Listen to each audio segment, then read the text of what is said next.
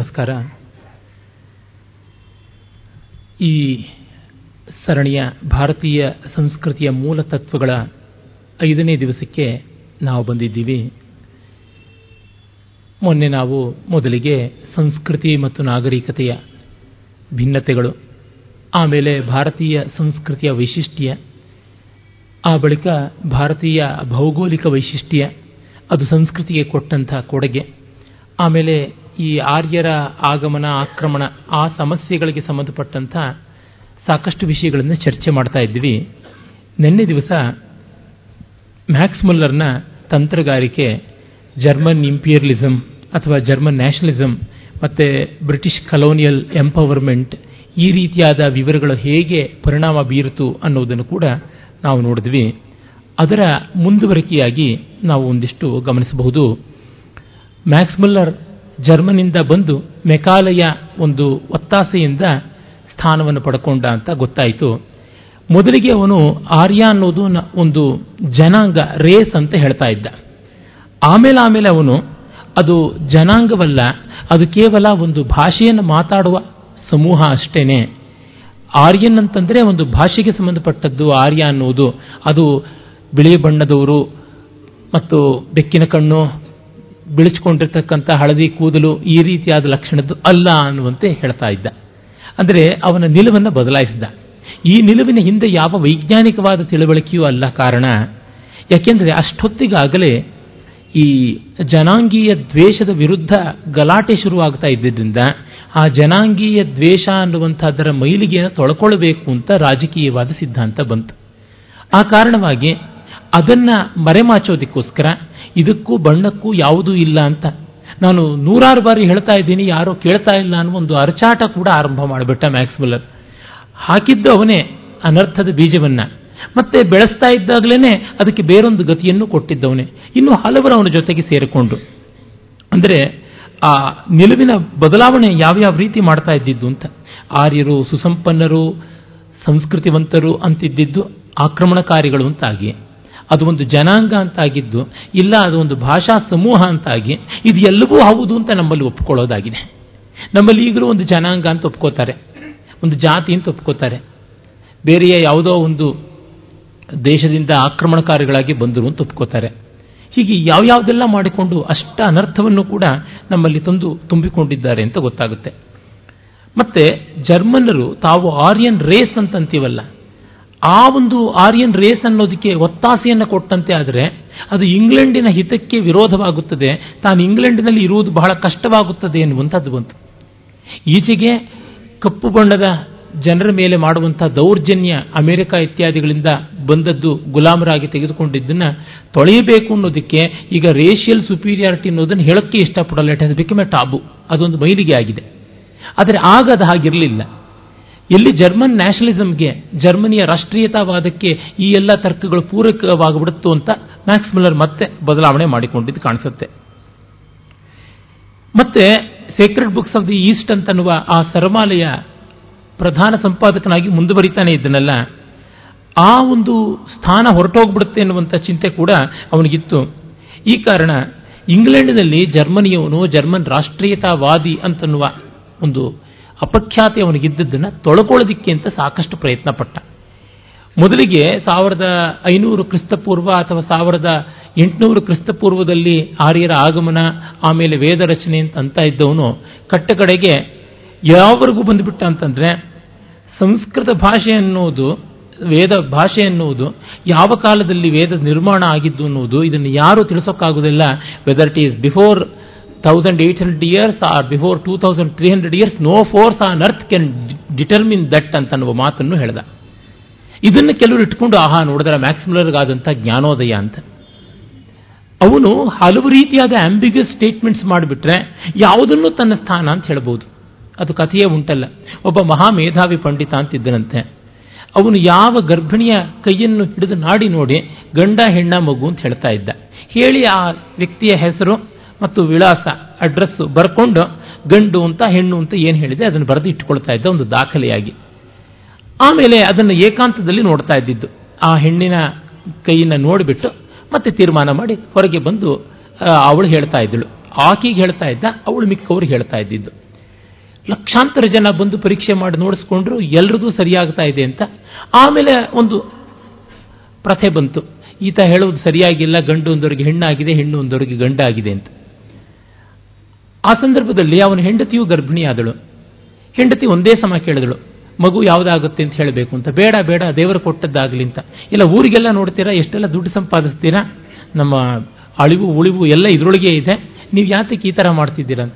ಕಡೆಗೆ ಅವಳು ಬಲವಂತಕ್ಕೆ ನೋಡಿಬಿಟ್ಟಿದ್ರೆ ಹೆಣ್ಣು ಒಂದು ಬಿಟ್ಟ ಅವಳಿಗೆ ಹೆಣ್ಣು ಮಗು ಅಂದರೆ ಉಪೇಕ್ಷೆ ತಾತ್ಸಾರ ಇತ್ತು. ಗಂಡು ಮಗುನೇ ಆಗಬೇಕು ಅಂತಿತ್ತು.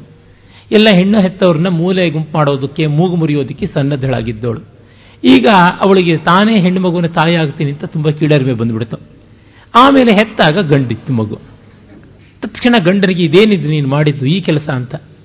ಆಗ ಅವನು ಹೇಳ್ದ, ನೋಡು, ನನಗೇನು ಗೊತ್ತಿಲ್ಲ. ಆ ಹೆಂಗಸಿಗೆ ನಾನು ಹೆಣ್ಣೋ ಗಂಡೋ ಯಾವುದೋ ಅಂತ ಹೇಳ್ತೀನಿ. ಪುಸ್ತಕದಲ್ಲಿ ಮಾತ್ರ ಅದಕ್ಕೆ ವಿರುದ್ಧವಾದ ಲಿಂಗ ಬರೆದಿಟ್ಕೊಳ್ತೀನಿ ಹೆಣ್ಣು ಅಂತ ಹೇಳಿದ್ರೆ ಗಂಡು ಅಂತ ಬರಿತೀನಿ, ಗಂಡು ಅಂತ ಹೇಳಿದ್ರೆ ಹೆಣ್ಣು ಅಂತ ಬರಿತೀನಿ. ಯಾವುದೋ ಒಂದು ಸತ್ಯ ಆಗಲೇಬೇಕು. ಫಿಫ್ಟಿ ಫಿಫ್ಟಿ ಪರ್ಸೆಂಟ್ ಪ್ರಾಬಬಿಲಿಟಿ ಅದಾದವರು ಬಂದು ಕೇಳೋಲ್ಲ. ಆಗದೇ ಇದ್ದವ್ರು ಬಂದು ಕೇಳಿದ್ರೆ, ನಿಮ್ಮ ಹೆಣ್ಣು ಮಗಳು ಏನೋ ಬುದ್ಧಿಗೆಟ್ಟು ಸುಳ್ಳು ಹೇಳಿರಬೇಕು. ನೋಡಿ, ನನ್ನ ದಾಖಲೆಯಲ್ಲಿ ಇರೋದು ಇದೇನೆ ನೋಡಿ, ನಾನು ಆವತ್ತೇ ಬರ್ಕೊಂಡಿಲ್ವಾ? ಆಕೆ ಎದುರಿಗೇನೆ ಬರ್ಕೊಂಡಿದ್ದೀನಿ. ನೋಡಿ ನನಗಿಲ್ದೇ ನಿಮ್ಮ ಅಡ್ರೆಸ್ಸು ಮತ್ತೊಂದು ಎಲ್ಲ ನನಗೆ ಹೇಗೆ ಅಂತ ಈ ರೀತಿ ದಬಾಯಿಸಿಕೊಂಡು ನಿಭಾಯಿಸ್ತಾ ಇದ್ದೆ ಅಂತ ಹೇಳಿಬಿಟ್ಟು. ಆ ರೀತಿ ಎರಡು ಮೂರು ಥರದ ಆಂಬಿಗಸ್ ಸ್ಟೇಟ್ಮೆಂಟ್ಸ್ ಕೊಟ್ಬಿಟ್ರೆ ಯಾವುದೂ ಸರಿ ಯಾವ ಕಾಲಕ್ಕೂ ನೋಡಿ, ಅಲ್ಲೊಂದು ಕಡೆ ನಾನು ಹೀಗೆ ಹೇಳಿದ್ದೀನಿ. ನೀವು ಅದನ್ನು ಗಮನಿಸಬೇಕಾಗಿತ್ತು. ನಾನು ಯಾವುದೊಂದು ಮಹತ್ವದ ಸಂದರ್ಭದಲ್ಲಿ ಅದು ಹೇಳಿದ್ದು ಅಂತ. ಆವರಣದ ಪ್ರೊಫೆಸರ್ ಶಾಸ್ತ್ರಿಗಳ ತರದವರು ಅವರುಗಳು ಬೇಕಾದಂತೆ ಇರ್ತಾರೆ. ಮ್ಯಾಕ್ಸ್ ಮಿಲ್ಲರ್ನು ಆ ಜಾಡಿನ ಒಬ್ಬ ಪರಮಾಚಾರ್ಯ.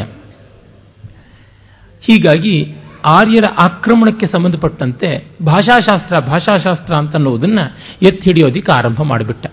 ಎ ಸೇಫ್ ಬೆಟ್ ಅನ್ನುವಂಥ ದೃಷ್ಟಿಯಿಂದ ಅದನ್ನು ಮುಂದುವರೆಸಿದ್ದಾಗಿತ್ತು. ಇದು ದೊಡ್ಡ ಹೆಮ್ಮರವಾಗಿ ಬೆಳಕೊಂಡು ಬಂದಿದ್ದು, ಅದು ಕೊಟ್ಟಂತ ಅನರ್ಥ ಏನು ಅಂತ ಅನ್ನೋದನ್ನು ನಾವು ನೋಡಿದ್ದೀವಿ. ಹಾಗಾಗಿ ಮತ್ತೆ ಮತ್ತೆ ಅದನ್ನು ವಿವರಿಸಬೇಕಿಲ್ಲ. ಆದರೆ ಈಚೆಗೆ ದೊಡ್ಡ ದೊಡ್ಡ ಸಂಶೋಧನೆಗಳು ನಡೆದು, ಹೊಸ ಹೊಸ ಆವಿಷ್ಕಾರಗಳ ಮೂಲಕ, ವಿಜ್ಞಾನದ ಬೆಳವಣಿಗೆಯ ಮೂಲಕ ಯಾವ ವಿಚಾರ ತಿಳಿದು ಬಂದಿದೆ ಎನ್ನುವುದನ್ನು ಗಮನಿಸಿದರೆ, ಆರ್ಯರ ಆಕ್ರಮಣಕ್ಕೆ ಸಂಬಂಧಪಟ್ಟಂಥ ಎಲ್ಲ ದುರ್ವಾದಗಳು ಕೂಡ ಪರಾಸ್ತವಾಗುತ್ತೆ ಅಂತ ಗೊತ್ತಾಗುತ್ತೆ.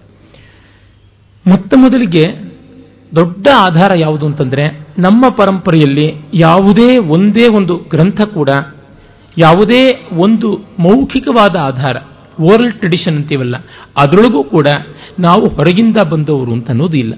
ತದ್ವಿರುದ್ಧವಾಗಿ ಇಲ್ಲಿಂದ ಎಂದೂ ಎಲ್ಲಿಗೂ ಹೋಗುವುದು ಬೇಡ ಅನ್ನುವಂಥ ಉಲ್ಲೇಖಗಳೇ ಕಾಣಿಸುತ್ತವೆ. ಹೀಗಾಗಿ ಅದು ತುಂಬ ಮುಖ್ಯವಾದಂಥ ಒಂದು ಆಧಾರ. ಆಮೇಲೆ ನಮ್ಮ ಇತಿಹಾಸ ಪುರಾಣಗಳಲ್ಲಿ, ವೇದಗಳಲ್ಲಿ ಕೂಡ ಆರ್ಯರು ಅಂತನ್ನುವಂಥದ್ದು ಒಂದು ಶ್ರೇಷ್ಠವಾದ ಜೀವನ ಪದ್ಧತಿಯನ್ನು ಮೈಗೂಡಿಸಿಕೊಂಡವರಲ್ಲದೆ ಒಂದು ಜನಾಂಗ ಅಲ್ಲ ಅಂತ ಗೊತ್ತಾಗುತ್ತೆ. ನೆನ್ನೆಯ ದಿವಸ ಆರ್ಯ ಶಬ್ದದ ಅರ್ಥವನ್ನು ಹೇಳ್ತಾ ಇದೆ ಅರ್ಯಸ್ವಾಮಿ ವೈಶ್ಯಯೋಹೋ ಅಂತ ಅಮರಕೋಶದಲ್ಲಿ ಬರುವಂಥದ್ದು. ಅದೇ ಸಂದರ್ಭದಲ್ಲಿ ಆರ್ಯಾವರ್ತ ಮತ್ತು ಬ್ರಹ್ಮಾವರ್ತ ಇವುಗಳನ್ನು ಕೂಡ ವಿವೇಚನೆ ಮಾಡಬೇಕಾಗುತ್ತದೆ. ಅದಕ್ಕೂ ಮುನ್ನ ನಮ್ಮ ದೇಶವೇ ನಮ್ಮ ನೆಲೆ ಅನ್ನೋದಕ್ಕೆ ದಿಕ್ಕುಗಳ ಹೆಸರಿಂದ ಕೂಡ ಗಮನಿಸಬಹುದು.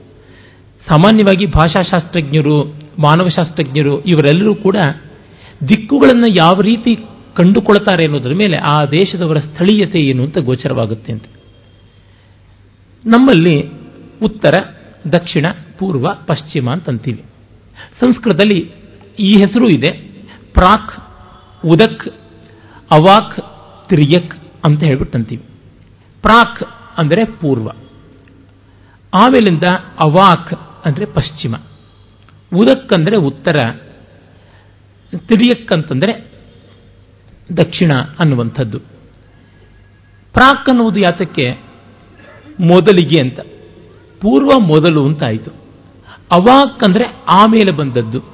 ಪಶ್ಚಿಮ, ಅವಾಚಿ ಅನ್ನುವಂಥ ಅರ್ಥದಲ್ಲಿ ಹೇಳ್ತಾರೆ. ಪಶ್ಚಿಮ ಅಂದರೂ ಲೇಟರ್ ಆಮೇಲೆ ಅಂತ. ಇವರೇನಾದರೂ ಪಶ್ಚಿಮದಿಂದಾನೇ ಬಂದಿದ್ದವರಾಗಿದ್ದಲ್ಲಿ ಪಶ್ಚಿಮವನ್ನು ಮೊದಲು ಅಂತಿದ್ರು, ಪೂರ್ವವನ್ನು ಆಮೇಲೆ ಅಂತ ಇದ್ರು. ಈಗಲೂ ಮುಸಲ್ಮಾನರೆಲ್ಲ ಕಾಬಾಗೆ ತಿರುಕೊಂಡು ಪ್ರಾರ್ಥನೆ ಮಾಡ್ತಾರಲ್ಲದೆ ಮತ್ತೆ ಬೇರೆ ಕಡೆಗಲ್ಲ. ಅವರ ಮೂಲವನ್ನು ಅವರು ಮರೆಯುವಂತೆ ಇಲ್ಲ. ಪ್ರಪಂಚದ ಯಾವ ಭಾಗದಲ್ಲಿರುವ ಯಹೂದ್ಯನಾಗಲಿ, ತಾನು ಆ ಯಹೂದ್ಯರ ಸ್ವರ್ಣ ಮಂದಿರ ಯಾವುದುಂಟು ಜೆರೂಸಲೇಮ್ನಲ್ಲಿ, ಅದರ ಪುನರುತ್ಥಾನವಾಗಬೇಕು ಪುನರ್ ನಿರ್ಮಾಣವಾಗಬೇಕು ಅಂತ ಅದರ ಕಡೆಗೆ ಗಮನ ಇಡ್ತಾನೆ. ಹೀಗೆ ಅವರವರು ಅವರವರ ಮೂಲ ಮುಖಿಗಳಾಗಿಯೇ ಇರ್ತಾರೆ. ಇದು ಪೂರ್ವ ಅನ್ನೋದು ಅಪೂರ್ವವಾಗಿದ್ದಿದ್ರೆ ಅವರು ಅದಕ್ಕೆ ಬೇರೆಯೇ ಹೆಸರಿಡ್ತಾ ಇದ್ರು. ಆಮೇಲೆ ಉದಕ್ಕಂತಂದ್ರೆ ಎತ್ತರ ಇರತಕ್ಕಂಥದ್ದು, ಉತ್ ಅನ್ನುವ ಉಪಸರ್ಗವೂ ಸೇರಿಕೊಂಡು ಬಂದಿರುವಂಥದ್ದು. ಎತ್ತರ ಇರುವಂಥ ದಿಕ್ಕು ಉತ್ತರ ದಿಕ್ಕು ಅಂದರೆ ಹಿಮಾಲಯ ಅಂತ ತಕ್ಷಣ ಗೊತ್ತಾಗುತ್ತೆ. ಈಗ ನಾವು ಮಧ್ಯ ಏಷ್ಯಾ ಅಂತಂದರೆ ಮಧ್ಯ ಏಷ್ಯಾದಲ್ಲಿ ದೊಡ್ಡ ಪರ್ವತ ಶ್ರೇಣಿ ಯಾವುದು ತಕ್ಷಣ ಉತ್ತರ ದಿಕ್ಕಿನಲ್ಲಿ ಇಲ್ಲವೇ ಇಲ್ಲ. ಅಲ್ಲಿ ಇರುವಂಥದ್ದು ಮಹಾ ಶಿಖರ ಶ್ರೇಣಿಗಳು ಆಂಡೀಸ್ ಆಗಲಿ, ಮತ್ತೊಂದಾಗಲಿ ಬೇರೆ ದಿಕ್ಕಿಗಿರುವುದು ಹೊರತು ಉತ್ತರ ದಿಕ್ಕಿಗೆ ಇಲ್ಲ ಅಂತ ಗೊತ್ತಾಗುತ್ತೆ. ಈ ದೃಷ್ಟಿಯಿಂದ ನೋಡಿದ್ರೂ ಕೂಡ ನೀವು ಉದಕ್ ಅನ್ನೋದ್ರೊಳಗೆ ಹಾಗೆ ಕಾಣಿಸುತ್ತೆ. ಮತ್ತೆ ತಿರಿಯಕ್ಕಂತ ನಾವು ಏನು ಕರಿತೀವಿ? ಕೆಳಗಿನದು ಅಂತ ದಕ್ಷಿಣ, ಅಲ್ಲಿ ನೋಡಿದ್ರೂ ಕೂಡ ಸಮುದ್ರ ಕೆಳಗಡೆ ಇರುವಂಥದ್ದು. ಆ ಮಧ್ಯ ಏಷ್ಯಾದಲ್ಲಿ ಸಮುದ್ರವೇ ಕಾಣಿಸೋದಿಲ್ಲ. ಸಮುದ್ರದ ಸ್ಪರ್ಶವೇ ಇಲ್ಲದೆ ಇರುವಂಥ ಜಾಗಕ್ಕೂ ಇದಕ್ಕೂ ಯಾವುದಾದ್ರೂ ಸಂಬಂಧ ಉಂಟ. ಈ ಎಲ್ಲ ಕಾರಣಗಳನ್ನು ನೋಡಿದರೆ ದಿಕ್ಕುಗಳಿಂದಲೂ ಗೊತ್ತಾಗುತ್ತದೆ. ಮತ್ತೆ ಸರಸ್ವತಿ, ದೃಶದ್ವತಿ ನದಿಗಳ ನಡುವೆ ಇರತಕ್ಕಂಥ ಪ್ರದೇಶ ಪರಮ ಪವಿತ್ರವಾದದ್ದು ಅಂತ ಮನುಸ್ಮೃತಿಯ ಎರಡನೇ ಅಧ್ಯಾಯದಲ್ಲಿ ಏನೇ ಬರುತ್ತದೆ ಸರಸ್ವತಿ, ದೃಶದ್ವತ್ಯೋರ್, ದೇವರದ್ಯೋರ್ ಯದಂತರಂ ತಮ್ದೇವ ನಿರ್ಮಿತಂ ದೇಶಂ ಬ್ರಹ್ಮಾವರ್ತಂ ಪ್ರಚಕ್ಷತೆ ಅಂತ. ದೃಶದ್ವತಿ, ಸರಸ್ವತಿ ನದಿಗಳ ನಡುವಣ ಜಾಗ ದೇವನಿರ್ಮಿತವಾದದ್ದು. ಈ ದೇವನದಿಗಳ ನಡುವಣ ಜಾಗವನ್ನು ಬ್ರಹ್ಮಾವರ್ತ ಅಂತ ಕರಿತೀವಿ ಅಂತ. ಬ್ರಹ್ಮಾವರ್ತ ಅನ್ನೋದನ್ನು ಬಹಳ ಚೆನ್ನಾಗಿ ಸೇಡಿಯಾಪ್ಪ ಅವರು ವಿವರಿಸಿದ್ದಾರೆ ಅವರ ತಥ್ಯ ದರ್ಶನದಲ್ಲಿ ಮತ್ತಿನ್ಯಾರು ಅದ್ಯಾತಕ ಹೆಸರು ಅಂತ ಹೇಳಿಲ್ಲ. ಅದು ಕುರುಕ್ಷೇತ್ರ. ಇವತ್ತಿನ ಹರಿಯಾಣದ ಪ್ರಾಂತ ಈಗಲೂ ಕುರುಕ್ಷೇತ್ರದ ಸ್ಥಳ ಆ ಎರಡು ನದಿಗಳ ಮಧ್ಯೆನೇ ಬರುವಂಥದ್ದು. ಆ ಎರಡು ನದಿಗಳು ಬತ್ತಂತಿಯೇ ಆಗಿವೆ. ಆದರೂ ಆ ಜಾಗ ಮಾತ್ರ ಉಳಿದಿದೆ. ಕುರುಕ್ಷೇತ್ರವನ್ನ ದೇವಕ್ಷೇತ್ರ ಅಂತ ಕರೆದರು, ದೇವಾಸುರ ಸಂಗ್ರಾಮದ ಭೂಮಿ ಅಂತಂದರು, ಅದನ್ನು ಧರ್ಮಕ್ಷೇತ್ರ ಅಂತಂದರು. ರಣರಂಗದ ಭೂಮಿ ಧರ್ಮಕ್ಷೇತ್ರ ಹೇಗಾಗುತ್ತೆ ಅಂದರೆ ಧರ್ಮಕ್ಕಾಗಿ ಹೋರಾಡಿದ ಭೂಮಿ ಧರ್ಮಭೂಮಿ. ಜೊತೆಗೆ ಈ ಯುದ್ಧಗಳಿಗಿಂತ ಮುನ್ನ ಋಷಿಗಳು ಆ ನದಿಯ ಮಧ್ಯದಲ್ಲಿಯೇ ವೇದ ಸಾಕ್ಷಾತ್ಕಾರ ಮಾಡಿಕೊಂಡ್ರು. ಇಡೀ ಋಗ್ವೇದದಲ್ಲಿ ಬ್ರಹ್ಮ ಅನ್ನುವಂತಹ ಪುಲ್ಲಿಂಗ ಶಬ್ದ ವೇದ ಅನ್ನುವ ಅರ್ಥದಲ್ಲಿಯೇ ಬಳಕೆಯಾಗಿದೆಯಲ್ಲದೆ ಚತುರ್ಮುಖ ಬ್ರಹ್ಮ ಅನ್ನುವ ಅರ್ಥದಲ್ಲಿ ಅಲ್ಲ. ಹೀಗಾಗಿ ಬ್ರಹ್ಮಾವರ್ತ ಅಂದರೆ ಬ್ರಹ್ಮಣ ಆವರ್ತ. ಆವರ್ತ ಅಂತಂದರೆ ಲ್ಯಾಂಡ್ ಅನ್ನುವ ಅರ್ಥ, ಜಾಗ ಅಂತ, ವೇದಾವಿರ್ಭಾವದ ಭೂಮಿ ಅಂತ ಗೊತ್ತಾಗುತ್ತದೆ. ಹಾಗೆ ಆರ್ಯಾವರ್ತ ಅನ್ನುವ ಹೆಸರು ಕೂಡ ಮತ್ತೊಂದು ಇದೆ. ಅದಕ್ಕೂ ಮನುಸ್ಮೃತಿ ಎರಡನೇ ಅಧ್ಯಾಯದಲ್ಲಿ ವಿವರಣೆ ಕೂಡ ಇರುವಂಥದ್ದನ್ನು ನೋಡ್ತೀವಿ. ಆಸಮುದ್ರಾತ್ ವೈ ಪೂರ್ವಾತ್, ಆಸಮುದ್ರಾಚ್ಚ ಪಶ್ಚಿಮಾತ್, ತಯೋರೇವಾಂತರಂ ಗಿರಿಯೋಹೋ, ಆರ್ಯಾವರ್ತಂ ವಿದುರ್ಬುಧಾಹ ಅಂತ. ಮೊದಲನೇದು ಮನುಸ್ಮೃತಿಯ ಎರಡನೇ ಅಧ್ಯಾಯದ ಹದಿನೇಳನೇ ಶ್ಲೋಕ, ಇದು ಇಪ್ಪತ್ತೆರಡನೇ ಶ್ಲೋಕ. ಪೂರ್ವ ಸಮುದ್ರದಿಂದ ಪಶ್ಚಿಮ ಸಮುದ್ರದವರೆಗೆ ಹಿಮವದ್ ವಿಂಧ್ಯ ಪರ್ವತಗಳ ನಡುವೆ ಇರುವಂತಹ ಜಾಗವನ್ನು ಬ್ರಹ್ಮಾವರ್ತ ಅಂತೀವಿ ಅಂತ. ಅಮರಕೋಶವು ಅದೇ ಮಾತನ್ನ ಹೇಳುತ್ತೆ. ಆರ್ಯಾವರ್ತ ಪುಣ್ಯಭೂಮಿ ಪುಣ್ಯಭೂಮಿ ಮಧ್ಯಂ ವಿಂಧ್ಯ ಹಿಮಾಗಯೋಹೋ ಅಂತ. ಆರ್ಯಾವರ್ತ ಪುಣ್ಯಭೂಮಿ ಅದು ಪುಣ್ಯಭೂಮಿ, ವಿಂಧ್ಯ ಮತ್ತು ಹಿಮಾಲಯಗಳ ನಡುವಣ ಭೂಮಿ ಅಂತ. ಯಾವುದನ್ನು ಇಂಡೋ ಗ್ಯಾಂಜೆಟಿಕ್ ಪ್ಲೇನ್ ಅಂತ ಕರೀತಾರೆ. ಅದೇ ಆರ್ಯಾವರ್ತ. ಆರ್ಯ ಶಬ್ದ, ವೈಶ್ಯ ಸಂಬಂಧಿಯಾದ ಶಬ್ದ ಕೃಷಿ ಗೋರಕ್ಷ ವಾಣಿಜ್ಯಾದಿಗಳನ್ನು ಮಾಡುವವರು ವೈಶ್ಯರು. ಮತ್ತು ವಿಷಃ ಅಂತಂದರೆ ವಿಟ್ ವಿಷವು ವಿಷಃ ಅನ್ನುವಲ್ಲಿ ಕಾಮನ್ ಮ್ಯಾನ್ ಸಾಮಾನ್ಯ ಮಾನವ ಅನ್ನುವಂಥ ಅರ್ಥ ಉಂಟು ಈಗ ರಾಜನಿಗೆ ವಿಷಾಂಪತಿ ಅಂತ ಹೇಳ್ಬಿಟ್ಟು ಅಂತಾರೆ. ವಿಷಾಂಪತಿ ಅಂತಂದರೆ ಎಲ್ಲ ಜನಸಾಮಾನ್ಯರಿಗೂ ಒಡೆಯ ಅಂತ ಅರ್ಥ. ನಮ್ಮಲ್ಲಿ ಇದ್ದದ್ದು ಮೊದಲಿಗೆ ಒಂದೇ ವರ್ಣ, ಆಮೇಲೆ ಮೂರು ವರ್ಣವಾಗಿ, ಮತ್ತೆ ನಾಲ್ಕು ವರ್ಣವಾಯಿತು ಅಂತ ಗೊತ್ತಾಗುತ್ತೆ. ಒಂದೇ ವರ್ಣ ಇದ್ದು ಅಂತಂದಾಗ ಅದು ಕೃತಿಯುಗ ಅಲ್ಲಿ ನೈವ ದಂಡ್ಯೋ ನದಾಂಡಿಕ. ಹೇಳುವವರ ಇರಲಿಲ್ಲ ಹೇಳುವವರಿರಲಿಲ್ಲ ಹೇಳಿಸಿಕೊಳ್ಳೋರಿರಲಿಲ್ಲ ಅಕೃಷ್ಟಪಚ್ಚಿ ಆ ಭೂಮಿ ಉಳದೇನೆ ಎಲ್ಲ ಬೆಳೆ ಆಗ್ತಾ ಇತ್ತು ಅಂತ. ಇದನ್ನು ನೀವು ಪೌರಾಣಿಕವಾಗಿ, ಅಲೌಕಿಕವಾದದ್ದು ಸಹಜವಾಗಿ ಎಲ್ಲ ಹುಟ್ಟುತ್ತಾ ಇತ್ತು, ಎಲ್ಲ ಬ್ರಾಹ್ಮ ಭೂಮವಾಗಿತ್ತು ಅಂತ ಬೇಕಾದ್ರೂ ಅಂದುಕೊಳ್ಳಿ. ಅಥವಾ ವಿಕಾಸವಾದದ ಆಂಥ್ರಪಾಲಜಿ ಪ್ರಕಾರ, ಮೊದಲಿಗೆ ಆದಿಮಾನವ ಉಳಿತಾ ಇರಲಿಲ್ಲ, ಬೆಳೀತಾ ಇರಲಿಲ್ಲ, ಪ್ರಭುತ್ವ ಇರಲಿಲ್ಲ ಆಳಿಕೆ ಇರಲಿಲ್ಲ ತಾಳಿಕೆ ಇರಲಿಲ್ಲ, ಏನೂ ಇರಲಿಲ್ಲ. ಎಲ್ಲ ಏಕಾಂಡವಾಗಿತ್ತು ಅಂತ ಅನ್ನುವಂಥ ಸ್ಥಿತಿ ತೆಗೆದುಕೊಳ್ಳಿ. ಯಾವುದಕ್ಕೂ ಹೊಂದಿಕೆ ಆಗುವಂಥದ್ದೇ ಆಗಿದೆ. ಉಳಿದ ಯಾವುದು ಮರ ಗಿಡ ಬಳ್ಳಿಯ ಹಣ್ಣು ಬಿಟ್ಟರೆ ಅದನ್ನು ತಿನ್ನುವಂಥದ್ದು, ಯಾವ ಪ್ರಾಣಿ ಸಿಕ್ಕಿದ್ರೆ ಅದನ್ನು ತಿನ್ನುವಂಥದ್ದು, ಹೀಗಿರುವಂಥ ಸ್ಥಿತಿ ಅಂತ ಬೇಕಾದ್ರೂ ಅಂದುಕೊಳ್ಳಬಹುದು ಎಲ್ಲವೂ ಸ್ವಯಂ ತಾನೇ ತಾನಾಗಿ ಬೆಳೀತಾ ಇತ್ತು, ದೇವತೆಗಳೇ ಕೊಡ್ತಾ ಇದ್ರು ಅನ್ನುವಂಥ ಪೌರಾಣಿಕವಾದ ಅರ್ಥವನ್ನು ಇಟ್ಟುಕೊಳ್ಳಿ. ಯಾವುದಿಟ್ಟುಕೊಂಡ್ರೂ ಸಮಸ್ಯೆ ಇಲ್ಲ. ಆ ರೀತಿ ಇದ್ದಂಥದ್ದು ಒಂದೇ ವರ್ಣ. ಯಾವ ವಿಭಾಗವೂ ಇಲ್ಲದೆ ಇದ್ದಿದ್ದು. ಆಮೇಲೆ ಬಂದದ್ದು, ಸಂಘಟನೆ ಆದ ಮೇಲಿಂದ ಒಂದು ಬೌದ್ಧಿಕವಾದದ್ದು, ಒಂದು ಆಡಳಿತದ ವ್ಯವಸ್ಥೆ ನೋಡಿಕೊಳ್ಳುವುದು. ಇದು ಅಲ್ಪಸಂಖ್ಯಾತರು ಇವರು. ಇನ್ನು ಬಹುಸಂಖ್ಯಾತರೆಲ್ಲ ಸಾಮಾನ್ಯರು. ಸಾಮಾನ್ಯ ಯಾವುದೇ ಒಂದು ಆದಿಮಾನವ ವರ್ಗದಲ್ಲಿ, ಪ್ರಾಗಿತಿಹಾಸಿಕದ ಒಂದು ಸ್ತರದಲ್ಲಿ ಕೂಡ ನೋಡಿದ್ರೂ ಗೊತ್ತಾಗುತ್ತೆ, ಯಾವನಾದರೂ ಒಬ್ಬ ನಾಯಕ ಇರ್ತಾನೆ. ಮತ್ತೆ, ಇನ್ಯಾರಾದರೂ ಒಬ್ಬ ವೈದ್ಯನೋ, ಮಾಂತ್ರಿಕನೋ, ಇನ್ಯಾರೋ ಇರ್ತಾರೆ. ಅಂದರೆ ಒಂದು ಕ್ಷಾತ್ರ, ಒಂದು ಬ್ರಾಹ್ಮ ಅಂತ ಆಗುತ್ತೆ. ಎಷ್ಟೋ ಬಾರಿ ಇವೆರಡು ಒಂದೇ ಆಗುವಂಥದ್ದು ಉಂಟು. ಉದಾಹರಣೆಗೆ ನಮ್ಮ ಮನುವನ್ನೇ ನೋಡೋಣ.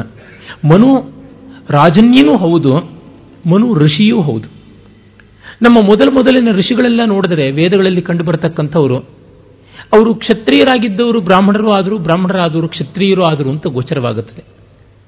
ಮುಂದಿನ ನಮ್ಮ ರಾಜರುಗಳಲ್ಲಿ ಎಷ್ಟೋ ಜನ ನೋಡ್ತೀವಿ ಸಕಲಶಾಸ್ತ್ರ ಕೋವಿದರಾಗಿದ್ದರು. ಒಬ್ಬ ಭೋಜರಾಜನೇ, ಒಬ್ಬ ಕೃಷ್ಣದೇವರಾಯನೇ, ಒಬ್ಬ ಸೋಮೇಶ್ವರನೇ, ಇನ್ನೊಬ್ಬ ವಿಕ್ರಮಾದಿತ್ಯನೇ, ಎಷ್ಟು ಜನ ನೋಡ್ತೀವಿ. ಶೀಲಾದಿತ್ಯ, ಹರ್ಷವರ್ಧನ, ಹೀಗೆ ಅನೇಕ ಜನ.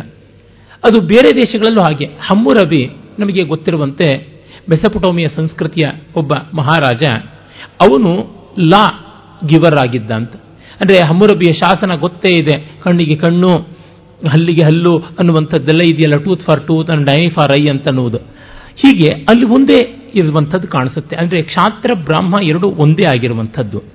ಬೆಳವಣಿಗೆ ಆದಂತೆ ಎರಡಾಗಿ ಕವಲೊಡೆಯುವಂಥದ್ದು ಹೀಗೆ ಕಾಣುತ್ತದೆ. ಒಂದು ಸಬ್ಜೆಕ್ಟ್ ಬಯಾಲಜಿ ಅಂತ ಇದ್ದದ್ದು ಆಮೇಲೆ ಬಾಟ್ನಿ ಜುವಾಲಜಿಂತಾಗಿ ಮತ್ತು ಶಾಖೋಪಶಾಖೆಗಳಾಗುವಂತೆ ಇದು ಕೂಡ ಕಾಣಿಸುತ್ತೆ. ಒಟ್ಟಿನಲ್ಲಿ ವಿಶಿಷ್ಟವನಾದಂಥ ಪ್ರ ಪ್ರಜಾಪಾಲಕನಾದ ಪ್ರಜಾ ಜ್ಞಾನಪ್ರದಾದ ಪ್ರದಾತ್ರವಾದ ಒಬ್ಬ ವ್ಯಕ್ತಿ ಇದ್ದಂತೆ ಇನ್ನು ಸಾಮಾನ್ಯರು ಇರ್ತಾರೆ ಅಂತ ನೋಡುವಾಗ ಬ್ರಹ್ಮಕ್ಷಾತ್ರದ ಒಂದು, ಇನ್ನು ಸಾಮಾನ್ಯದ್ದೊಂದು. ಹೀಗೆ ವಿಷಾಂಪತಿ ಎನ್ನುವಲ್ಲಿ ಈ ಎಲ್ಲ ಕಾಮನ್ ಮ್ಯಾನ್ಗೆ ಮತ್ತೆ ವಿಷಂತೀತಿ ಅಂದರೆ ಎಲ್ಲೆಲ್ಲಿಯೂ ಹೋಗತಕ್ಕಂಥವ್ರು, ಎಲ್ಲ ಕಡೆಗಳಲ್ಲೂ ಹರಿದು, ಬೆಳೆದು, ಸಾಗಿ, ನೆಲೆ ನಿಂತುಕೊಳ್ತಕ್ಕಂಥವರು ಅನ್ನುವಲ್ಲಿ ಹೆಚ್ಚು ಜನ ನೆಲೆಸಿರುವವರು ಅರ್ಥ ಬರುತ್ತೆ. ವಿಷ, ಧಾತುವಿಗೆ ಇರ್ತಕ್ಕಂಥದ್ದು ನೆಲೆ ಎನ್ನುವುದೇನೆ ಅರ್ಥ. ಹೀಗೆ ಕಂಡಾಗ ಎಲ್ಲ ಕಡೆ ಯಾರು ಒಕ್ಕಲು ಮಾಡ್ತಾರೆ, ನಮ್ಮಲ್ಲಿ ಒಕ್ಕಲು ಅನ್ನೋದಕ್ಕೆ ಗುಳೆ ಇಟ್ಟುಕೊಂಡು, ಯಾವುದಾದ್ರೂ ಒಂದು ಕೆಲಸವನ್ನು ಕೈಗೊಳ್ಳುವವರು, ನೆಲೆಸಿದವರು ಅಂತ ಅರ್ಥ. ಈಗ ಹ್ಯಾಬಿಟೆಂಟ್ಸ್ ಅನ್ನುವ ಅರ್ಥ ಇದೆಯಲ್ಲ? ಆ ಅರ್ಥದಲ್ಲಿ ಒಕ್ಕಲು ಅಂತ ಬರುತ್ತೆ. ಒಕ್ಕಲೆಬ್ಬಿಸೋದು ಗುಳೆ ಎಬ್ಬಿಸೋದು ಅಂತಂದ್ರೆ ಅವ್ರನ್ನ ಬುಡಮೇಲು ಮಾಡುವುದು, ನಿರ್ಮೂಲನೆ ಮಾಡುವುದು ಅನ್ನೋ ಅರ್ಥ ನೋಡಿದ್ರೆ ಸಾಮಾನ್ಯ ಜನರೆಲ್ಲರೂ ಕೂಡ ಕಾಲನಿಗಳು ಮಾಡಿಕೊಂಡು ಒಕ್ಕಲಾಗಿ ಇರ್ತಾರೆ ಅಂತ ಗೊತ್ತಾಗುತ್ತೆ. ಹಾಗೆ ಇದ್ದಂತಹ ಜನಗಳಿಗೆ ನಾಯಕ ವಿಷಾಂಪತಿ ಅಂತ ರಾಜನಿಗೆ ಶಬ್ದ ಅಂತಂದಾಗಲೂ ನಮಗೆ ಗೊತ್ತಾಗುತ್ತದೆ. ಬಹುಮಟ್ಟಿನ ಜನರೆಲ್ಲ ಕೃಷಿ, ಗೋರಕ್ಷಾ, ವಾಣಿಜ್ಯಗಳಲ್ಲೇ ಬದುಕೋದು ಈಗಲಾದರೂ ಅಷ್ಟೇ. ರಾಜಕೀಯ ತುಂಬ ಕಡಿಮೆ ಜನಗಳಿಗೆ ಈಗಲೂ ಇರುವಂಥದ್ದು. ಶುದ್ಧವಾದ ಅಧ್ಯಯನ, ಚಿಂತನಾಸಕ್ತಿಯೂ ಕಡಿಮೆ ಜನಕ್ಕೆ ಇರುವಂಥದ್ದು. ಅದು ಎಂದು ಗೊತ್ತಾಗುತ್ತೆ. ಈ ಸಮಾಜ ಮತ್ತಷ್ಟು ಸಂಕೀರ್ಣವಾಗುತ್ತಿದ್ದಂತೆ ನೇರವಾದ ಈ ವರ್ಗಕ್ಕೆ ಇನ್ನೊಂದಷ್ಟು ನೆರವು ಕೊಡುವವರು ಅಲ್ಲಿಂದಲೇ ಆರಂಭವಾಗ್ತಾರೆ. ಒಬ್ಬನೇ ಅರ್ಚಕ ಪೂಜೆ ಮಾಡ್ತಾ ಇದ್ದವನು, ದೇವಸ್ಥಾನದಲ್ಲಿ ಹೆಚ್ಚು ಕಲೆಕ್ಷನ್ ಶುರುವಾಯಿತು, ಹೆಚ್ಚು ಭಕ್ತಾದಿಗಳು ಬರೋದಕ್ಕೆ ಆರಂಭವಾಯಿತು ಅಂದರೆ ಮಂಗಳಾರತಿ ತಾನು ಮಾಡ್ತಾನೆ, ಮಂಗಳಾರತಿ ತಟ್ಟೆನ ಎಲ್ರಿಗೂ ಓಡಾಡಿಸೋದಕ್ಕೆ ಮತ್ತೊಬ್ಬ ಅಸಿಸ್ಟೆಂಟ್ ಇಟ್ಕೊಳ್ತಾನೆ. ಅಭಿಷೇಕವನ್ನು ತಾನೇ ಮಾಡ್ತಾನೆ. ಅಭಿಷೇಕ ಆದ ಮೇಲಿಂದ ಆ ಸ್ಥಳವನ್ನು ಶುದ್ಧಿ ಮಾಡೋದಕ್ಕೆ ಒಬ್ಬನ್ನು ಇಟ್ಕೊಳ್ತಾನೆ. ಕೇರಳದಲ್ಲಿ ನೋಡಿ, ಪ್ರಧಾನ ಅರ್ಚಕನ ಮೇಲ್ಶಾಂತಿ ಅಂತ, ಪರಿಚಾರಕನನ್ನ ಕೀಳ್ಶಾಂತಿ ಅಂತ ಕರೀತಾನೆ ಅಂದರೆ ಗೊತ್ತಾಗುತ್ತೆ ಸಬಾರ್ಡಿನೇಟ್ ಅಂತ. ಒಬ್ಬನೇ ಕೃಷಿ ಮಾಡ್ತಾ ಇದ್ದವನು, ಅವನಿಗೆ ಸಹಾಯ ಬೇಕು ಅಂತಂದ್ರೆ ಮತ್ತೊಬ್ಬನ ಇಟ್ಕೊಳ್ತಾನೆ ಹಾರ್ಡ್ ಲೇಬರ್ಗೆ ಇಟ್ಕೊಳ್ತಾನೆ. ಈಗ ಶಿಲ್ಪಿಗಳು ಅಂತ ಇರ್ತಾರೆ. ಎಷ್ಟು ಜನ ಶಿಲ್ಪಿಗಳು ಅಖಂಡವಾದ ಒಂದು ಬಂಡೆಗಲ್ಲನ್ನು ತೆಗೆದುಕೊಂಡು ತಾವೇ ಕುಟ್ಟಿ, ಉಳಿಯಿಂದ ಎಲ್ಲ ಚೂರುಗಳನ್ನು ಬೇರ್ಪಡಿಸಿ ಮಾಡ್ತಾರೆ. ಮೊದಲು ರಫ್ ಆಗಿರ್ತಕ್ಕಂಥ ಕೆಲಸ ಅಂತ ಯಾವುದಿರುತ್ತೆ? ಆ ಸ್ಥೂಲವಾದ ಒರಟಾದ ಕೆಲಸಕ್ಕೆ ಒಡ್ಡರು ಅಂತಲೇ ಇಟ್ಕೊಳ್ತಾರೆ. ಒಡ್ಡ ಕೆಲಸಕ್ಕೆ ಒಡ್ಡರು ಅಂತ. ಆಮೇಲೆ ಮುಖ್ಯ ಭಾಗಗಳನ್ನು ಒಂದಿಷ್ಟು ಬಿಡಿಸ್ಕೊಟ್ಟ ಮೇಲೆ ಇವರು ಮತ್ತೆ ಕುಸರಿ ಕೆಲಸ ಮಾಡೋದಕ್ಕೆ ಬರ್ತಾರೆ. ಎಲ್ಲಿಯೂ ನಾವು ಅದನ್ನೇ ನೋಡ್ತೀವಿ. ಅಡುಗೆಯವರಿಂದ ಮೊದಲುಗೊಂಡು, ನೀನು ಕೊಬ್ಬರಿ ತುರುಕೊಡು, ತರಕಾರಿ ಹೆಚ್ಚು ಕೊಡು ಅಂತಾರೆ ಒಗ್ಗರಣೆ ಹಾಕೋದಿಕ್ಕೆ ಇವರು ಬರ್ತಾರೆ. ಹೀಗೆ ಆ ಪರಿಚಾರಕ ವರ್ಗ ಅಂತ ಅಲ್ಲಿಯೇ ಸೃಷ್ಟಿಯಾಗುತ್ತದೆ. ಅದು ಹೊಸ ವರ್ಗ ಅಲ್ಲ. ಯಾವುದೋ ಒಂದು ಜನಾಂಗವನ್ನು ಮೂಲೆ ಗುಂಪು ಮಾಡಿ ಅದನ್ನು ದುಡಿಸಿಕೊಂಡು ದಾಸನನ್ನಾಗಿ ಮಾಡುವಂಥದ್ದು ಅಲ್ಲ. ನಮ್ಮಲ್ಲಿಯೇ ಆಗುತ್ತದೆ. ಮನೆಗೆ ಬಂದಾಗ ಸೊಸೆ ಆ ಪರಿಚಾರಿಕೆ ಕೆಲಸ ಮಾಡ್ತಾ ಇದ್ದಳು. ಈಗ ಯಾರು ಮಾಡ್ತಾರೆ ಇಲ್ಲ ಗೊತ್ತಿಲ್ಲ.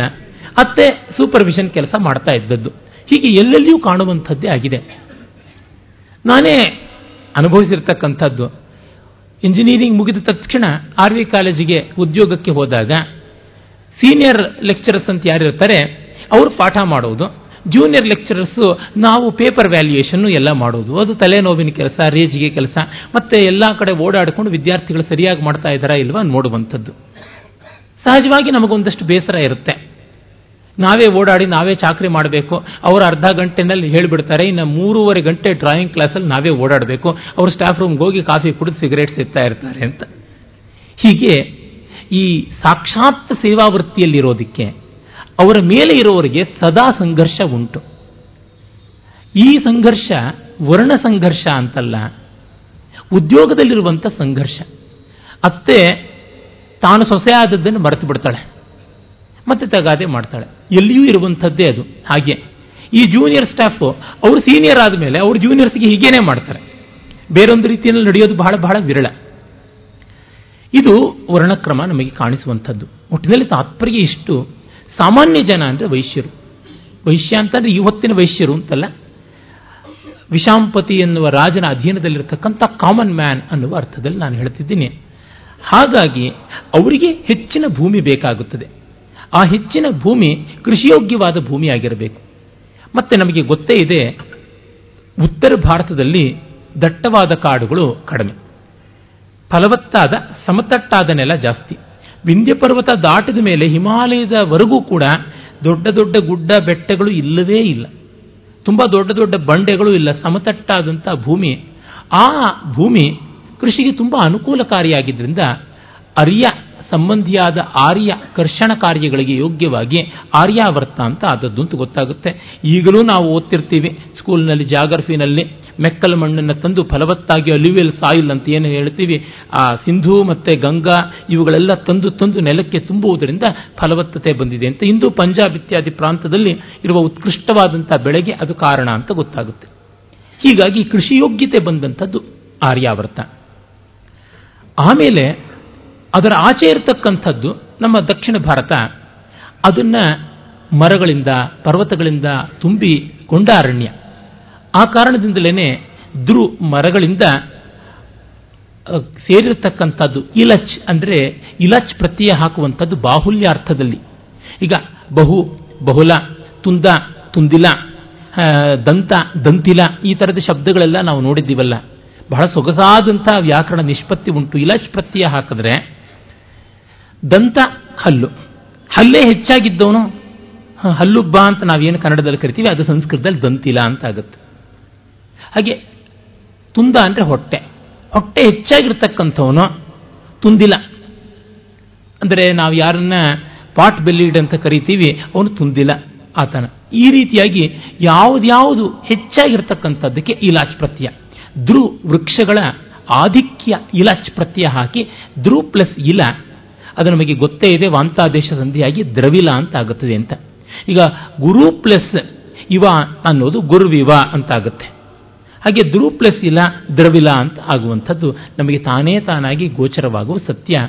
ಹೀಗೆ ಭಾಷಾ ಶಾಸ್ತ್ರ ದೃಷ್ಟಿಯಿಂದಲೇ ನೋಡಿದಾಗಲೂ ವೃಕ್ಷ ಬಾಹುಳ್ಯ ಕಾನನ ಬಾಹುಳ್ಯ ಇರುವಂಥ ಈ ದಾಕ್ಷಿಣಾತ್ಯ ಪ್ರದೇಶ ಯಾವುದಿದೆ, ಅದನ್ನು ನಾವು ದ್ರವಿಡ ಅಂತ ಕರಿತೀವಿ. ನಮಗೆ ಗೊತ್ತೇ ಇದೆ ಲಡೆಯೋರ ಭೇದ ಅಂತ ಸೂತ್ರ. ವೇದಗಳಲ್ಲಿಯೇ ಅಗ್ನಿಮೇಳೆ, ಪುರೋಹಿತಂ ಅಂತ ಬರುವಂಥದ್ದು ಈಡೇ ಅಂತ ಆಗಿದೆ ಅಂತ ಗೊತ್ತಾಗುತ್ತೆ.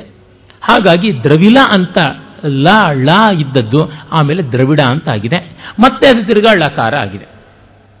ಹಳೆಯ ಇದಕ್ಕೆ ಬಂದಿದೆ. ಎಲ್ಲಿವರೆಗೂ ಅಂತಂದ್ರೆ ನೋಡಿ, ಈ ಣಕಾರ ಡಕಾರ ಳಕಾರಗಳು ಪರಿವರ್ತನೆ ಆಗ್ತಲೇ ಇರ್ತವೆ.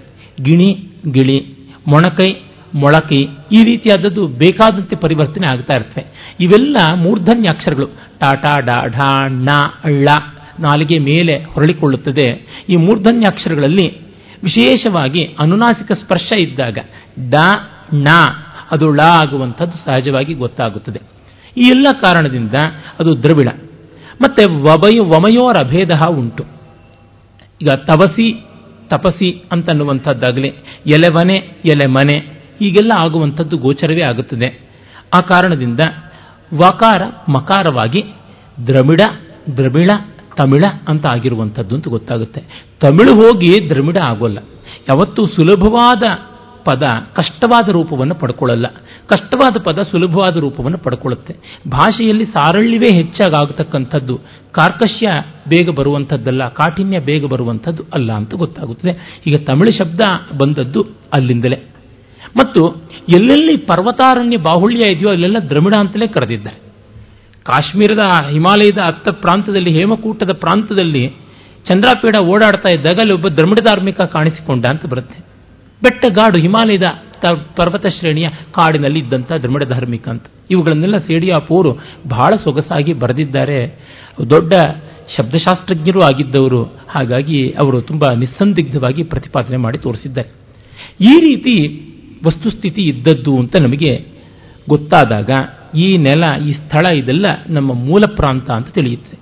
ಮತ್ತೆ ಋಗ್ವೇದವೂ ಸೇರಿದಂತೆ ನಮ್ಮ ಭಾರತೀಯ ಸಾಹಿತ್ಯ ಪ್ರಪಂಚ ಯಾವುದಿದೆ, ಅಲ್ಲಿ ಒಂದೇ ಒಂದು ನದಿಯಾಗಲಿ, ಪರ್ವತವಾಗಲಿ, ನಮ್ಮ ಬೃಹತ್ ಭಾರತ ಅಂತ ನಾವೇನು ಹೇಳ್ತೀವಿ? ಇವತ್ತಿನ ಪಾಕಿಸ್ತಾನ ಅಫ್ಘಾನಿಸ್ತಾನ ಬರ್ಮಾನ ಸೇರಿಸಿಕೊಂಡಂಥದ್ದು, ನೇಪಾಳ, ಭೂತಾನವನ್ನು ಸೇರಿಸಿಕೊಂಡದ್ದು, ಅದರ ಆಚೆಗಿನ ಯಾವ ನದಿ ಪರ್ವತಗಳ ಹೆಸರು ನಮ್ಮ ಗ್ರಂಥಗಳಲ್ಲಿ ಇದೆಲ್ಲ ಇದರೊಳಗೆ ಇರುವಂಥದ್ದೇ ಆಗಿದೆ. ಮತ್ತೆ ಅವುಗಳ ಆನುಪೂರ್ವಿಯನ್ನು ಹೇಳಿದ್ದಾರೆ. ನಾನು ಹಿಂದೆಯೇ ನದಿ ಸೂಕ್ತದ ಬಗ್ಗೆ ಹೇಳ್ತಾ, ಇಮಂ ಗಂಗೆ ಯಮುನೆ ಅಂತ ಆರಂಭ ಮಾಡಿಕೊಂಡು ಕಳಗೆ ಸುಶೋಮ ಅಂತ ಅಲ್ಲಿವರೆಗೂ ಬರ್ತೀವಿ. ಅದು ಬಂದು ಸಿಂಧು ನದಿವರೆಗೆ ಬರುತ್ತೆ. ಅಂದರೆ ಗಂಗೆಯಿಂದ ಸಿಂಧುವರೆಗೆ ಆ ಅನುಕ್ರಮದಲ್ಲಿಗೆ ಹೇಳಿಕೊಂಡು ಬಂದಿರುವುದು ಕಾಣಿಸುತ್ತೆ. ಮತ್ತೆ ಅವು ಎಲ್ಲೆಲ್ಲಿಂದ ಬಂದು ಎಲ್ಲೆಲ್ಲಿಗೆ ಹೋಗುತ್ತವೆ, ಆ ಎಲ್ಲ ವಿವರಗಳನ್ನು ಕೊಟ್ಟಿದ್ದಾರೆ. ಇದು ಇನ್ನೇನಾಗಿರೋದಕ್ಕೆ ಸಾಧ್ಯ? ಅದೇ ನೋಡಿ ಎಷ್ಟೋ ಜನ ತಮ್ಮ ಹಳೆಯ ನದಿಗಳು ಮತ್ತೊಂದು ಜಾಗಗಳನ್ನು ಬಿಟ್ಟು ಬಂದಿದ್ದರೆ ಅವುಗಳ ಹೆಸರನ್ನು ಬೇರೊಂದು ಕಡೆ ಇಡ್ತಾರೆ.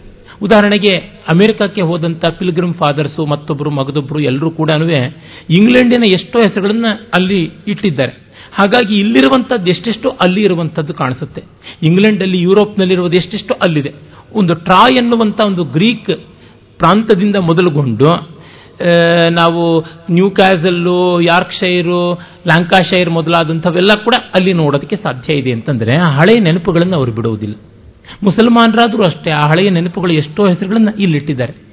ಆದರೆ ನಮ್ಮ ನದಿಗಳಿಗೆ ಹೋಲವಿ ಆಗುವಂಥದ್ದು ಯಾವುದು ಭಾರತದ ಪರಿಧಿಯಿಂದ ಆಚೆಗೆ ಅದರ ಶಬ್ದದ ಸಾಮ್ಯ ಇರುವಂಥದ್ದು ಇಲ್ಲ ಅಂತ ಗೊತ್ತಾಗುತ್ತೆ.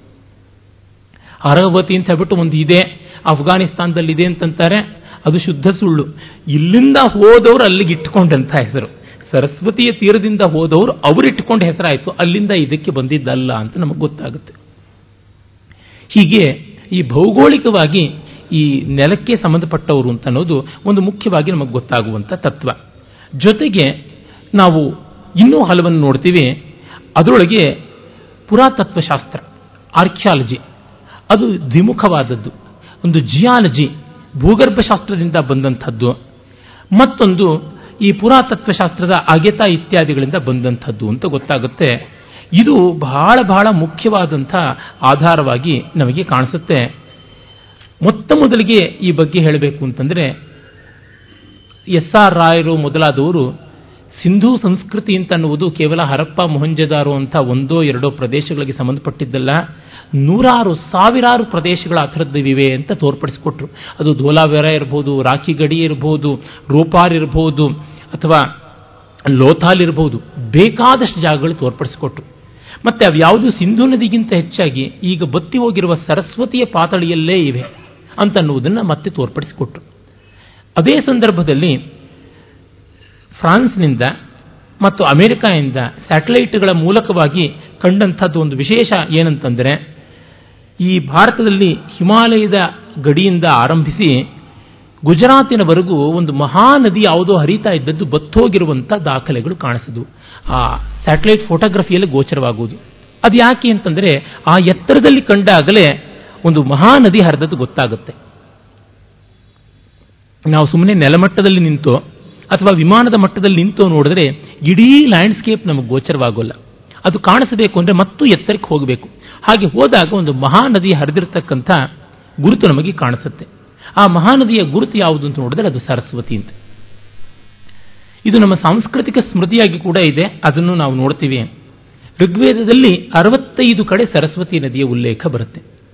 ಯಜುರ್ವೇದದಲ್ಲಿದೆ, ಸಾಮವೇದದಲ್ಲಿದೆ ಅಥರ್ವೇದದಲ್ಲಿ ಒಂದು ಕಡೆ ಬರುತ್ತೆ, ಯಜುರ್ವೇದದಲ್ಲಿ ಎರಡು ಮೂರು ಕಡೆ ಬರುತ್ತೆ, ಅವೆಲ್ಲ ಋಗ್ವೇದದ ಉಲ್ಲೇಖಗಳಿಗೆ ಸಂವಾದಿಯಾದದ್ದು. ಅದಲ್ಲದೆ ಬ್ರಾಹ್ಮಣ ಗ್ರಂಥಗಳು, ಅಂದರೆ ವೇದದ ಎರಡನೇ ಭಾಗ, ಸಂಹಿತಾ ಭಾಗ ಒಂದು ಎರಡನೇ ಭಾಗ ಬ್ರಾಹ್ಮಣ. ಬ್ರಾಹ್ಮಣಗಳಲ್ಲಿ ಶತಪಥ ಬ್ರಾಹ್ಮಣದಲ್ಲಿ ಕಾಣಿಸಿಕೊಳ್ಳುತ್ತದೆ. ಮತ್ತೆ ಸಾಮವೇದಕ್ಕೆ ಸಂಬಂಧಪಟ್ಟಂತೆ ಪಂಚವಿಂಶ, ಷಡ್ವಿಂಶಾದಿ ಬ್ರಾಹ್ಮಣಗಳಲ್ಲಿ, ಮತ್ತೆ, ಈ ತಾಂಡ್ಯ ಮಹಾಬ್ರಾಹ್ಮಣದಲ್ಲಿ, ಹೀಗೆ ಹಲವು ಬ್ರಾಹ್ಮಣ ಗ್ರಂಥಗಳಲ್ಲಿ ಕಾಣಿಸಿಕೊಳ್ಳುತ್ತದೆ. ಸರಸ್ವತಿಯ ಅನುಸ್ಯೂತವಾದ ಉಲ್ಲೇಖ. ಇದರಷ್ಟು ಉಲ್ಲಿಖಿತವಾದಂಥ ನದಿ ಮತ್ತೊಂದಿಲ್ಲ ಅಂತ ಗೊತ್ತಾಗುತ್ತೆ. ಇಷ್ಟು ಪ್ರಾಮುಖ್ಯ, ಗಂಗೆಗೆ ಇಲ್ಲದ ಪ್ರಾಮುಖ್ಯ ಸರಸ್ವತಿಗಿತ್ತು ಅಂತ ಗೊತ್ತಾಗುತ್ತೆ. ಆ ಸರಸ್ವತಿ ನದಿಯ ಅಧ್ಯಯನವನ್ನು ನಮ್ಮ ಬೆಂಗಳೂರಿನವರೇ ಆದಂಥ ಡಾಕ್ಟರ್ ಬಿ ಪಿ ರಾಧಾಕೃಷ್ಣ ಅವರು ಇದೇ ಬುಲ್ ಟೆಂಪಲ್ ರೋಡಲ್ಲಿ ಕೆಳಕ್ಕೆ ಹೋದರೆ, ಆ ಯಾವ ಉಮಾ ಥಿಯೇಟರ್ ಇದೆ, ಅದರ ಎದುರುಗಡೆ ಇರುವಂಥ ಒಂದು ಮನೆ ಬೆಂಗಳೂರಿನ ಹಿರಿಯ ನಾಗರಿಕರಲ್ಲಿ ಅಗ್ರಮಾನ್ಯರಾದವರು ಅವರು ಅವರ ತಂದೆಯವರು ಕೂಡ ಬಿ. ಪುಟ್ಟಣ್ಣನವರು ಅಂತ ಹೇಳಿಬಿಟ್ಟಿದ್ದನು ಬೆಂಗಳೂರಿನಲ್ಲಿ ಒಕ್ಕಲಿಗರ ಸಂಘ ಇತ್ಯಾದಿಗಳನ್ನೆಲ್ಲ ಸ್ಥಾಪನೆ ಮಾಡಿದ ಉತ್ತಮರು ಡಿ ವಿ ಜಿಯವರ ಜ್ಞಾಪಕ ಚಿತ್ರ ಶಾಲೆಯಲ್ಲಿ ಅವರ ಕೊಂಡಾಟ ಇದೆ. ಅವರ ಬಗ್ಗೆ ಮಗ ಬಿ ಪಿ ರಾಧಾಕೃಷ್ಣ ಅವರು ಬರೆದಂಥ ನನ್ನ ತಂದೆ ಪುಸ್ತಕಕ್ಕೆ ಡಿ ವಿ ಜಿಯವರು ಒಂದು ಮುನ್ನುಡಿಯನ್ನು ಬರೆದಿದ್ದಾರೆ. ರಾಧಾಕೃಷ್ಣ ಅವರು ಜಿಯಾಲಜಿಯಲ್ಲಿ ಬಹಳ ದೊಡ್ಡ ಹೆಸರು. ಅವರ ಅಣ್ಣ ತಮ್ಮಂದರೆಲ್ಲ ಸಾತ್ವಿಕರು, ಸದಾಚಾರ ಸಂಪನ್ನರು. ಅವರ ಅಣ್ಣಂದರಲ್ಲಿ ಒಬ್ಬರಾದ ಬಿ ಪಿ ಗೋಪಾಲಕೃಷ್ಣರು ನನಗೆ ಪರಮಗುರುಗಳು ನನಗೆ ಇಂಜಿನಿಯರಿಂಗ್ನಲ್ಲಿ ಪಾಠ ಹೇಳಿದ ಗುರುಗಳ ಗುರುಗಳು. ಅವರು ವ್ಯಕ್ತಿತ್ವದಿಂದ ಚಾರಿತ್ರದಿಂದ ಅಧ್ಯಯನದಿಂದಲೂ ಶುದ್ಧರು ಅಂತ ನನ್ನ ಗುರುಗಳು ಹೇಳ್ತಾ ಇದ್ದಿದ್ದು ಕೇಳಿದ್ದೀನಿ. ಸ್ವಯಂ ನಾನು ಬಿ ಪಿ ರಾಧಾಕೃಷ್ಣ ಅವರನ್ನ ಬಲ್ಲೆ. ಬಹಳ ಸಾತ್ವಿಕರು, ಸಾಹಿತ್ಯಾದಿಗಳಲ್ಲಿ ಆಸಕ್ತರು, ಸಂಸ್ಕೃತ ಬಲ್ಲವರು, ಪರಿಶುದ್ಧರು, ಪ್ರಾಮಾಣಿಕರು. ಈಗಲೂ ಇದ್ದಾರೆ, ತೊಂಬತ್ತರ ಮೇಲೆ ಅವರ ವಯಸ್ಸು. ಅವರು ಜಿಯಲಾಜಿಕಲ್ ಸೊಸೈಟಿ ಆಫ್ ಇಂಡಿಯಾ ಸಂಸ್ಥೆಯ ಮೂಲಕವಾಗಿ ಎಸ್ ಎಸ್ ಮೇಯರ್ ಅನ್ನುವರ ಜೊತೆಗೆ ಸೇರಿ ಸಾವಿರದ ಒಂಬೈನೂರ ತೊಂಬತ್ತೊಂಬತ್ತರಲ್ಲಿ ಒಂದು ಪ್ರಗಲ್ಭವಾದ ಗ್ರಂಥವನ್ನ ವಿಚಾರಗೋಷ್ಠಿಯ ಸಂಕಲನವಾಗಿ ತಂದರು. ಅದು ವೇದಿಕ್ ಸರಸ್ವತಿ ಅಂತ. ಅಲ್ಲಿ ಜಿಯಾಲಜಿಯ ಎಲ್ಲ ಎಳೆಗಳನ್ನೂ ಸೇರಿಸಿ ಭೂಗರ್ಭಶಾಸ್ತ್ರದ ಆಧಾರದಿಂದ ಒಂದು ಮಹಾನದಿ ಹರಿತಾ ಇತ್ತು. ಈಗ ಸುಮಾರು ಐದು ಸಾವಿರ ವರ್ಷಗಳ ಹಿಂದೆಯೇ ಅದು ಬತ್ತೋದಕ್ಕೆ ಆರಂಭವಾಯಿತು. ಅದಕ್ಕೆ ಹಿಂದೆ ಮಹಾನದಿಯಾಗಿ ಹರಿತಾ ಇತ್ತು ಅನ್ನೋದನ್ನು ತುಂಬ ಚೆನ್ನಾಗಿ ಪ್ರಸ್ತುತಿ ಮಾಡಿಕೊಟ್ಟಿದ್ದಾರೆ. ಆ ವಿವರಗಳನ್ನು ಪೂರ್ಣವಾಗಿ ನೋಡಬೇಕು ಅನ್ನೋರು ಆ ಗ್ರಂಥವನ್ನೇ ನೋಡಬಹುದು ವೆರಿ ಟೆಕ್ನಿಕಲ್ ವರ್ಕ್ ಅದು. ಇನ್ನು ಅವರ ಪರಂಪರೆಯಲ್ಲೇ ಬಂದಂಥ ಅನಂತರಾಮ ಅಂತ ಹೇಳ್ಬಿಟ್ಟು ಅವರು ಆ ಒಂದು ವಿಷಯವನ್ನ ಈ ಸರಸ್ವತಿ ನದಿಯ ಸ್ವಾರಸ್ಯವನ್ನು ನವಕರ್ನಾಟಕದಂಥ ಕಮ್ಯುನಿಸ್ಟ್ ಸಂಸ್ಥೆಯ ಮೂಲಕ ಒಂದು ಪುಸ್ತಕ ಪ್ರಕಟ ಮಾಡಿದ್ರು. ಅಲ್ಲಿ ಒಪ್ಪಿಕೊಂಡಿದ್ದಾರೆ. ಅನಂತರಾಮ ಅವ್ರನ್ನೇ ನಾನು ಫೋನ್ ಮೂಲಕ ಎಲ್ಲ ಮಾತಾಡಿಸಿ ಕೇಳಿದ್ದೆ. ಈ ಸಂಸ್ಥೆಯಲ್ಲಿಂದ ನಿಮ್ಮ ಪುಸ್ತಕ ಅದು ಹೇಗೆ ಅಚ್ಚಾಗೋದಕ್ಕೆ ಸಾಧ್ಯವಾಯಿತು? ನೀವು ಆರ್ಯರು, ಭಾರತೀಯರು, ಸರಸ್ವತಿ ಆಗಿ ಹರಿತಾ ಇತ್ತು ಅಂತೀರಾ? ನವಕರ್ನಾಟಕ ಉಸಿರಾಡ್ತಾ ಇರೋದೇನೆ ಈ ದ್ವೇಷದ ಮೇಲೆ. ಆರ್ಯರು ಹೊರಗಿಂದ ಬಂದಂತ R S Sharma, Romila Thapar et cetera et cetera ಇದಾರಲ್ಲ. ಅವರುಗಳೇನೆ ಇನ್ಯಾರೂ ಇಲ್ಲ ಅಂತ. ಅಂತ ಅವರು ಅದಕ್ಕೆ ಹೇಳಿದ್ರು, ಹೌದು, ಸ್ವಲ್ಪ ಹಾಗೆ ಹೀಗೆ ಅಂತ ಗಲಾಟೆ ಮಾಡಿದ್ರು. ಆದರೆ ನಾನು ಸತ್ಯ ತಿರ್ಚೋಕ್ಕಾಗೋಲ್ಲ ಅಂದಮೇಲೆ ಸುಮ್ಮನೆ ಒಪ್ಪಿಕೊಂಡ್ರು ಇಲ್ದರೆ ನಾನು ಬೇರೆ ಕಡೆ ಮಾಡ್ತೀನಿ ಅಂತಂದೆ ಅಂತ ಹೇಳಿಬಿಟ್ಟಿದ್ರು. ಇಷ್ಟಾಗಿ ಅಲ್ಲಿಯ ಲೇಖಕ ಸಮುದಾಯ ಆ ಸಂಸ್ಥೆಯವರು ತಮ್ಮ ದೃಷ್ಟಿಕೋನ ಬದಲಾಯಿಸಿಕೊಂಡಿಲ್ಲ. ಈ ಪುಸ್ತಕ ಮಾತ್ರ ಪಬ್ಲಿಷ್ ಮಾಡಿದ್ದಾರೆ. ಅದಕ್ಕೆ ಕೊಂಡವರು, ಕೊಳ್ಳವರು ಜಾಸ್ತಿ ಜನ ಇದ್ದಾರೆ. ಅದಕ್ಕೋಸ್ಕರವಾಗಿ ಮಾಡಿದ್ದಾಯಿತು. ಇನ್ನು ಅನೇಕ ಸಂಶೋಧನೆಗಳು ನಡೆದಿವೆ. ಇದಕ್ಕಿಂತಲೂ ಮಿಗಿಲಾಗಿ ಇವರಿಗಿಂತ ಸುಮಾರು ಹಿಂದೆನೆ, ಅಂದರೆ ಈಗ ಒಂದು ಮೂವತ್ತೈದು ನಲವತ್ತು ವರ್ಷಗಳ ಕೆಳಗೇನೆ ಮಹಾ ಪ್ರಸಿದ್ಧರಾದ ಪ್ರಾಚೀನ ಲಿಪಿಶಾಸ್ತ್ರ, ಇತಿಹಾಸ, ಪುರಾತತ್ವಾದಿಗಳಲ್ಲಿ ಪ್ರವೀಣರಾದಂತಹ ವಿಷ್ಣು ಶ್ರೀಧರ ವಾಕಣ್ಕರ್ ಅವರು, ವಿ ಎಸ್ ವಾಕಣ್ಕರ್ ಅವರು ಒಂದು ದೊಡ್ಡ ತಂಡವನ್ನು ನಾನ್ನೂರಕ್ಕೂ ಹೆಚ್ಚು ಜನ ವಿದ್ವಾಂಸರನ್ನ ಬೇರೆ ಬೇರೆ ಶಾಖೆಗಳಲ್ಲಿ ಪರಿಣತರಾದಂಥ ಪ್ರಗಲ್ಭ ಪಂಡಿತರನ್ನ ಜೊತೆ ಮಾಡಿಕೊಂಡು ಇಡೀ ಸರಸ್ವತಿ ನದಿಯ ಹರಿವನ್ನ ಅವಲೋಕನ ಮಾಡಿದೊಂದು ದೊಡ್ಡ ಸರ್ವೆ ಮಾಡಿದ್ರು, ಹಲವು ತಿಂಗಳುಗಳ ಸರ್ವೆ ಮಾಡಿದ್ರು. ಅದಕ್ಕೆ ಸಂಬಂಧಪಟ್ಟಂಥ ವಿವರಗಳು ಎಲ್ಲ ಇರುವಂಥ ಅಧ್ಯಯನ ಕೂಡ ಅಚ್ಚಾಗಿದೆ. ನೋಡಬಹುದು. ದ ಲಾಸ್ಟ್ ರಿವರ್ ಸರಸ್ವತಿ ಅನ್ನುವಂಥ ಒಂದು ಪುಸ್ತಕ ಯಾವುದಿದೆ? ಅದು original in Marathi by Lipikar L S Wakankar ಅಂತ. ಇವರು ಶ್ರೀಧರ ವಿಷ್ಣು ಶ್ರೀಧರ ವಾಕಣ್ಕರ್ ಅವರ ತಮ್ಮ, ಸೋದರ ಇವರು ಎಲ್ ಎಸ್ ವಾಕಣ್ಕರ್ ಅವರು. ಲಿಪಿಕಾರ್ ಅಂತಲೇ ಹೆಸರಾದವರು. ತಮ್ಮ ಸೋದರರ ಸಾಹಸವನ್ನು ಅವರು ಬರೆದಿದ್ದಾರೆ ಮರಾಠಿನಲ್ಲಿ. ಅದರ ಇಂಗ್ಲಿಷ್ ಅನುವಾದವಾಗಿ ಬಂದಿರುವಂಥದ್ದು. ಅವರು ಮಹಾಭಾರತದ ಶಲ್ಯ ಪರ್ವದಲ್ಲಿ ಬರುವಂತಹ ವಿವರಗಳನ್ನು ತೆಗೆದುಕೊಂಡು ಮಾಡಿದ್ದಾರೆ. ಇನ್ನು ಬೇರೆ ಆಧಾರಗಳನ್ನು ಗಮನಿಸಿದ್ದಾರೆ. ಆದರೆ ಶಲ್ಯ ಪರ್ವದ್ದು ಬಹಳ ವಿಶೇಷವಾಗುತ್ತೆ. ಯಾಕೆ ಅಂತಂದರೆ ಮಹಾಭಾರತದ ಶಲ್ಯ ಪರ್ವದಲ್ಲಿ ಬಲರಾಮ ತೀರ್ಥಯಾತ್ರೆ ಮಾಡುವಂಥ ಒಂದು ಪ್ರಸಂಗ ಬರುತ್ತೆ. ಬಲರಾಮನ ತೀರ್ಥಯಾತ್ರೆ ಬಹಳ ಸ್ವಾರಸ್ಯಕಾರಿಯಾದದ್ದು. ಅವನು ಮತ್ತು ರುಕ್ಮಿ ಇವರಿಬ್ಬರೇ ಕುರುಕ್ಷೇತ್ರ ಮಹಾಯುದ್ಧದಲ್ಲಿ ಪಾಲ್ಗೊಳ್ಳದೇ ಇದ್ದವರು. ಇನ್ನು ಎಲ್ಲರೂ ಕೂಡ ಅದೋ ಇದೋ ಪಕ್ಷ ಹಿಡಿದು ಯುದ್ಧ ಮಾಡಿದವರೇ ಆದರು. ಎಲ್ಲರಿಗೂ ಕೂಡ ಈ ರಾಜಕೀಯ ಧ್ರುವೀಕರಣ ಅಂತೀವಲ್ಲ ಪೋಲರೈಸೇಷನ್ ಆಫ್ ಫೋರ್ಸಸ್ ಅಂತ ಆ ರೀತಿಯಾಗಿ ಆದದ್ದು ಕಾಣಿಸುತ್ತೆ. ಇಲ್ಲಿ ಹಾಗೆ ಆಗಿ ಬಲರಾಮ ತಾನು ಸಂಪೂರ್ಣವಾಗಿ ಈ ಸೋದರರ ಸಂಗ್ರಾಮದಲ್ಲಿ ತೊಡಗೋದಿಲ್ಲ ಅಂತ ಹೇಳಿ ತೀರ್ಥಯಾತ್ರೆ ಮಾಡ್ತಾನೆ. ಆ ತೀರ್ಥಯಾತ್ರೆ ಅವನು ಸರಸ್ವತಿಯ ಹಾದಿಯಲ್ಲಿಯೇ ಮಾಡಿದ್ದು ಅಂತ ಗೊತ್ತಾಗುತ್ತೆ. ಆ ವಿವರಗಳೆಲ್ಲ ತುಂಬ ಚೆನ್ನಾಗಿರ್ತಕ್ಕಂಥದ್ದು. ಅದರ ಯಾರ್ಯಾರು ಆರ್ಗನೈಸಿಂಗ್ ಕಮಿಟಿಯಲ್ಲಿದ್ದ ಸ್ಕಾಲರ್ಸು ವಿ ಎಸ್ ವಾಕಣ್ಕರ್ ಅವರು ಎಂ ಎನ್ ಪಿಂಗಳೆ ಅವರು, ಮತ್ತೆ ವೇದಜ್ಞ ಆರ್ಯ, ಸುರೇಂದ್ರ ಆರ್ಯ, ನಾರಾಯಣ್ ಭಾಟಿ, ಭುವನೇಶ್ವರ್ ಪ್ರಸಾದ್ ಗೋವಿಂದ್ಜಿ ಈ ಥರ ಅನೇಕರು ಇದ್ದರು. ಮತ್ತೆ ಅವರು ಸಾವಿರದ ಒಂಬೈನೂರ ಎಂಬತ್ತೈದು, ಹತ್ತೊಂಬತ್ತು ನವೆಂಬರ್ ಅಲ್ಲಿ ಆರಂಭ ಮಾಡಿ, ಮತ್ತೆ ಸಾವಿರದ ಒಂಬೈನೂರ ಎಂಬತ್ತೈದು, ಇಪ್ಪತ್ತು ಡಿಸೆಂಬರ್, ಆಗ ಅದನ್ನು ಮುಗಿಸಿದಂಥದ್ದು ಪೂರ್ತಿ, ಆ, ಸರ್ವೆ ಮಾಡಿದ್ದು ಅಂತ ಗೊತ್ತಾಗುತ್ತೆ. ಬೇರೆ ಬೇರೆ ಪ್ರಾಂತ್ಯಗಳಲ್ಲಿ ಹೇಗೆ ಹೊರಟರು ಏನು ಅಂತ.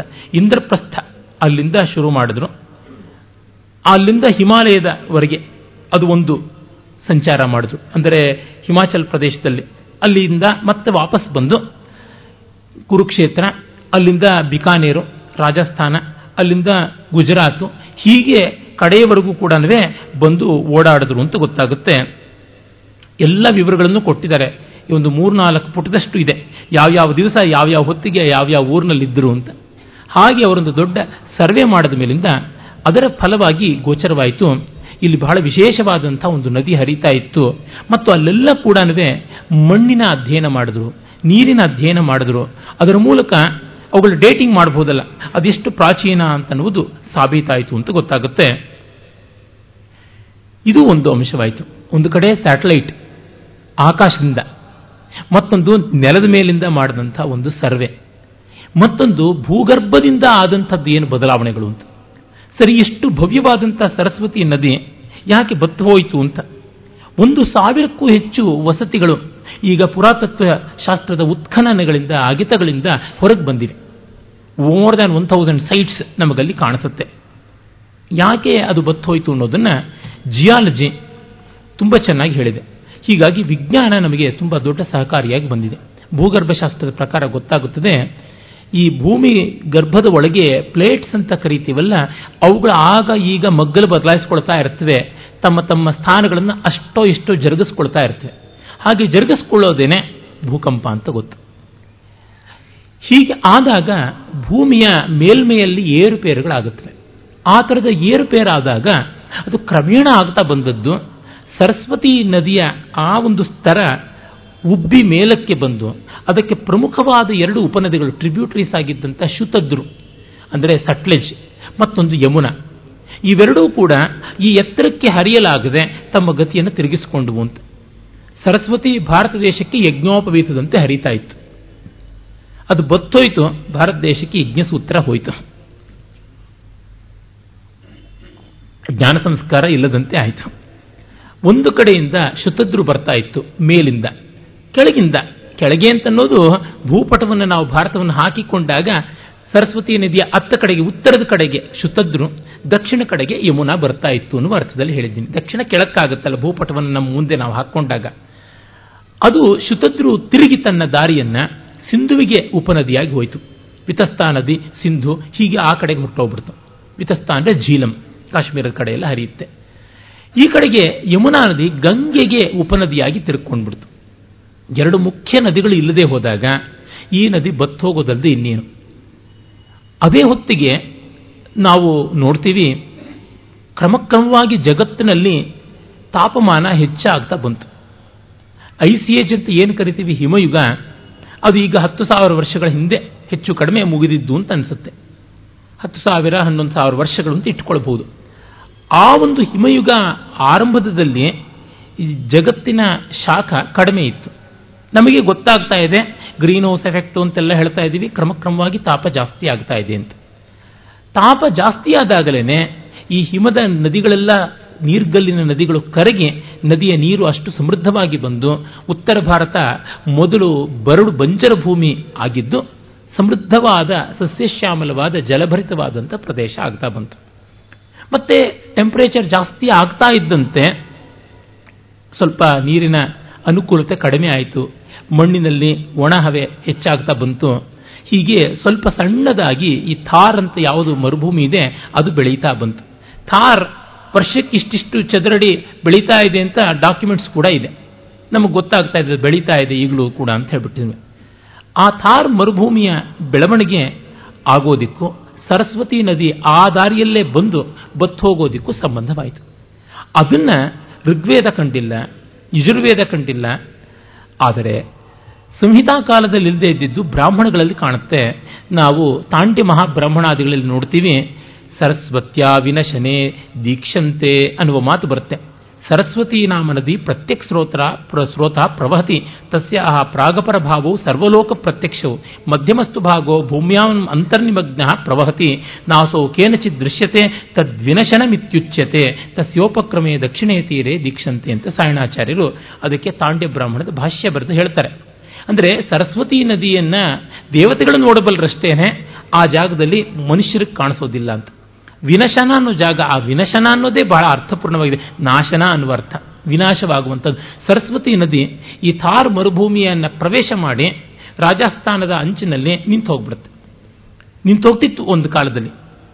ಬಲರಾಮ ಅದನ್ನು ನೋಡಿದ್ದಾನೆ. ಸರಸ್ವತಿ ಅಲ್ಲಿಗೆ ಬಂದು ನಿಂತು ಹೋಗೋದು. ಆಮೇಲೆ ಲಕ್ಷ ಪ್ರಸ್ರವಣ ಅಂತ ರಾಜಸ್ಥಾನದಿಂದ ಈಚೆಗೆ ಗುಜರಾತಿನ ಹತ್ತಿರ ಮತ್ತೆ ಅದು ಹರಿಯೋದಿಕ್ಕೆ ಶುರುವಾಗುತ್ತೆ. ಅಲ್ಲಿ ಮತ್ತೂ ಕೆಲವು ನದಿಗಳು ಸೇರಿಕೊಂಡು ಅದು ಸಮುದ್ರಕ್ಕೆ ಬರುತ್ತೆ. ಹೀಗಾಗಿ ಯಾದವರು ತಾವು ದ್ವಾರಾವತಿಯಿಂದ ತ್ರೈವತಕಾದ್ರಿ ಇತ್ಯಾದಿನೆಲ್ಲ ದಾಟಿಕೊಂಡು ಬರುವಾಗ ಸರಸ್ವತಿ ನೋಡ್ತಾ ಇದ್ರು. ಆಮೇಲೆ ಮರುಭೂಮಿ. ಸರಸ್ವತಿ ಬತ್ ಹೋದಂಥ ಜಾಗ. ಮತ್ತೆ ತಿರ್ಗಾ ಸರಸ್ವತಿ ಹರಿತಾ ಇತ್ತು, ಅದನ್ನು ಕಾಣ್ತಾ ಇದ್ರು ಅಂತ ಗೊತ್ತಾಗುತ್ತೆ. ಇದು ಈಗ ಐದು ಸಾವಿರದ ನೂರ ಇಪ್ಪತ್ತು ವರ್ಷಗಳ, ನೂರ ಐವತ್ತು ವರ್ಷ, ನೂರ ಎಪ್ಪತ್ತು ವರ್ಷಗಳ ಕೆಳಗಿನ ಸ್ಥಿತಿ. ಇನ್ನು ಅದಕ್ಕೂ ಮುನ್ನ ಸರಸ್ವತಿ ಚೆನ್ನಾಗಿ ಹರಿತಾ ಇದ್ದಿರಬೇಕು. ಕೆಲವು ಕಡೆ ಹದಿನಾಲ್ಕರಿಂದ ಹದಿನೆಂಟು ಕಿಲೋಮೀಟರ್ ಅಗಲವಾಗಿ ಹರಿತಾ ಇತ್ತು ಅಂತ ಗೊತ್ತಾಗುತ್ತೆ.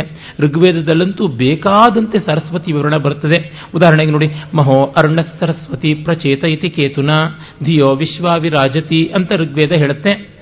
ವಿಶ್ವಾಮಿತ್ರ ಮಧುಚ್ಛಂದಸನ ಮೊದಲನೆಯ ಒಂದು ಮಂಡಲದ ಮಂತ್ರವೇ ಇದಾಗಿದೆ. ಮಹೋ ಅರ್ಣ ಸರಸ್ವತಿ, ಮಹಾ ಜಲ ಸಮೃದ್ಧಿಯ ಸರಸ್ವತಿ ನೇರವಾಗಿ ಸಮುದ್ರಕ್ಕೆ ಹೋಗಿ ಬೀಳುತ್ತೆ ಎನ್ನುವುದನ್ನು ಕೂಡ ವಸಿಷ್ಠರ ಸೂಕ್ತದಲ್ಲಿ ಕೂಡ ನಾವು ನೋಡ್ತೀವಿ. ಪಾವಕಾನ ಸರಸ್ವತಿ ವಾಜೆ ಬಿರ್ವಾಜಿನೀವತಿ ಇತ್ಯಾದಿ ಋಗ್ಯಜು ಸಾಮಾದಿಗಳಲ್ಲಿ ಪ್ರಸಿದ್ಧವಾದ ಮಂತ್ರ. ಇದು ಪಾವಕವಾದದ್ದು ಸರಸ್ವತಿ ಶಕ್ತಿಯನ್ನು ಕೊಡ್ತಕ್ಕಂಥದ್ದು, ವೇಗವಾಗಿ ಹೋಗ್ತಕ್ಕಂಥದ್ದು. ಮತ್ತೆ ಯಜ್ಞಂ ವಷ್ಟು ಧಿಯಾಮಸು, ಈ ಯಜ್ಞಕ್ಕಾಗಿ ನಾವು ಅವಳನ್ನು ಪ್ರಾರ್ಥನೆ ಮಾಡ್ತೀವಿ ಅಂತ ಎಸ್ತೆ ಸ್ತನಶಯೋ ಯೋ ಮಯೋರ್ಭೂತೇನ ವಿಶ್ವಾ ಪುಷ್ಯಸಿ ವಾರ್ಯಾಣಿ, ಯೋ ರತ್ನಧಾವ ಸುದ್ಭಿರ್ಯ, ಸುದತ್ರ ಸರಸ್ವತಿ ತಮಿಹ ಧಾತವೇಕ. ಈ ಸರಸ್ವತಿ ಮಕ್ಕಳನ್ನ ಹೇಗೆ ತಾಯಿ ಕಾಪಾಡ್ತಾಳೋ ಆ ರೀತಿಯಾಗಿ ತನ್ನ ಎದೆಹಾಲನ್ನು ಕೊಟ್ಟು ಕಾಪಾಡುತ್ತೆ. ಆನಂದದ ನಿಧಾನವೇ ಇದಾಗಿದೆ. ಮತ್ತು ಇದು ಸಮೃದ್ಧಿಯ ಸಂಪತ್ತಿನ ಮೂಲವೂ ಆಗಿದೆ. ಮತ್ತು ಸಂಪತ್ತನ್ನು ಎಲ್ಲ ಕಡೆಗೆ ವಿತರಣೆ ಮಾಡುತ್ತೆ. ವಸು ವಿದ್ಯ ಸುದತ್ರ. ವಸು ಅಂದರೆ ಸಂಪತ್ತನ್ನು ವಿತರಣೆ ಮಾಡತಕ್ಕಂಥದ್ದಾಗಿದೆ. ಮತ್ತೆ ಇದೀಗ ನಮ್ಮನ್ನು ಕಾಪಾಡುವ ಕಾಲ ಸರಸ್ವತಿಗೆ ಅವಳು ಕಾಪಾಡಬೇಕು ಅಂತ. ಸರಸ್ವತಿ ಸಾಧಯಂತಿ ಧಿಯಂನ ಈಳ ದೇವಿ ಭಾರತಿ ವಿಶ್ವಸ್ಯೂತಿ ವಿಶ್ವಸ್ತೂತಿ. ಅಂದರೆ ಸರಸ್ವತಿ ವಿಶ್ವದ ಎಲ್ಲ ಚೈತನ್ಯವನ್ನು ಕೊಡ್ತಕ್ಕಂಥವಳು. ಭಾರತಿ ಮಾತಿನ ಸ್ವರೂಪಿಣಿ ಆಗಿದ್ದಾಳೆ ಅಂತ. ಇನ್ನು ಪ್ರಸಿದ್ಧವಾದ ಮಂತ್ರ, ಅಂಬಿತಮೆ ನದೀತಮೆ ದೇವಿತಮೆ ಸರಸ್ವತಿ ಅಂತ. ಅವಳು ಅಂಬಿತಮೆ ಬೆಸ್ಟಮಾಂಗ್ ಮದರ್ಸ್, ತಾಯಂದಿರ ಪೈಕಿ ಅವಳು ಶ್ರೇಷ್ಠಳಾದ ತಾಯಿ. ನದೀತಮೆ ನದಿಗಳಲ್ಲೇ ದೊಡ್ಡದಾದಂಥ ನದಿ, ದೇವಿ ತಮೆ ದೇವಿಯರಲ್ಲೇ ದೊಡ್ಡದಾದಂಥ ದೇವಿ ಅನ್ನುವ ಮಾತುಗಳನ್ನೆಲ್ಲ ನಾವು ವಿಶೇಷವಾಗಿ ನೋಡ್ತೀವಿ. ಮತ್ತೆ ಆ ಪರ್ವತಗಳಿಂದ ಅದು ನೇರವಾಗಿ ಸಮುದ್ರಕ್ಕೆ ಬಂದು ಬೀಳುವಂಥದ್ದನ್ನು ಕೂಡ ಇದೇ ವೇದದಲ್ಲಿ ನಾವು ಕಾಣ್ತೀವಿ. ವಸಿಷ್ಠ ದರ್ಶನದಲ್ಲಿ ನಾವದನ್ನು ನೋಡ್ತೀವಿ. ಹೀಗೆ ಸರಸ್ವತಿಯ ಉಲ್ಲೇಖ ಅನೇಕ ರೀತಿಯಲ್ಲಿ ವೇದ ಸಂಹಿತೆಗಳಲ್ಲೆಲ್ಲ ನಾವು ಕಾಣುವಂಥದ್ದು. ಬಲರಾಮ ಕೂಡ ಅದೇ ಬತ್ತಾ ಇರೋದನ್ನು ನೋಡಿದ್ದ ಅಂತಂದರೆ, ಇದು ಯಾರ ಕಲ್ಪನೆಯೂ ಅಲ್ಲ, ಸಾಕ್ಷಾತ್ತಾಗಿ ಕಂಡವರ ವಿವರಣೆ ಅಂತನ್ನುವುದು ಗೊತ್ತಾಗುತ್ತೆ. ಇದನ್ನ ಹೊರಗೆಡವಿದ ತಕ್ಷಣವೇನೆ ಇಡೀ ಸಿದ್ಧಾಂತವೇ ಬದಲಾಗಬೇಕಾಯಿತು. ಕಾರಣ ಇಷ್ಟೇ, ಸರಸ್ವತಿ ಸಮಗ್ರವಾಗಿ ಹರಿತಾ ಇದ್ದಾಗ ಋಗ್ವೇದ ರಚಿತವಾದದ್ದು ಅಂತ ಗೊತ್ತಾಗುತ್ತೆ. ವಿಶ್ವಾಮಿತ್ರನ ಕ್ರೋಧಕ್ಕೆ ತುತ್ತಾಗಿ ವಸಿಷ್ಠ ಸರಸ್ವತಿಯಲ್ಲಿ ಕೊಚ್ಚಿಕೊಂಡು ಹೋಗಬೇಕಾಗಿ ಬಂತು ಅನ್ನೋದೆಲ್ಲ ಉಲ್ಲೇಖ ಬರುತ್ತೆ. ಆದರೂ ಅವನಿಗೇನೂ ಆಗದೆ ಸರಸ್ವತಿ ಅವರನ್ನು ನೆಮ್ಮದಿಯಾಗಿ ದಡಕ್ಕೆ ಸೇರಿಸಿದ್ದು ಅಂತೆಲ್ಲ ತಿಳಿಯುತ್ತದೆ. ಹೀಗೆ ಅನೇಕ ಅರವತ್ತೈದು ಉಲ್ಲೇಖಗಳು ಅಂತ ಹೇಳಿದ್ರಲ್ಲ ಅಷ್ಟು ಸಮೃದ್ಧವಾದ ಉಲ್ಲೇಖಗಳಿಂದ ಸರಸ್ವತಿ ಹಿಮಾಲಯದಿಂದ ಮೊದಲುಗೊಂಡು ಸಮುದ್ರದವರೆಗೆ ಒಂದು ಲೈವ್ ವೈರ್ ಆಗಿತ್ತು ಅಂತ ಗೊತ್ತಾಗುತ್ತೆ. ಅದು ಏನಿಲ್ಲ ಅಂತಂದ್ರೂ ಈಗ ಸುಮಾರು ಆರೇಳು ಸಾವಿರ ವರ್ಷಗಳ ಹಿಂದಿನದು. ಆಗ ಋಗ್ವೇದದ ಮಂತ್ರಗಳ ದೃಷ್ಟಾರರು ಇದ್ದಿರಬೇಕು ಅಂತ ಗೊತ್ತಾಗುತ್ತೆ. ಇದು ನಮಗೆ ಬಹಳ ಮುಖ್ಯವಾದ ಆಧಾರ ಆಯಿತು. ಮತ್ತು ಹಲವು ಆಧಾರಗಳಿವೆ. ಆ ಆಧಾರಗಳನ್ನು ನಾವು ನೋಡೋಣ. ಆ ಥರದ್ದು ಇನ್ನೊಂದು ಆಧಾರ ಅಂತಂದರೆ ನಾವು ಕಾಣುವಂಥದ್ದು ಲೋಹಶಾಸ್ತ್ರದ ಆಧಾರ. ಮೊದಲೇ ನಾನು ಹೇಳಿದ್ದೆ ಋಗ್ವೇದದಲ್ಲಿ ಬೆಳ್ಳಿಯ ಉಲ್ಲೇಖ ಕಂಡುಬರೋದಿಲ್ಲ, ಕಬ್ಬಿಣದ ಉಲ್ಲೇಖ ಕಂಡುಬರೋಲ್ಲ. ಇವೆಲ್ಲ ಮಾನವ ಜನಾಂಗಕ್ಕೆ ಗೊತ್ತಾದದ್ದೇ ಆಮೇಲೆ ಅಂತನ್ನುವುದು ನಮಗೆ ತಿಳಿಯುತ್ತೆ. ಜೊತೆಗೆ ಇನ್ನೂ ಒಂದು ಸ್ವಾರಸ್ಯಕಾರಿಯಾದಂಥ ಒಂದು ಸಂಶೋಧನೆ ಆದದ್ದು ಏನಂತಂದರೆ ವಸಿಷ್ಠನ ಶಿಲ್ಪ. ಅದು ಸಾವಿರದ ಒಂಬೈನೂರ ಐವತ್ತೆಂಟರಲ್ಲಿ ಸ್ಯಾನ್ ಫ್ರಾನ್ಸಿಸ್ಕೋಯಿಂದ ಒಬ್ಬ ಹ್ಯಾರಿ ಹಿಕ್ಸ್ ಅಂತ ಒಬ್ಬ ತರುಣ ಹಳೆಯ ವಸ್ತುಗಳನ್ನು ಸಂಗ್ರಹ ಮಾಡುವವನು. ದೆಹಲಿಯಲ್ಲಿ ಒಂದು ಲೋಹ ರಾಶಿಯಲ್ಲಿ ಒಂದು ತಲೆಯನ್ನು ಕಂಚಿನ ತಲೆಯನ್ನು ತೆಗೆದುಕೊಂಡ, ಕೊಂಡುಕೊಂಡ. ಮತ್ತೆ ಅಮೆರಿಕಾದ ಕ್ಯಾಲಿಫೋರ್ನಿಯಾದಲ್ಲಿ ಇದ್ದಂತಹ ಭೌತಶಾಸ್ತ್ರಜ್ಞ ರಾಬರ್ಟ್ ಆಂಡರ್ಸನ್ ಅವನ ಹತ್ತಿರಕ್ಕೆ ಹೋಗಿ ಅದರ ಡೇಟಿಂಗ್ ಮಾಡಿಸ್ದ. ಮತ್ತೆ ಅಮೆರಿಕ ಮತ್ತು ಸ್ವಿಟ್ಜರ್ಲ್ಯಾಂಡ್ ದೇಶಗಳ ಭೌತ ಪ್ರಯೋಗಾಲಯಗಳಲ್ಲಿ ನ್ಯೂಕ್ಲಿಯರ್ ಫಿಸಿಕ್ಸ್ ಲ್ಯಾಬೊರೇಟರೀಸಲ್ಲಿ ಅವುಗಳನ್ನು ಸ್ಟಡಿ ಮಾಡಿದ ಮೇಲಿಂದ ಗೊತ್ತಾಯಿತು, ಆ ಶಿಲ್ಪವನ್ನು ಎರಕ ಹುಯ್ದದ್ದು ಏನಿಲ್ಲ ಅಂದರೂ ಈಗ ಐದು ಸಾವಿರದ ಏಳ್ನೂರು ವರ್ಷಗಳ ಹಿಂದೆ ಅಂತ ಕ್ರಿಸ್ತ ಪೂರ್ವ ಮೂರು ಸಾವಿರದ ಏಳ್ನೂರು ವರ್ಷಗಳ ಹಿಂದೆ ಅಂತ. ವಸಿಷ್ಠನ ಲಕ್ಷಣ ಅಂದರೆ ಏನು, ಯಾವ ರೀತಿಯಾದದ್ದು ಶಿಖೆ ಹೇಗೆ ಏನು ಅನ್ನುವುದು ಆ ಶಿಲ್ಪದಲ್ಲಿ ಕಾಣಿಸುವಂಥದ್ರಿಂದ ವಸಿಷ್ಠ ಶಿಲ್ಪ ಅಂತಾರೆ. ಬೇರೆ ಆಗಿದ್ದರೂ ತೊಂದರೆ ಇಲ್ಲ. ಅದು ಬರೀ ಒಂದು ಲೋಹದ ಮುದ್ದೆ ಆಗಿದ್ದರೂ ಪರವಾಗಿಲ್ಲ. ಆ ಕಾಲದ್ದು ಅಂತ ಗೊತ್ತಾಗುತ್ತೆ. ಇದು ಆ ಒಂದು ರೇಡಿಯೋ ಕಾರ್ಬನ್ ಡೇಟಿಂಗ್ ಇಂದ ಗೋಚರವಾಗುವಂಥದ್ದು. ಮೊದಲು ಬರೀ ಕಾರ್ಬನ್ ಡೇಟಿಂಗ್ ಇತ್ತು. ಈಗ ರೇಡಿಯೋ ಕಾರ್ಬನ್ ಮೊದಲಾದಂಥ ಡೇಟಿಂಗ್ಗಳು ಬಂದ ಮೇಲೆ ಮತ್ತು ಸೂಕ್ಷ್ಮವಾಗುತ್ತಾ ಇದೆ ವಿವರಗಳು. ಹೀಗೆ ಲೋಹಶಾಸ್ತ್ರಾದಿಗಳು ಕೂಡ ನಮಗೆ ಪ್ರಯೋಜನಕ್ಕೆ ಬಂದು ಅಲ್ಲಿಂದ ಗೊತ್ತಾಗ್ತಾ ಇದೆ. ಮತ್ತೂ ಮಿಗಿಲಾಗಿ ಗಣಿತದ ಪ್ರಯೋಜನ ಆಗಿದೆ. ಅದು ಸೇಡನ್ಬರ್ಗ್ ಅನ್ನುವಂಥವರು ಮಾಡಿದಂಥ ಸಂಶೋಧನೆ. ಸೇಡನ್ಬರ್ಗ್ ಜಗತ್ತಿನ ಗಣಿತಶಾಸ್ತ್ರದ ಇತಿಹಾಸವನ್ನು ಕುರಿತು ಅಧ್ಯಯನ ಮಾಡೋದಕ್ಕೆ ಶುರು ಮಾಡಿದಾಗ, ಗಣಿತಕ್ಕೆ ಮೂಲಭೂತವಾಗಿ ಬೇಕಾದ ಅಂಕಿಗಳು ಎಲ್ಲಿಂದ ಬಂದುವು? ಮೂಲಭೂತವಾಗಿ ಗಣಿತದ ವಿಕಾಸ ಮೊದಲು ಅರ್ಥಮೆಟಿಕ್ ಅಂತೀವಲ್ಲ, ಅಂಕಗಣಿತ. ಅಲ್ಲಿಂದ ಶುರುವಾಗಿ ಆಮೇಲೆ ಬೀಜಗಣಿತ ಆಲ್ಜಿಬ್ರಾಕ್ಕೆ ಬಂದು, ಆಮೇಲೆ ಕ್ಯಾಲ್ಕುಲಸ್, ಕಲನಶಾಸ್ತ್ರ ಇತ್ಯಾದಿಗೆ ಬರುತ್ತೆ. ಆ ಬೀಜಗಣಿತಕ್ಕೂ ಜಾಮಿತಿ ಜಾಮಿಟ್ರಿಗೂ ಸಂಬಂಧ ಉಂಟು. ಇವುಗಳು ಹೇಗೆ ಬೆಳೆದು ಬಂದಿವೆ ಅಂತ ನೋಡಿದ್ರು. ಸಾಮಾನ್ಯ ಎಲ್ಲರೂ ಕೂಡ ಈ ಗಣಿತ ಬಂದದ್ದೇ ಮೆಸಪ್ಟೋಮಿಯಾಯಿಂದ, ಖಗೋಳಶಾಸ್ತ್ರ ಬಂದದ್ದಲ್ಲಿಂದ ಅಂತ, ಅದು ಬೈಬಲ್ ಹುಟ್ಟಿದ ಜಾಗ ಅಂತ ಏನು ಕಲ್ಪನೆ ಮಾಡಿಕೊಂಡಿದ್ರು, ಅಲ್ಲಿಂದ ಬರ್ತಿತ್ತು. ಆದರೆ ಗಣಿತ ಭಾರತದಿಂದ ಬಂದದ್ದು ಅಂತ ಗೋಚರವಾಯಿತು. ಕಾರಣ ವೇದಗಳು ಸುಮ್ಮನೆ ಹುಟ್ಟಿದ್ದಲ್ಲ ಯಜ್ಞಯಾಗಾದಿಗಳಿಗಾಗಿ ಬಂದದ್ದು. ಯಜ್ಞಗಳಿಗೆ ವೇದಿಕೆಗಳನ್ನು ಮಾಡಬೇಕು. ಉದಾಹರಣೆಗೆ, ನಾವು ಇವತ್ತು ಯಾವುದನ್ನು ಪ್ರಸಿದ್ಧವಾದಂಥ ಪೈಥಾಗ್ರಸ್ ತೀರಂ ಅಂತ ಕರಿತೀವಿ. ಅದು ಬೋಧಾಯನ ಶುಲ್ಪ ಸೂತ್ರಗಳಲ್ಲಿ ಕಂಡುಬರತಕ್ಕಂಥದ್ದು. ಬೋಧಾಯನನ ಕಾಲವನ್ನು, ಆ ಶುಲ್ಭ ಸೂತ್ರಗಳ ಕಾಲ ಏನಿಲ್ಲ ಅಂತಂದ್ರೂ ಈಗ ಐದು ಸಾವಿರ ವರ್ಷಗಳಿಗೆ ಹಿಂದೆ ಅಂತ ಹೇಳಬೇಕಾಗುತ್ತೆ. ಪೈಥಾಗ್ರಸ್ ಈಗ ಎರಡೂವರೆ ಸಾವಿರ ವರ್ಷಗಳ ಹಿಂದೆ ಇದ್ದದ್ದು. ಅವನಿಗಿಂತ ಎರಡು ಪಟ್ಟು ಕಾಲದ ಹಿಂದೆ ಬೋಧಾಯನ ಇದ್ದದ್ದು ಅಂತ ಗೋಚರವಾಗುತ್ತೆ.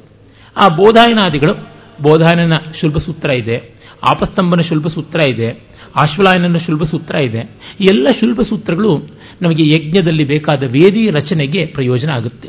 ಶುಲ್ಭ ಅನ್ನೋದಕ್ಕೆ ಹಗ್ಗ ಅಂತ ಅರ್ಥ ಇದೆ. ಇನ್ಫ್ಯಾಕ್ಟ್ ಜಾಮಿಟ್ರಿಯನ್ನ ರಜ್ಜುಗಣಿತಂ ಅಂತ ಪ್ರಾಚೀನರು ಕರೀತಾ ಇದ್ರು. ಗ್ರೀಕಲ್ಲಿ ಜಾಮಿಟ್ರಿ ಅನ್ನೋ ಶಬ್ದ ಬಂದಿದ್ದು ಗಿಯ, ಭೂಮಿ, ಮೆತ್ರೋಸ್, ಅಳೆಯುವಿಕೆ. ಗಿಯಾಮೆತ್ರೋಸ್ ಅನ್ನೋದು ಜಾಮಿಟ್ರಿ ಅಂತಾಗಿದೆ. ಇಂಗ್ಲಿಷ್ನವರು ಗಕಾರವನ್ನು ಜಕಾರವಾಗಿ ಉಚ್ಚಾರ ಮಾಡ್ತಾರೆ. ಯಕಾರವನ್ನು ಅದನ್ನು ಜಕಾರವಾಗಿ ಹೇಳ್ತಾರೆ. ಯೇಸು ಅನ್ನುವುದನ್ನು ಅವರು ಜೀಸಸ್ ಅಂತಾರೆ. ಯೋಸೆಫ್ ಅನ್ನೋದನ್ನು ಜೋಸೆಫ್ ಅಂತಂತಾರೆ. ಯಹೂದ್ಯ ಅನ್ನೋದನ್ನು ಜ್ಯೂಸ್ ಅಂತ ಹೀಗೆಲ್ಲ ಕರೀತಕ್ಕಂಥದ್ದು ಅವರ ಭಾಷೆಯ ಅಪಭ್ರಂಶ. ಹಾಗೆ ಗ್ರೀಕರಲ್ಲಿ ಗಕಾರ ಇರತಕ್ಕಂಥದ್ದನ್ನು ಅವರು ಜಿಕಾರವಾಗಿ, ಗಿಯಾ ಅಂತಂದರೆ ಭೂಮಿ. ಅದನ್ನ ಅವರು ಜಿಯೋ, ಜಿಯೋಮೆಟ್ರಿಕ್ಸ್, ಜಿಯಾಲಜಿ ಈ ರೀತಿಯಾಗಿ ಹೇಳ್ತಾ ಇದ್ದಾರೆ. ಆ ಮೆತ್ರೋಸ್ ಅಳೆಯುವಿಕೆ ಹಗ್ಗದಿಂದ ತಾನೇ ಆಗೋದು. ಹೀಗಾಗಿ ಜ್ಯಾಮಿತಿ, ಜ್ಯಾ ಅಂತಂದರೆ ಸಂಸ್ಕೃತದಲ್ಲಿ ಭೂಮಿ ಅಂತ ಅರ್ಥ. ಜಾ ಕಾಶ್ಯಪಿ ಇತ್ಯಾದಿ ಎಲ್ಲ ಹೆಸರುಗಳು ಉಂಟು, ಇಪ್ಪತ್ತೆಂಟು ಹೆಸರುಗಳು ಅಮರಕೋಶದಲ್ಲಿ ಕಾಣಿಸುತ್ತವೆ. ಹೀಗೆಲ್ಲ ಕಂಡಾಗ ಈ ರಜ್ಜುಗಣಿತ ಅಳೆದು ಮಾಡತಕ್ಕಂಥದ್ದು ಮತ್ತೆ ಅದಕ್ಕೆ ಬೀಜಗಣಿತ ಇವೆರಡೂ ಕೂಡ ಬೆಳಕೊಂಡು ಬಂದದ್ದು. ಮೊದಲು ಸ್ಥೂಲವಾದದ್ರಿಂದ ಸೂಕ್ಷ್ಮವಾದದ್ದು ಮಾಡ್ತೀವಿ. ಈ ಬೀಜಗಣಿತ ಅಲ್ಜಿಬ್ರಾ ಅಬ್ಸ್ಟ್ರಾಕ್ಟ್ ಆದದ್ದು, ಅದೇ ಜಾಮಿಟ್ರಿ ಕಾಂಕ್ರೀಟ್ ಆದದ್ದು. ಹೀಗೆ ಇವೆರಡೂ ಕೂಡ ಚೆನ್ನಾಗಿ ನಮ್ಮಲ್ಲಿ ಬೆಳೆದು ಬಂತು. ಪೈಥಾಗ್ರಸ್ನ ತೀರಂನಲ್ಲಿ ಬರುವಂಥದ್ದೇನಿದೆ the square of hypotenuse is equal to the sum of the squares of the adjacent and opposite sides ಅಂತ ಏನು ಹೇಳ್ತೀವಿ, ಆ ತತ್ವವೇ ಈ ಒಂದು ಚೌಕದಲ್ಲಿ ಬರುವಂತಹ ರೀತಿಯಲ್ಲಿ ನಮ್ಮ ಶುಲ್ಭ ಸೂತ್ರಾದಿಗಳಲ್ಲಿ ಕಾಣ್ತೀವಿ. ಇನ್ನು ಬೇಕಾದಂತೆ ಕಾಣಿಸುತ್ತವೆ. ಎಲ್ಲಿವರೆಗೂ ಅಂದರೆ ಒಂದು ವೃತ್ತ ಇದ್ದರೆ ಆ ವೃತ್ತದ ಕ್ಷೇತ್ರಫಲದಷ್ಟೇನೆ ಕ್ಷೇತ್ರಫಲ ಇರುವಂಥ ಒಂದು ಚೌಕವನ್ನು ಹೇಗೆ ನಿರ್ಮಾಣ ಮಾಡೋದು ಅಂತ. What is the area of a circle the same area should be enveloped by square ಅದಕ್ಕೆ ಯಾವ ಥರ ಲೆಕ್ಕ ಹಾಕಬೇಕು? ಸಾಕಷ್ಟು ತ್ರಾಸ ಇರತಕ್ಕಂಥದ್ದು ಇವೆಲ್ಲ ಈಗ ನಮಗೆ ಬಹಳ ಸುಲಭ. ಆದರೆ ಮೊದಲಿಗೆ ಕಂಡುಕೊಳ್ಳುವಾಗ ಎಷ್ಟು ಕಷ್ಟ ಆಗುತ್ತೆ ಅಂತ ಗೊತ್ತಾಗುತ್ತದೆ. ಯಾವ ಕ್ಯಾಲ್ಕುಲೇಟರ್ ಕಂಪ್ಯೂಟರ್ ಇಲ್ಲದೆ ಇದ್ದಾಗ ಡಿಸಿಮಲ್ ಪ್ಲೇಸಸ್ ಎಲ್ಲ ಹಾಕ್ಕೊಂಡು ಮಾಡಬೇಕಲ್ಲ. ದಶಮಾನ ಪದ್ಧತಿ ಬೇರೆ ನಮ್ಮಲ್ಲಿ ಬಂದುಬಿಟ್ಟಿತ್ತು ಇದೆಲ್ಲದರ ಲೆಕ್ಕವು ಕಾಣಿಸೋದ್ರಿಂದ ಇಲ್ಲಿಂದ ಹೋಯಿತು ಅಂತ ಮಾಡಿದ್ರು ನಿನ್ನೆ ದಿವಸ ಯಾರೋ ಕೇಳಿದ್ರು, ಈ ಈಜಿಪ್ಟ್ನ ಪಿರಮಿಡ್ಗಳ ಬಗ್ಗೆ ಬಹಳ ವಿಶೇಷವಾದ ಲಿವಿಂಗ್ ಓಲ್ಡೆಸ್ಟ್ ವಂಡರ್ ಅಂತ ಕರೀತಾರಲ್ಲ ಹೇಗೆ ಅಂತ, ಅದನ್ನು ಸೇಡನ್ಬರ್ಗ್ ಮತ್ತೆ ರಾಜಾರಾಮ್ ಇವರೆಲ್ಲ ತೋರಿಸಿದ್ದಾರೆ. ನಮ್ಮಲ್ಲಿದ್ದ ಯಜ್ಞ ಚಿತಿಗಳು ಅಂತ ಕರಿತೀವಲ್ಲ, ಯಜ್ಞ ವೇದಿಕೆಗಳನ್ನು ಚಿತ ಅಂತ ಕರೀತಾರೆ. ಇವತ್ತು ನಮಗೆ ಚಿತೆ ಅಂತಂದ್ರೆ ಹೆಣ ಸುಡೋದಕ್ಕೆ ಬಳಸ್ತಕ್ಕಂಥ ಸಾಧನ ಅಂತ ಆಗಿದೆ. ಚಿ ಚಯನೆ ಅನ್ನುವ ಧಾತುವಿನಿಂದ ಬಂದದ್ದು. ಸಂಗ್ರಹ ಮಾಡುವುದು ಒಟ್ಟಣ ಅಂತ. ಚಿತ ಅನ್ನೋದಕ್ಕೆ ಸೇರಲ್ಪಟ್ಟದ್ದು, ಒಟ್ಟಿಗೆ ಸೇರಿಸಿದ್ದು ಅಂತ ಅರ್ಥ. ಆ ಒಟ್ಟೋಣ ಅಂತೀವಲ್ಲ, ಆ ರೀತಿಯಾದದ್ದು. ಅದು ಯಜ್ಞ ವೇದಿಕೆಗೆ ಹೇಳ್ತಾ ಇದ್ದ ಹೆಸರು. ಅಲ್ಲಿ ಗರುಡ ಚಿತ್ ಶೇನ ಚಿತ್ ಕೂರ್ಮ ಪೃಷ್ಠಚಿತ್ ರಥಚಕ್ರ ಚಿತ್ ಹೀಗೆ ಅನೇಕವಾದ ಆಕಾರಗಳಲ್ಲಿದ್ವು. ಮತ್ತು ಒಂದು ಸ್ಮಶಾನ ಚಿತ್ ಅಂತ ಒಂದು ಬರುತ್ತೆ. ಆ ಸ್ಮಶಾನ ಚಿತ್ ಅನ್ನುವುದು ಅನ್ನು ಮಲಗಿಸದಂತೆ ಇರುತ್ತೆ. ಅದು ಆ ಪಿರಮಿಡ್ನ ತುದಿ ಕನ್ವರ್ಜ್ ಆಗುವಂತಹದ್ದನ್ನು ಬಿಟ್ಟು ಕತ್ತರಿಸಿ ಮಾಡಿದಂಥದ್ದು ಅಂದರೆ ಫ್ರಸ್ಟಮ್ ಆಫ್ ಎ ಪಿರಮಿಡ್ ಅಂತ ಇಂಜಿನಿಯರಿಂಗ್ ಪರಿಭಾಷೆಯಲ್ಲಿ ಹೇಳ್ಬೋದು. A frustum of a pyramid when it is made to lie down ಅದು ಯಾವ ಆಕಾರದಲ್ಲಿರುತ್ತೆ? ಆ ರೀತಿಯಾಗಿರ್ತಕ್ಕಂಥದ್ದು ಸ್ಮಶಾನ ಚಿತ್. ನಮಗೆ ಗೊತ್ತಿದೆ ಸ್ಟೆಪ್ಡ್ ಪಿರಮಿಡ್ ಅಂತ ಏನು ಕರಿತೀವಿ? ಶಿಖರ ಇಲ್ಲದೆ ಇರತಕ್ಕಂಥದ್ದು ಕತ್ತರಿಸಲ್ಪಟ್ಟಂತ pyramid that is the oldest pyramid ಅಂತ ಗೊತ್ತಾಗುತ್ತೆ. ಈ ಗೀಜಾ ಪಿರಮಿಡ್ ಮೊದಲಾದವಲ್ಲ, ಅದಕ್ಕೂ ಮೊದಲಿದ್ದಂಥದ್ದು ಅಂತ. ಆ ಪಿರಮಿಡ್ಗಳಿಗೂ ಇಲ್ಲಿಯ ಮಾದರಿ ತುಂಬಾ ಮೂಲಭೂತವಾದಂತಹ ಸ್ಫೂರ್ತಿಯನ್ನು ಕೊಟ್ಟಿದೆ. ಈ ಅಳತೆಗಳನ್ನೇ ಅವರು ಬಳಸಿಕೊಂಡಿದ್ದಾರೆ ಅನ್ನೋದು ಸೇಡನ್ಬರ್ಗ್ ಅವರು ಸಾವಿರದ ಒಂಬೈನೂರ ಅರವತ್ತೇಳರ ಆಸ್ಪಾಸ್ನಲ್ಲೇ ತಂದುಕೊಟ್ಟರು ಆ ಸಂಶೋಧನೆಯನ್ನು. ಹೀಗೆ ಗಣಿತ ಭಾರತದಿಂದ ಎಲ್ಲ ಕಡೆಗೆ ಹೋಯಿತು. ಅದು ಹೇಗೆ ಹೋದದ್ದು? ಈ ಸರಸ್ವತಿ ನದಿ ತೀರದಲ್ಲಿದ್ದಂಥ ಋಷಿಗಳು ಕಂಡುಕೊಂಡ ಜ್ಞಾನವನ್ನು ವರ್ತಕರು ಬಳಸಿಕೊಂಡ್ರು. ಇಂದ್ರಂ ವಯಂ ವಣಿಜಂ ಹವಾಮಹೆ ಅಂತಲೇ ವೇದದಲ್ಲಿ ಹೇಳ್ತಾರೆ. ಇಂದ್ರ ದೊಡ್ಡ ವ್ಯಾಪಾರಿ, ವರ್ತಕ ಸಮುದ್ರದಲ್ಲಿ ಎಲ್ಲ ಓಡಾಟ ಮಾಡುವವರಿಗೆ ರಕ್ಷಣೆಯನ್ನು ಕಲ್ಪಿಸಿಕೊಡ್ತಕ್ಕಂಥವನು ಅಂತ. ಭುಜ್ಜಿಯು ಮೊದಲಾದವರು ಸಮುದ್ರ ಯಾನ ಮಾಡ್ತಾ ಇದ್ರು ಅಂತ ಗೊತ್ತಾಗುತ್ತೆ. ವೇದಗಳಲ್ಲಿ ಶತಾರಿತ್ರ, ಸಹಸ್ರಾರಿತ್ರ ಈ ರೀತಿಯಾಗಿ ಸಾವಿರ ಹುಟ್ಟುಗಳು, ನೂರು ಹುಟ್ಟುಗಳಿಂದ ಮುಂದಕ್ಕೆ ಹೋಗ್ತಕ್ಕಂಥ ನೌಕೆಗಳ ಉಲ್ಲೇಖ ಎಲ್ಲ ಬರುತ್ತೆ. ಮತ್ತೆ ಇನ್ನೊಂದು ಈ ಸಂದರ್ಭದಲ್ಲಿ ಹೇಳಬೇಕೇನೆಂದರೆ, ತುಂಬ ಜನ ವೇದದ ಆರ್ಯರಿಗೆ, ಆರ್ಯರು ಅಂತ ಹೇಳಬೇಕಾ? ವೇದಜ್ಞರಿಗೆ, ವೇದದ ಕಾಲದವರಿಗೆ ಸಮುದ್ರದ ಕಲ್ಪನೆಯೇ ಇರಲಿಲ್ಲ. ಅವರೇನಿದ್ರು ಅಲಮಾರಿಗಳು, ಅವರು ದನ ಕಾಯ್ತಾ ಇದ್ರು, ಕುರಿ ಕಾಯ್ತಾ ಇದ್ರು, ಇನ್ನೇನೂ ಅವರಿಗೆ ಬೆಳವಣಿಗೆ ಇರಲಿಲ್ಲ, ಅವರು ಸಮುದ್ರ ಕಂಡಿರಲಿಲ್ಲ, ದೋಣಿ ಕಂಡಿರಲಿಲ್ಲ ಅಂತಾರೆ, ಅದಷ್ಟು ಶುದ್ಧ ಸುಳ್ಳು. ವೇದದಲ್ಲಿ ನೀರಿಗೆ ಸಂಬಂಧಪಟ್ಟಂತೆ ಬರುವಷ್ಟು ಉಲ್ಲೇಖಗಳು, ನೆಲಕ್ಕೆ ಸಂಬಂಧಪಟ್ಟಷ್ಟು ಬರೋಲ್ಲ. ಇಡೀ ಲೌಕಿಕ ಸಂಸ್ಕೃತದಲ್ಲಿ ಸುಮಾರು ಇಪ್ಪತ್ತ ಐದಕ್ಕೆ ಆಸುಪಾಸು ಬರುವಷ್ಟರ ಮಟ್ಟಿಗೆ ಜಲವಾಚಕ ಶಬ್ದಗಳಿವೆ. ಆಪ, ಭೂ ನಿವಾರ್ವಾರಿ ಸಲಿಲಂ ಕಮಲಂ ಜಲಂ ಪಯಃ ಕೀಲಾಲಂ ಅಮೃತಂ ಜೀವನಂ ಭುವನಂ ವನಂ ಕಬಂಧಂ ಉದಕಂ ಪಾತಃ ಪುಷ್ಕರಂ ಸರ್ವತೋಮುಖಂ ಅಂಬಃ ಊರ್ಣ ಪಾನೀಯ ನೀರ ಕ್ಷೀರ ಈ ಥರ ಒಂದಷ್ಟು ಅಮರಕೋಶದಲ್ಲಿದೆ. ಆದರೆ ಇದಕ್ಕೆ ನಾಲ್ಕು ಪಟ್ಟು ವೇದಗಳಲ್ಲಿದೆ. ಏಕಶತಂ ಅಬ್ವಾಚಕ ಶಬ್ದ ಅನ್ನುವಂಥದ್ದು ನಿರುಕ್ತಕಾರ ಹೇಳ್ತಾನೆ. ಒಂದು ನೂರು, ಒಂದು ನೂರ ಒಂದು ಹೆಸರುಗಳು ನೀರಿಗೆ ಸಂಬಂಧಪಟ್ಟಂತೆ ವೇದದಲ್ಲಿ ಸಿಗುತ್ತವೆ ಅಂತ. ಸಮೃದ್ಧಿ ಇಲ್ಲದೆ ಇದ್ರೆ ಅದರ ಬಳಕೆ ಜಾಸ್ತಿ ಇಲ್ಲದಿದ್ರೆ ಅಷ್ಟೇ ಹೆಸರುಗಳು ಯಾಕೆ ಕೊಡ್ತಾರೆ. ನಮಗೆ ಗೊತ್ತಿದೆ, ಎಸ್ಕಿಮೋಗಳು ಮಂಜಿಗೆ ಸಂಬಂಧಪಟ್ಟಂತೆ ನೂರಾರು ಶಬ್ದಗಳನ್ನು ಹೇಳ್ತಾರೆ. ಹದ ಮಂಜು, ಗಟ್ಟಿ ಮಂಜು, ಮೃದು ಮಂಜು, ಲಘು ಮಂಜು, ಈ ಥರ ತರತರಾವರಿಯಾದ ಮಂಜುಗಳಿಗೆ ಇಟ್ಕೊಂಡಿದ್ದಾರೆ. ಹಾಗೆ ಒಂಟೆ, ಒಂಟೆಗೆ ಸಂಬಂಧಪಟ್ಟಂಥ ವಿವರಗಳು, ಮರಳಿಗೆ ಸಂಬಂಧಪಟ್ಟಂಥ ವಿವರಗಳು, ಖರ್ಜೂರಕ್ಕೆ ಸಂಬಂಧಪಟ್ಟಂಥ ವಿವರಗಳಿರುವಂಥ ಶಬ್ದಗಳು ನೂರಾರು ಸಹರಾ ಪ್ರದೇಶದ ಭಾಷೆಗಳಲ್ಲಿವೆ ಅಂತ ಗೊತ್ತಾಗುತ್ತೆ. ಸಮುದ್ರವನ್ನೇ ಕಾಣದೇ ಇರತಕ್ಕಂಥ ಚೈನಾದ ಒಳನಾಡುಗಳಲ್ಲಿ ಸಮುದ್ರ ಅನ್ನೋ ಶಬ್ದವೇ ಇಲ್ಲವಂತೆ. ಚೈನಾದಲ್ಲಿ ಒಂದು ಭಾಷೆ ಇಲ್ಲ ಅನೇಕ ಉಪಭಾಷೆಗಳಿವೆ, ಅನೇಕ ಉಪಭಾಷೆಗಳಲ್ಲಿ ಆ ಶಬ್ದವೇ ಇಲ್ಲ ಅಂತ ಗೋಚರವಾಗುತ್ತೆ.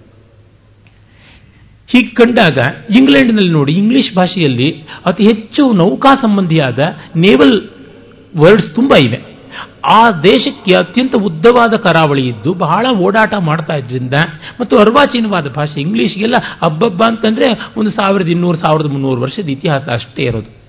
ಲಿಖಿತ ಸಾಹಿತ್ಯವಂತೂ ಇರುವಂಥದ್ದು ಒಂದು ಏಳ್ನೂರು, ಎಂಟುನೂರು ವರ್ಷ. ಅದಕ್ಕಿಂತ ಹಿಂದೆ ಹೋಗೋದಿಲ್ಲ. ಬಿವೋಲ್ಫು, ಚಾಸರು ಹಾಗೆ ಶುರುವಾಗುತ್ತೆ. ಇರಲಿ. ಹೀಗೆ ಕಂಡಾಗ ನಮಗೆ ಗೋಚರವಾಗುವುದೇನೆಂದರೆ ವೇದಗಳವರಿಗೆ ಅಷ್ಟು ಅತಿಶಯವಾಗಿ ನೀರು ಕಾಣದೇ ಇದ್ದಿದ್ರೆ, ನೀರಿನ ಸಂಪರ್ಕ ಇರದೇ ಇದ್ರೆ, ಇಷ್ಟು ಶಬ್ದಗಳು, ಇಷ್ಟು ಬಗೆಯಲ್ಲಿ ಬರೋದಕ್ಕೆ ಸಾಧ್ಯ ಇರಲಿಲ್ಲ. ಮತ್ತೆ ಸಮುದ್ರ ಅನ್ನುವುದನ್ನು ತುಂಬ ಬಾರಿ ಬಳಸ್ತಾರೆ. ಸಮುದ್ರ, ಅರ್ಣ, ಅರ್ಣವ ಇತ್ಯಾದಿ ಶಬ್ದಗಳನ್ನು ಮತ್ತೆ ಮತ್ತೆ ಬಳಸ್ತಾರೆ. ಸರಸ್ವತಿ ನದಿ ದೊಡ್ಡದಾಗಿ ಹರಿತಾ ಇತ್ತು. ಆ ನದಿ ಉತ್ತರ ಭಾರತದ ನದಿಗಳೆಲ್ಲ ನೌಕಾ ವಿಹಾರಕ್ಕೆ ಯೋಗ್ಯವಾದಂಥ ನದಿಗಳು, ದಕ್ಷಿಣ ಭಾರತದಂತೆ ಅಲ್ಲ. ನ್ಯಾವಿಗಬಲ್ ಆದಂಥದ್ದು ನಾವ್ಯ ಅಂತಲೇ ಅಮರಕೋಶದಲ್ಲಿ ನೌಕೆಯನ್ನು ಬಳಸೋದಕ್ಕೆ ಯೋಗ್ಯವಾದ ನದಿ ಅಂತ ಹೇಳ್ಬಿಟ್ಟಂತಾನೆ. ಈ ನದಿಯನ್ನು ಬಳಸಿಕೊಂಡು ಅವರು ಗುಜರಾತಿನ ವರೆಗೂ ಬಂದು ದ್ವಾರಾವತಿ, ದ್ವಾರ ಅಂತ ಅನ್ನೋದು ಯಾವುದಕ್ಕೆ? ಹೊರಗಿನ ಸಮುದ್ರ ಪ್ರಪಂಚಕ್ಕೆ ಗೇಟ್ ವೇ ಅಂತನೋ ಅರ್ಥದಲ್ಲೇ ಬಂದಿದ್ದು. It is the gateway of India ಹಾಗೆ ಅಲ್ಲಿ ಹೋಗ್ತಾ ಇದ್ದದ್ದು ಅಂತ ಗೋಚರವಾಗುತ್ತೆ. ಮತ್ತು ಕೃಷ್ಣ ದ್ವಾರಾವತಿಗೆ ಬರುವ ಮುನ್ನವೇ ಕುಶಸ್ಥಲಿ ಅಂತ ಅಲ್ಲಿತ್ತು. ಅಲ್ಲಿ ಕಕುದ್ಮಿ ಮೊದಲಾದವರಿದ್ದರು ಅದು ಯಾದವರ ಅತ್ಯಂತ ಪ್ರಾಚೀನವಾದ ನೆಲೆ ಆಗಿತ್ತು ಅಂತೆಲ್ಲ ನಮಗೆ ಹರಿವಂಶ ಭಾಗವತಾದಿಗಳಿಂದ ಗೋಚರವಾಗುತ್ತೆ. ಮಹಾಭಾರತದ ಪರಿಶಿಷ್ಟಭೂತವಾದ ಹರಿವಂಶದಿಂದ ತಿಳಿಯುತ್ತೆ. ಈಗಲೂ ನಮಗೆ ಭುಜ್ ಮೊದಲಾದ ಪ್ರದೇಶಗಳಲ್ಲಿ ಹರಪ್ಪ ಮೊಹಂಜದಾರೋಗಿಂತಲೂ ಅತ್ಯಂತ ಪ್ರಾಚೀನವಾದ ಸಂಸ್ಕೃತಿಯ ಒಂದು ಅವಶೇಷಗಳಿದ್ದು ಅಂತ ಗೋಚರವಾಗ್ತಾ ಇದೆ. ಈಚೆಗಷ್ಟೇ ಅವೆಲ್ಲ ಸಂಶೋಧನೆಯಾಗಿ ಬಂದದ್ದು. ಆಮೇಲೆ ನಮಗೆ ವೇದಗಳಿಂದಲೇ ಗೋಚರವಾಗುತ್ತೆ. ಈ ಯದುಗಳು ಅಂತ ಒಂದು ಬುಡಕಟ್ಟು ಯಾವುದಿತ್ತು? ಅವರು ಇತ್ತ ಕಡೆ ಮಾಹಿಷ್ಮತಿ, ನರ್ಮದ, ಸರಸ್ವತಿ ಅವುಗಳು ಸಮುದ್ರ ಸೇರುವ ಆಸುಪಾಸಿನಲ್ಲಿದ್ದರು ಅಂತ. ಸರಸ್ವತಿ ಮತ್ತು ನರ್ಮದ ಸಮುದ್ರ ಸೇರುವ ನಡುವಣ ಭಾಗದಲ್ಲಿ ಹೆಚ್ಚಾಗಿ ಯದುಗಳಿದ್ದರು ಅಲ್ಲಿಂದ ದಕ್ಷಿಣಕ್ಕೆ ಬಂದರು, ಕೊಂಕಣಾದಿ ಪ್ರದೇಶಗಳಿಂದ ಬಂದರು ಅಂತ ಗೋಚರವಾಗುತ್ತೆ. ಮತ್ತು ಇತ್ತ ಕಡೆಗೆ, ಅಂದರೆ ಒಂದು ಮಧ್ಯಪ್ರದೇಶ, ಒಡಿಸ್ಸಾ, ಆ ಕಡೆಗೆ ಮತ್ತು ಬಂಗಾಳದ ಸ್ವಲ್ಪ ಭಾಗ. ಆ ಕಾಲದಲ್ಲಿ ಬಂಗಾಳ ಇನ್ನೂ ಅನಾವೃತವಾಗಿತ್ತು. ಕಾರಣ it was all marshy land ಬರೀ ಜೌಗು ತುಂಬಿತ್ತು, ಕಗ್ಗಾಡು ಇತ್ತು, ಮೊಸಳೆಗಳು ಜಾಸ್ತಿ ಇದ್ವು, ಹುಲಿಗಳು ಸಿಕ್ಕಾಪಟ್ಟೆ ಜಾಸ್ತಿ ಇದ್ವು. ಈಗಲೂ ಸುಂದರಬನ್ ಫಾರೆಸ್ಟ್ ಅಲ್ಲಿ ಇವೆಯಲ್ಲ, ಅಲ್ಲಿ ಮೊಸಳೆಗೆ ಮತ್ತೆ ಹುಲಿಗೆ ಪ್ರಖ್ಯಾತ. ಅಲ್ಲಿ ಮನುಷ್ಯ ಪ್ರವೇಶ ಮಾಡೋಕ್ಕಾಗದೇ ಇರುವಷ್ಟು ಮಟ್ಟಿಗಿತ್ತು. ಹೀಗಾಗಿ ಅವೆಲ್ಲ ಅನ್ಎಕ್ಸ್ಪ್ಲೋರ್ಡ್ ಆಗಿ ಉಳ್ಕೊಂಡಿತ್ತು. ಆ ಒಂದು ಸ್ವಲ್ಪ ಭಾಗದಲ್ಲಿದ್ದವರು ತುರುವಶರು ಅಂತಾಗಿದ್ರು ಅವರೇ ದಕ್ಷಿಣದಲ್ಲಿದ್ದದ್ದು. ಮತ್ತು ಇನ್ನೊಂದೇನಾಗಿತ್ತು ದಕ್ಷಿಣ ಭಾರತ ಕಗ್ಗಾಡಾಗಿದ್ದರೂ ಕೂಡ ಇವರು ಅಲ್ಲಿಂದ ಹೀಗೆ ಬಂದು ನುಸುಳುಕೊಂಡು ಬಂದು ಕರಾವಳಿಯಲ್ಲೆಲ್ಲ ಓಡಾಡ್ತಾ ಇದ್ರು ಅನ್ನೋದಕ್ಕೆ ಅನೇಕ ಅವಶೇಷಗಳು ನಮಗೆ ಕಾಣಿಸುತ್ತೆ. ಈಚೆಗೆಷ್ಟೇ ನಮ್ಮ ಪ್ರಸಿದ್ಧವಾದ ಮಹಾಬಲಿಪುರಂ ಹತ್ತಿರದಲ್ಲಿ ಸಮುದ್ರದ ಒಳಗೆ ನೋಡಿ ಒಂದು ದೊಡ್ಡ ಸಂಸ್ಕೃತಿಯ ಅವಶೇಷ ಇತ್ತು ಅಂತ ಗೊತ್ತಾಗುತ್ತೆ. ಅದು ವೈದಿಕವಾದಂಥದ್ದು. ಹಾರಪ್ಪ ಮೊಹಂಜದಾರೋ ಮೊದಲಾದಂಥ ಅರ್ವಾಚಿನ ಲೇಟರ್ ವೇದಿಕೆಯ ಜಿಗಿದೆಯಲ್ಲ ಅದಕ್ಕೆ ಸಂವಾದಿಯಾಗಿ ಬರುವಂಥದ್ದು ಅಂತ ಗೋಚರವಾಗಿದೆ. All along the southern coast of India ನೂರಾರು ಶಿಪ್ರೆಕ್ಸು ಇತ್ಯಾದಿ ಎಲ್ಲ ಆಗಿ ಅಲ್ಲಿದ್ದಂತಹ ಆ ಆರ್ಟಿಫ್ಯಾಕ್ಟ್ಸ್ ಅಂತ ಏನು ಕರೀತಾರೆ, ಅವಶೇಷಗಳು ಸಿಕ್ಕಿವೆ. ಅವೆಲ್ಲ ಈ ಹರಪ್ಪ ಮೊಹಂಜದಾರೋ ಸಿಂಧು ಸರಸ್ವತಿ ನದಿಯ ಸಂಸ್ಕೃತಿಯನ್ನೇ ತೋರಿಸ್ತಾ ಇವೆ ಅಂತ ಗೊತ್ತಾಗ್ತಿದೆ. ಹೀಗಾಗಿ ನೆಲದಿಂದ ಬರೋದಕ್ಕಿಂತ ಜಲಮಾರ್ಗದಿಂದ ಬರೋದು ಅನುಕೂಲ ಅಂತ ಗೊತ್ತಾಯಿತು. ಹಾಗೆ ಜಲಮಾರ್ಗದಿಂದ ಬಂದು ಈ ಇಡೀ ಕರಾವಳಿಯಲ್ಲಿ ಭಾರತೀಯ ಸಂಸ್ಕೃತಿ, ವೈದಿಕ ಸಂಸ್ಕೃತಿ ಬೆಳೆದಿತ್ತು. ಕರಾವಳಿಯಿಂದ ಅವರು ಕ್ರಮವಾಗಿ ಒಳಗಡೆ ವ್ಯಾಪಿಸಿದ್ದು. ಆಂಧ್ರ ಇತ್ಯಾದಿ ಕಡೆಗೆ ಸುಲಭವಾಗಿ ಹೋಗೋಕ್ಕಾಯ್ತು. ದೊಡ್ಡ ಪಶ್ಚಿಮ ಘಟ್ಟಗಳ ತರಹ ಅಡ್ಡ ಇಲ್ಲವಲ್ಲ ಅಲ್ಲಿ. ಪೂರ್ವ ಘಟ್ಟಗಳು ಅಷ್ಟು ಪ್ರಬಲವಾದದ್ದಲ್ಲ, ಅಷ್ಟು ಎತ್ತರವಾದದ್ದಲ್ಲ. ಆಮೇಲೆ ಈ ಕಡೆಯಿಂದ ಒಳನಾಡಿಗಳಿಗೆಲ್ಲ ಬಂದರು. ತಮಿಳುನಾಡಿನಲ್ಲಿ ಹತ್ತ ಕಡೆಯಿಂದ ಬಂದರು. ಅಂದರೆ ಪೂರ್ವದ ಕಡೆಯಿಂದ ಒಳನಾಡಿಗೆ ಸೇರಿಕೊಂಡಿದ್ದು ಅಂತ ಹೀಗೆಲ್ಲ ಇತಿಹಾಸಜ್ಞರು ಸಂಶೋಧನೆ ಮಾಡಿ ಹೇಳ್ತಾ ಇದ್ದಾರೆ. ಒಟ್ಟಿನಲ್ಲಿ ತಾತ್ಪರ್ಯ ಇಷ್ಟು. ಸರಸ್ವತಿ ಮೂಲಕ ಇಡೀ ಪ್ರಪಂಚಕ್ಕೆ ಓಡಾಟಕ್ಕೆ ಅವಕಾಶ ಆಗಿತ್ತು. ಆಮೇಲೆ ಸಿಂಧು. ಮೊದಲಿಗೆ ಮುಖ್ಯವಾಗಿ ಸರಸ್ವತಿ. ಈ ಸರಸ್ವತಿಯ ಮೂಲಕ ಅವರು ಮೆಸಪ್ಟೋಮಿಯಾ, ಸುಮೇರಿಯಾ ಅಸೀರಿಯಾ ಅಕ್ಕಾಡಿಯಾ, ಬ್ಯಾಬಿಲೋನಿಯಾ ಸಂಸ್ಕೃತಿಗಳಿಗೆ, ಅಲ್ಲಿಂದ ಈಜಿಪ್ಟ್ಗೆ, ಅಲ್ಲಿಂದ ಮಿನೋವಾ, ಮತ್ತೆ ಅಲ್ಲಿಂದ ಗ್ರೀಸು ಈ ತರ ಬೆಳೆಸ್ಕೊಂಡು ಹೋಗ್ತಾ ಇದ್ರು. ಸಂಸ್ಕೃತಿಗಳಿಗೆ ಸಂಬಂಧ, ವಾಣಿಜ್ಯ, ವಹಿವಾಟು ಮಾಡ್ತಾ ಇದ್ರು. ಇಲ್ಲಿಂದ ಅಂಕೆಗಳು ಮಾತ್ರವಲ್ಲದೆ ಸಾಮಾನು, ಸರಬರಾಜು ಎಲ್ಲ ಬರ್ತಾ ಇತ್ತು. ಆ ಬಗ್ಗೆ ಕೆ ಡಿ ಸೇಟ್ನ ಅವರು ಕಾರ್ಪಾಸ ಅಂತ ಒಂದು ಪುಸ್ತಕವೇ ಬರೆದಿದ್ದಾರೆ. A study in ancient India transportation ಇತ್ಯಾದಿ ಸಂಬಂಧಪಟ್ಟಂತ ಒಂದು ಬಹಳ ಒಳ್ಳೆಯ ಸಂಶೋಧನೆ ಮಾಡಿದ್ರು. ಅದು ಏನಂದ್ರೆ, ಹತ್ತಿ ಭಾರತದ ನೆಲ, ಭಾರತದ್ದು ವಿಶೇಷವಾಗಿ. ಕಾರ್ಪಾಸ ಅನ್ನುವಂಥ ಹೆಸರು ಸಂಸ್ಕೃತದ್ದು. ಅದು ಈ ಭಾರತದ ಹತ್ತಿಯೇ ಈಜಿಪ್ಟ್ವರೆಗೂ ಹೋಗಿತ್ತು ಅಂತ. ಹೇಗೆ ಇಲ್ಲಿಂದ ಬಳಸಿಕೊಂಡು ಬಂದರು ಅಂತ ಈಜಿಪ್ಟ್ನ ಪಿರಮಿಡ್ಗಳ ಮಮ್ಮಿಗಳಿಗೆ ಸುತ್ತತಕ್ಕಂಥ ಬಿಳಿ ಬಟ್ಟೆ ಭಾರತದ ಹತ್ತಿಯಾಗಿತ್ತು ಅಂತ. ಹೀಗೆ ಆ ಅಧ್ಯಯನದಿಂದ ಗೊತ್ತಾಗುತ್ತೆ ಅಷ್ಟು ಪ್ರಾಚೀನವಾದದ್ದು ಇಲ್ಲಿಂದ ಟ್ರಾನ್ಸಾಕ್ಷನ್ಸ್ ಹೋಗಿರೋದು. ಗಣಿತ, ಖಗೋಳಶಾಸ್ತ್ರ, ಈ ಥರದ ಜ್ಞಾನಶಾಖೆಗಳು, ಲಿಪಿ ಇತ್ಯಾದಿ ಅಲ್ಲದೆ ಈ ವಸ್ತು ದ್ರವ್ಯಗಳು ಕೂಡ ಅಲ್ಲಿಗೆ ವಹಿವಾಟಾಗಿ ಹೋಗ್ತಾ ಇದ್ವು ಅಂತ ಗೊತ್ತಾಗುತ್ತೆ. ಒಟ್ಟಿನಲ್ಲಿ ತಾತ್ಪರ್ಯದಿಂದ ಹೇಳೋದಿದ್ರೆ ಇವುಗಳೆಲ್ಲವೂ ಕೂಡ ಆ ಕಾಲಕ್ಕೆ ಸಂಬಂಧಪಟ್ಟಂತೆ ನಮಗೆ ತಳಿಕೆ ಹಾಕಿ ಕೊಡುತ್ತವೆ. ಅದನ್ನೆಲ್ಲ ಕಂಡುಕೊಂಡಾಗ ನಮಗೆ ಚೆನ್ನಾಗಿ ತಿಳಿಯುವಂಥದ್ದೇನೆಂದರೆ ಸರಸ್ವತಿ ನದಿ ಚೆನ್ನಾಗಿ ಹರಿತಾ ಇದ್ದ ಕಾಲದಲ್ಲಿ ಇವೆಲ್ಲ ನಡೀತಾ ಇತ್ತು. ಮತ್ತು ಅವರು ಬಹಳ ಸಮೃದ್ಧಿಯಲ್ಲಿದ್ದರು ನಾನು ಒಂದು ಆ ಬಗ್ಗೆ ಲೇಖನವನ್ನು ಕೂಡ ಬರೆದಿದ್ದೀನಿ. ಲಕ್ಷ್ಮೀ ತತ್ವ ಹೇಗೆ ಭೃಗುವಂಶೀಯರಿಗೆ ಸಂಬಂಧಪಟ್ಟಂಥದ್ದು, ಭಾರ್ಗವರು ಯಾವ ರೀತಿ ಆರ್ಥಿಕ ವಾಣಿಜ್ಯ ಇತ್ಯಾದಿ ಸಂಪನ್ಮೂಲತೆಗೆ ಹೆಸರಾಗಿದ್ದವರು ಅಂತ. ಎರಡು ಮುಖ್ಯವಾದ ಋಷಿ ಪರಂಪರೆ ನಮ್ಮದಾಗಿತ್ತು. ಒಂದು ಆಂಗಿರಸರು ಮತ್ತೊಬ್ಬರು ಭಾರ್ಗವರು. ಆಂಗಿರಸರು ಪ್ರಧಾನವಾಗಿ ಹಿಮಾಲಯದ ಕಡೆಯವರು. ಭಾರ್ಗವರು ಮುಖ್ಯವಾಗಿ ಗುಜರಾತ್ ಆ ಕಡೆ, ಸಮುದ್ರದ ಕಡೆಯವರು. ನಮ್ಮಲ್ಲಿ ಎರಡು ದೇವತೆಗಳು ಈಗಲೂ ಬಹಳ ಬಹಳ ಪ್ರಬಲ. ಒಂದು ಹಿಮಾಲಯ ಕೇಂದ್ರಿತನಾದಂಥ, ಹಿಮಾಲಯದ ಮಗಳ ಗಂಡನಾದಂಥ ಶಿವ. ಮತ್ತೊಂದು ಸಮುದ್ರ ಕೇಂದ್ರಿತನಾದ, ಸಮುದ್ರನ ಮಗಳ ಗಂಡನಾದಂಥ ವಿಷ್ಣು. ಶಿವ ಮತ್ತು ವಿಷ್ಣು, ಶೈವ, ವಿಷ್ಣುವ ಎರಡು ಪ್ರಧಾನವಾಗಿವೆ. ಅವರಿಬ್ಬರು ಮಾವನ ಮನೆಯಲ್ಲಿ ತಿಷ್ಟೆ ಹಾಕಿದವರೇ. ಒಂದು ಶಿವನದು ಧ್ಯಾನಶೀಲತೆ. ಅದು ವಿಷ್ಣುವುದು ಸ್ಥಿತಿಶೀಲತೆ. ಆ ಸ್ಥಿತಿ ಅಂದರೆ ರಕ್ಷಣೆ ಮಾಡಬೇಕು, ವ್ಯವಹಾರ, ವಾಣಿಜ್ಯ ಇತ್ಯಾದಿ ಎಲ್ಲವೂ ಕೂಡ. ಅಂದರೆ ಪರಮಾರ್ಥದಲ್ಲಿ ವಿಷ್ಣುವು ಯೋಗನಿದ್ರಾ ತತ್ಪರ, ಪರಮಾರ್ಥದಲ್ಲಿ ಶಿವನು ಆನಂದ ತಾಂಡವ ಮಗ್ನ.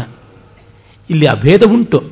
ಆದರೆ ಎರಡು ಋಷಿ ಪರಂಪರೆ ಮುಖ್ಯವಾಗಿ ಕಾಣಿಸುವಲ್ಲಿ ಭೃಗುಗಳು ವಿಶೇಷವಾಗಿ ಐಹಿಕಾಭ್ಯುದಯಕ್ಕೆ ದೊಡ್ಡ ಕೊಡುಗೆಯನ್ನು ಕೊಟ್ಟಂಥವ್ರು. ಆಯುರ್ವೇದ ತೆಗೆದುಕೊತೀರಾ? ಚವನ ಕಾಣಿಸ್ಕೊಳ್ತಾನೆ. ಚವನ ಒಬ್ಬ ಭೃಗು. ಇನ್ನು ರಾಜನೀತಿ ತೆಗೆದುಕೊಳ್ತೀರಾ? ಶುಕ್ರ ಇದ್ದಾನೆ. ಅವನಂತೂ ಭೃಗು ಭೃಗುತಲ್ಲಜ ಭೃಗು ತಲ್ಲಜ. ಇನ್ನು ಕಾವ್ಯಕ್ಕೆ ತೆಗೆದುಕೊಂಡ್ರೆ, ಕಾವ್ಯ ಒಂದು ಮಹಾರಂಜನೀಯವಾದಂಥ ಒಂದು ಲೌಕಿಕದ ವಿದ್ಯೆಗಳಲ್ಲಿ ಬಹಳ ಪ್ರಶಸ್ತವಾದ ಗಾಂಧರ್ವ ವೇದಕ್ಕೆ, ಉಪವೇದವಾದಂಥ ಗಾಂಧರ್ವಕ್ಕೆ ಸಂಬಂಧಪಟ್ಟದ್ದು. ಅಲ್ಲಿ ಶುಕ್ರನಿಗೆ ಇನ್ನೊಂದು ಹೆಸರೇ ಕಾವ್ಯ ಅಂತ ಉಶನಾಹ್ ಕವಿ ಅಂತ, ಸಾಕ್ಷಾತ್ ಕೃಷ್ಣನೇ ಭಗವದ್ಗೀತೆ ಹೇಳ್ತಾರೆ, ಕವಿ ನಾವು ಉಶನಾಹ್ ಕವಿ ಅಂತ ಹೇಳ್ಬಿಟ್ಟು. ಇನ್ನು ನಾವು ವೈಮಾನಿಕ ಇತ್ಯಾದಿ ಇದರೊಳಗೆ ತೆಗೆದುಕೊಂಡ್ರೆ ಭಾರದ್ವಾಜ ಕಾಣಿಸ್ಕೊಳ್ತಾನೆ, ಆತನು ಭೃಗುವಂಶೀಯ ಅಂತ ಹೇಳ್ತಾರೆ. ಯಾವ ವಿದ್ಯೆ ತೆಗೆದುಕೊಳ್ಳಿ, ಅಲ್ಲಿ ಭೃಗೋಂಶೀಯರು ಕಾಣಿಸ್ಕೊಳ್ತಾರೆ. ದಧ್ಯಂಚ, ಅಥರ್ವಣ, ಅವನು ಚಿಕಿತ್ಸಾ ಶಾಸ್ತ್ರಾದಿಗಳಲ್ಲಿ ತುಂಬ ತುಂಬ ಪಳಗಿದ್ದ ಸರ್ಜರಿ ಒಳಗೆ ಅಂತ. ಅವನು ಮತ್ತೆ ಅದಕ್ಕೆ ಸಂಬಂಧಪಟ್ಟಂಥವನು. ಈ ಅಥರ್ವೇದದ ಪರಮಾಚಾರ್ಯರಾಗಿ ನಿಂತಂಥವರು ಭಾರ್ಗವರು ಅಂತ ಗೊತ್ತಾಗುತ್ತೆ. ಹೀಗೆ ಅಥರ್ವ ವೇದವನ್ನು ನಮ್ಮಲ್ಲಿ ಇವತ್ತಿಗೂ ಮೆಟೀರಿಯಲಿಸ್ಟಿಕ್ ವೇದ ಅಲೌಕಿಕ ವೇದ ಅಂತ ಪ್ರಧಾನವಾಗಿ ಹೇಳ್ತೀವಿ. ಅಲ್ಲಿ ರಾಜನೀತಿ, ವೈದ್ಯಕೀಯ, ಆಧ್ಯಾತ್ಮಿಕ, ತಂತ್ರ ಎಲ್ಲ ಕೂಡ ಬರುತ್ತೆ. ಅವುಗಳನ್ನು ಅವರು ಇಟ್ಕೊಂಡಿದ್ರು ಅಂತ. ಲಕ್ಷ್ಮಿಗಿದ್ದ ಒಂದು ಹೆಸರು, ಇರುವ ಹೆಸರು ಭಾರ್ಗವಿ ಅಂತ. ಸಂಪತ್ತು ಎಲ್ಲಿರುತ್ತೆ? ಲೌಕಿಕವಾದ, ವಿದ್ಯಾ ಸಂಬಂಧಿಯಾದ, ವಾಣಿಜ್ಯ ಸಂಬಂಧಿಯಾದ ಅಭ್ಯುದಯ ಇದ್ದ ಜಾಗದಲ್ಲಿ ತಾನೇ ಇರುವಂಥದ್ದು. ಹಾಗೆ ಬಂದಿರಬೇಕು ಅಂತ. ಈ ಎಲ್ಲ ದೃಷ್ಟಿಯಿಂದ ನೋಡಿದ್ರು, ಅವರುಗಳು ಅನಾಗರಿಕರಾಗಿರಲಿಲ್ಲ. ಕೇವಲ ದನಗಾಹಿಗಳಾಗಿರಲಿಲ್ಲ ತುಂಬ ದೊಡ್ಡ ಅಭ್ಯುದಯ ಪ್ರಪಂಚದಲ್ಲಿದ್ದರು ಅಂತ ಗೊತ್ತಾಗುತ್ತೆ. ಅದೆಲ್ಲ ಸಾಧ್ಯವಾದದ್ದು ಈ ಸರಸ್ವತಿ ಮೊದಲಾದ ನದಿಗಳ ಓಡಾಟ ಸಾಧ್ಯ ಆಗಿದ್ದು, ಅಲ್ಲಿ ಇದ್ದಂಥ ವಾಣಿಜ್ಯ ವಹಿವಾಟು, ಕೃಷಿ ಮತ್ತು ಎಲ್ಲಕ್ಕಿಂತ ಮಿಗಿಲಾಗಿ ಕೈಗಾರಿಕೆ ಉದ್ಯಮಗಳು ಇವೆಲ್ಲ ಅಂತ. ಹೀಗೆ ಸರಸ್ವತಿಯ ಒಂದು ಸಂಶೋಧನೆ ದೊಡ್ಡ ಭಾರತದ ಮೂಲವನ್ನು ಕಂಡುಹಿಡಿಯುವಂಥ ಒಂದು ದೊಡ್ಡ ಸಾಧನವಾಗಿ ಬಂದದ್ದಾಯಿತು. ಮತ್ತೆ ಮೊದಲೇ ನಾನು ಹೇಳಿದಂತೆ ಈ ಜನಾಂಗೀಯ ಶಾಸ್ತ್ರ ಮಾಲಿಕ್ಯುಲಾರ್ ಜೆನೆಟಿಕ್ಸ್ ಇತ್ಯಾದಿಗಳಿಂದ ಗೋಚರವಾಗುವಂತೆ ಯಾವ ಹೊರಗಿನ ಜನಾಂಗವೂ ಇಲ್ಲಿ ಬಂದದ್ದು ಅಲ್ಲ ಅಂತ ನಾವು ತಿಳಿಯುತ್ತೆ. ಆಮೇಲೆ ದಕ್ಷಿಣ ಭಾರತೀಯರು ಪ್ರತ್ಯೇಕ ಅಲ್ಲ ಅನ್ನೋದು ನಮ್ಮ ಮೊದಲಿಂದಲೂ ಗೊತ್ತಾಗುತ್ತದೆ. ಅಗಸ್ತ್ಯ ಬಂದದ್ದಂತೂ ಹೇಳಿದೆ. ನಿನ್ನೆಯ ವಿವರಗಳನ್ನೆಲ್ಲ ತಿಳಿಸಿದೆ. ವಿಶ್ವಾಮಿತ್ರನ ಐವತ್ತು ಜನ ಮಕ್ಕಳು ಆಂಧ್ರಕಾದಿ ಪಂಚಾಶತ್ ಅಂತ ಅವರು ಕರ್ಮಭ್ರಷ್ಟರಾಗಿ ದಕ್ಷಿಣ ಭಾರತದಲ್ಲಿ ಬಂದು ಉಳಿದರು ಅಂತ. ಈ ದಕ್ಷಿಣ ಭಾರತಕ್ಕೆ ಎಷ್ಟೋ ಜನ ಬಂದವರು ಸದಾಚಾರಿಗಳಾಗಿರಲಿಲ್ಲ ಅಂತ. ಅದಕ್ಕೆ ಕಾರಣ ಏನು ಅಂತಂದರೆ history will always be return by the victorious ಅಂತ ಇದೆಯಲ್ಲ, ಅದು ಆದದ್ದು ಅಂತ ಗೋಚರವಾಗುತ್ತೆ. ಅಂದರೆ ಸುಮಾರು ಮಹಾಭಾರತ ಯುದ್ಧಕ್ಕಿಂತ ಆರುನೂರು, ಏಳ್ನೂರು ವರ್ಷಗಳಿಗೆ ಮುಂಚೆ ದಾಶರಾಜ್ಞಿ ಯುದ್ಧ ಅಂತ ಆಯಿತು ಅಂತ ಗೊತ್ತಾಗುತ್ತೆ. ಋಗ್ವೇದದಲ್ಲಿ ಬರ್ತಕ್ಕಂಥದ್ದದು ಅಲ್ಲಿದ್ದವನು ಸುದಾಸ. ಸುದಾಸ ಪೂರ್ವಂಶಕ್ಕೆ ಸೇರಿದವನು. ಪೌರವ. ಅದೇ ಭರತ ವಂಶ ಅಂತಲೂ ಕರೀತಾರೆ. ಮುಂದೆ ಅದೇ ಕುರುವಂಶ ಅಂತಲೂ ಆಯಿತು. ಐದು ಬುಡಕಟ್ಟುಗಳು ಪ್ರಾಚೀನ ಭಾರತದಲ್ಲಿ ಈ ಅನಾದಿ ಕಾಲದಿಂದ ಇದ್ದದ್ದು. ಒಂದೇ ಜನಾಂಗದ ಐದು ಬುಡಕಟ್ಟುಗಳು, ಐದು ಗುಂಪುಗಳು. ಈಗ ಉದಾಹರಣೆಗೆ ನಾವು ಹೇಳ್ತೀವಲ್ಲ, ಹೈದರಾಬಾದ್ ಕರ್ನಾಟಕ, ಮುಂಬೈ ಕರ್ನಾಟಕ, ಕರಾವಳಿ ಕರ್ನಾಟಕ, ಹಳೆ ಮೈಸೂರಿನ ಕರ್ನಾಟಕ ತಿರ್ಗ ಈ ಕಡೆಗೆ ಆಂಧ್ರದ ಕರ್ನಾಟಕ, ಬಳ್ಳಾರಿ ಕರ್ನಾಟಕ ಅಂತ. ಈಗ ಕಿತ್ತೂರು ಕರ್ನಾಟಕ ಅಂತ ಕರೆಯುವಂಥದ್ದು. ಕಲ್ಯಾಣ ಕರ್ನಾಟಕ ಅಂತ ಕರಿಬೇಕು ಅಂತಲೇ ಈಗ ಅದಕ್ಕೆ ಬೇರೆ ಒಂದು ಪರಿಶುದ್ಧಿನೂ ಕೂಡ ಕೊಟ್ಟಿದ್ದಾರಲ್ಲ. ಹೈದರಾಬಾದು, ಮುಂಬೈ, ಕರ್ನಾಟಕ ಅಂತೆಲ್ಲ ಕರೆಯೋದು ಸರಿಯಿಲ್ಲ ಅಂತ. ಹೀಗೆ ಇವುಗಳೆಲ್ಲ ಕನ್ನಡವೇ ಆದಂತೆ ಐದು, ಅದೇ ಪುರಾಣಗಳಲ್ಲಿ ಯಯಾತಿ ಐವರು ಮಕ್ಕಳು ಅಂತ.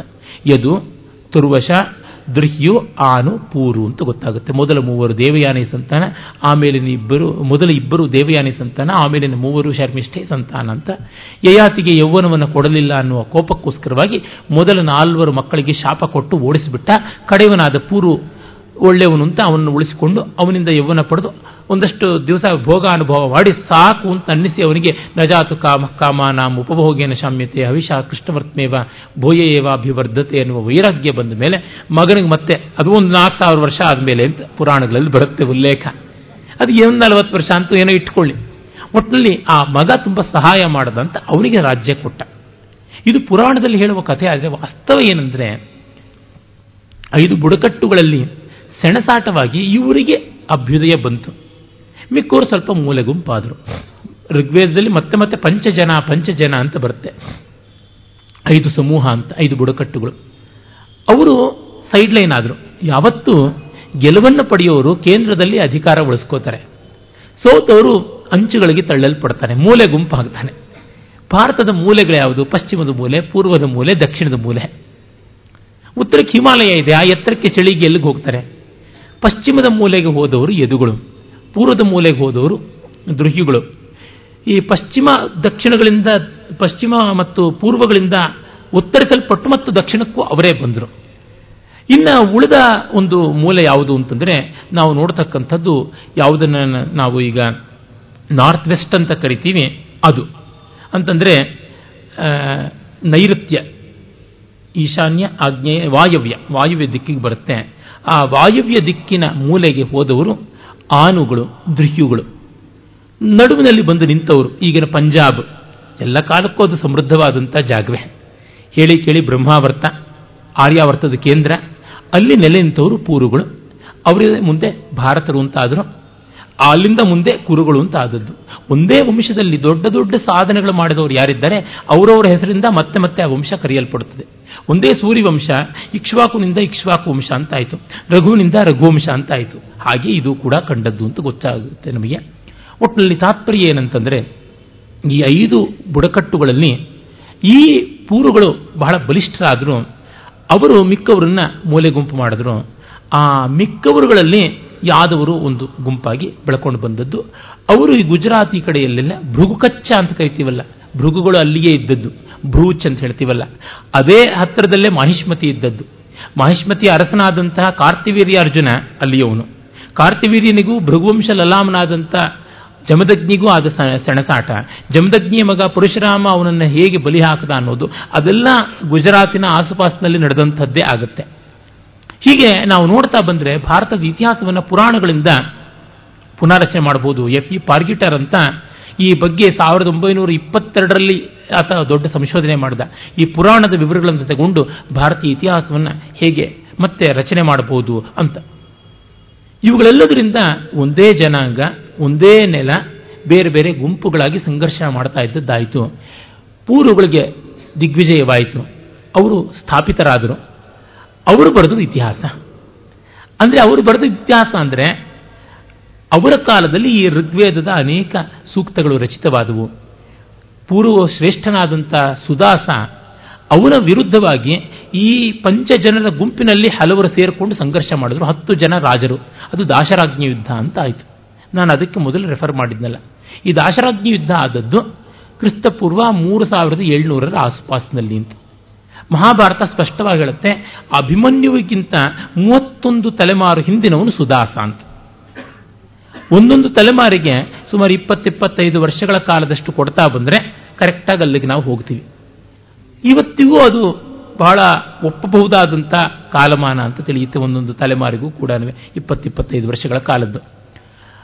ಅಲ್ಲಿಗೆ ನಮಗೆ ಸ್ಪಷ್ಟವಾಗಿ ತಿಳಿಯುತ್ತದೆ ಆ ಹೊತ್ತಿಗೆ ಈ ವಸಿಷ್ಠ ಸೆಡ್ ಅಂತಂದ್ವಲ್ಲ, ವಸಿಷ್ಠನ ಶಿರಸ್ಸಿಗೆ ಹೊಂದಿಕೊಂಡು ಬರುತ್ತೆ. ವಸಿಷ್ಠ ಸುದಾಸನ ಪುರೋಹಿತನಾಗಿದ್ದ ಅಂತ ಗೊತ್ತಾಗುತ್ತೆ. ಹೀಗೆ ಎಲ್ಲ ಕೂಡ ಸೇರಿಕೊಂಡು ಸೇರಿಕೊಂಡು ಹೊಂದಾಣಿಕೆ ಆಗ್ತಾ ಬಂದು ಆ ಕಾಲಕ್ಕೆ ಸರಿಯಾದಂಥ ವ್ಯವಸ್ಥೆ ಆಗ್ತಾ ಬರುತ್ತೆ. ಇರಲಿ, ಮತ್ತೆ ಮಹಾಭಾರತದ ಕಾಲದ ಬಗ್ಗೆನೂ ಆಮೇಲೆ ನಾವು ನೋಡುವುದಾಗುತ್ತದೆ. ಮಹಾಭಾರತದ ಕಾಲ ಅತ್ಯಂತ ರೋಚಕವಾದಂಥ ಒಂದು ಅಧ್ಯಯನ. ಮಹಾಭಾರತ ಸುದಾಸನಿಂದ ಮೂವತ್ತೊಂದನೇ ತಲೆಯಲ್ಲಿ ಆಗಿದ್ದು, ಅಭಿಮನ್ಯುವಿನ ಕಾಲದಲ್ಲಿ ಅಂತ ನಮಗೆ ತಿಳಿಯುತ್ತಲ್ಲ. ಆಗ ಮಹಾಭಾರತದ ಒಂದು ವಿಶಿಷ್ಟತೆ ಮಹಾಭಾರತದಲ್ಲಿ ಗೋಚರವಾಗುವಂತೆ ಗ್ರಹಗಳ ನಕ್ಷತ್ರಗಳ ಸ್ಥಾನ ನಿರ್ಣಯ ಆದದ್ದು. ಅನೇಕ ವಿವರಗಳು ಕಾಣಿಸುತ್ತವೆ ರಾಮಾಯಣದಲ್ಲಷ್ಟು ಕಾಣಿಸೋಲ್ಲ.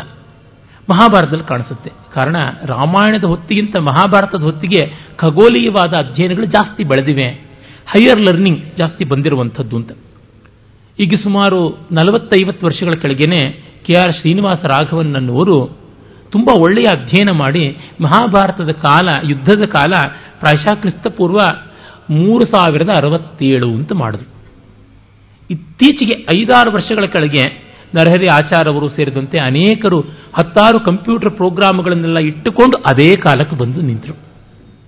ರಾಜಾರಾಮ್ ಅವರು ಬರೀತಾರೆ, ಒಬ್ಬ ಶ್ರೀನಿವಾಸ ಹಿಂಗಾರರು ಶ್ರೀನಿವಾಸ ರಾಘವನ್ ಅವರು ಯಾವ ಒಂದು ಸಹಾಯವೂ ಇಲ್ಲದೆ ಏಕಾಂಗ ವೀರರಾಗಿ ಮಾಡಿದ್ದು ಹತ್ತಾರು ಜನ ಈ ಪ್ಲಾನೆಟರಿ ಪೊಸಿಷನ್ಸ್ಗೆ ಎಕ್ಲಿಪ್ಸ್ಗಳಿಗೆ ಸಂಬಂಧಪಟ್ಟಂತೆ ಸ್ಪೆಷಲ್ ಕಂಪ್ಯೂಟರ್ ಪ್ಯಾಕೇಜಸ್ ಇದ್ದಿದ್ದನ್ನು ಬಳಸ್ಕೊಂಡು ಅದಕ್ಕೆ ಬಂದರು.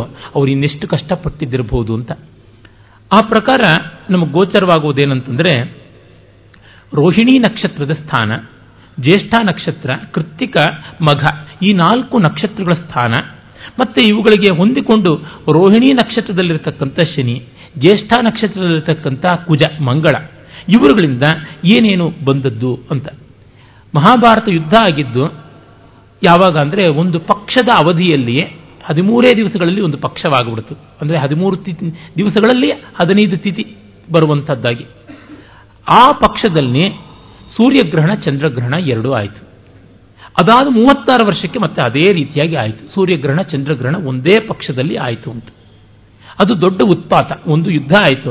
ಮತ್ತೊಂದು ದ್ವಾರಾವತಿ ಮುಳುಗಡೆ ಕೃಷ್ಣನ ಅವಸಾನ ಆದದ್ದು ಅಂತ ಮೂವತ್ತಾರು ವರ್ಷಗಳ ಅಂತರದಲ್ಲಿ ಅಂತ ಇದನ್ನು ಹಿಡ್ಕೊಂಡು ಅವರು ಸಂಶೋಧನೆ ಮಾಡಿದ್ರು.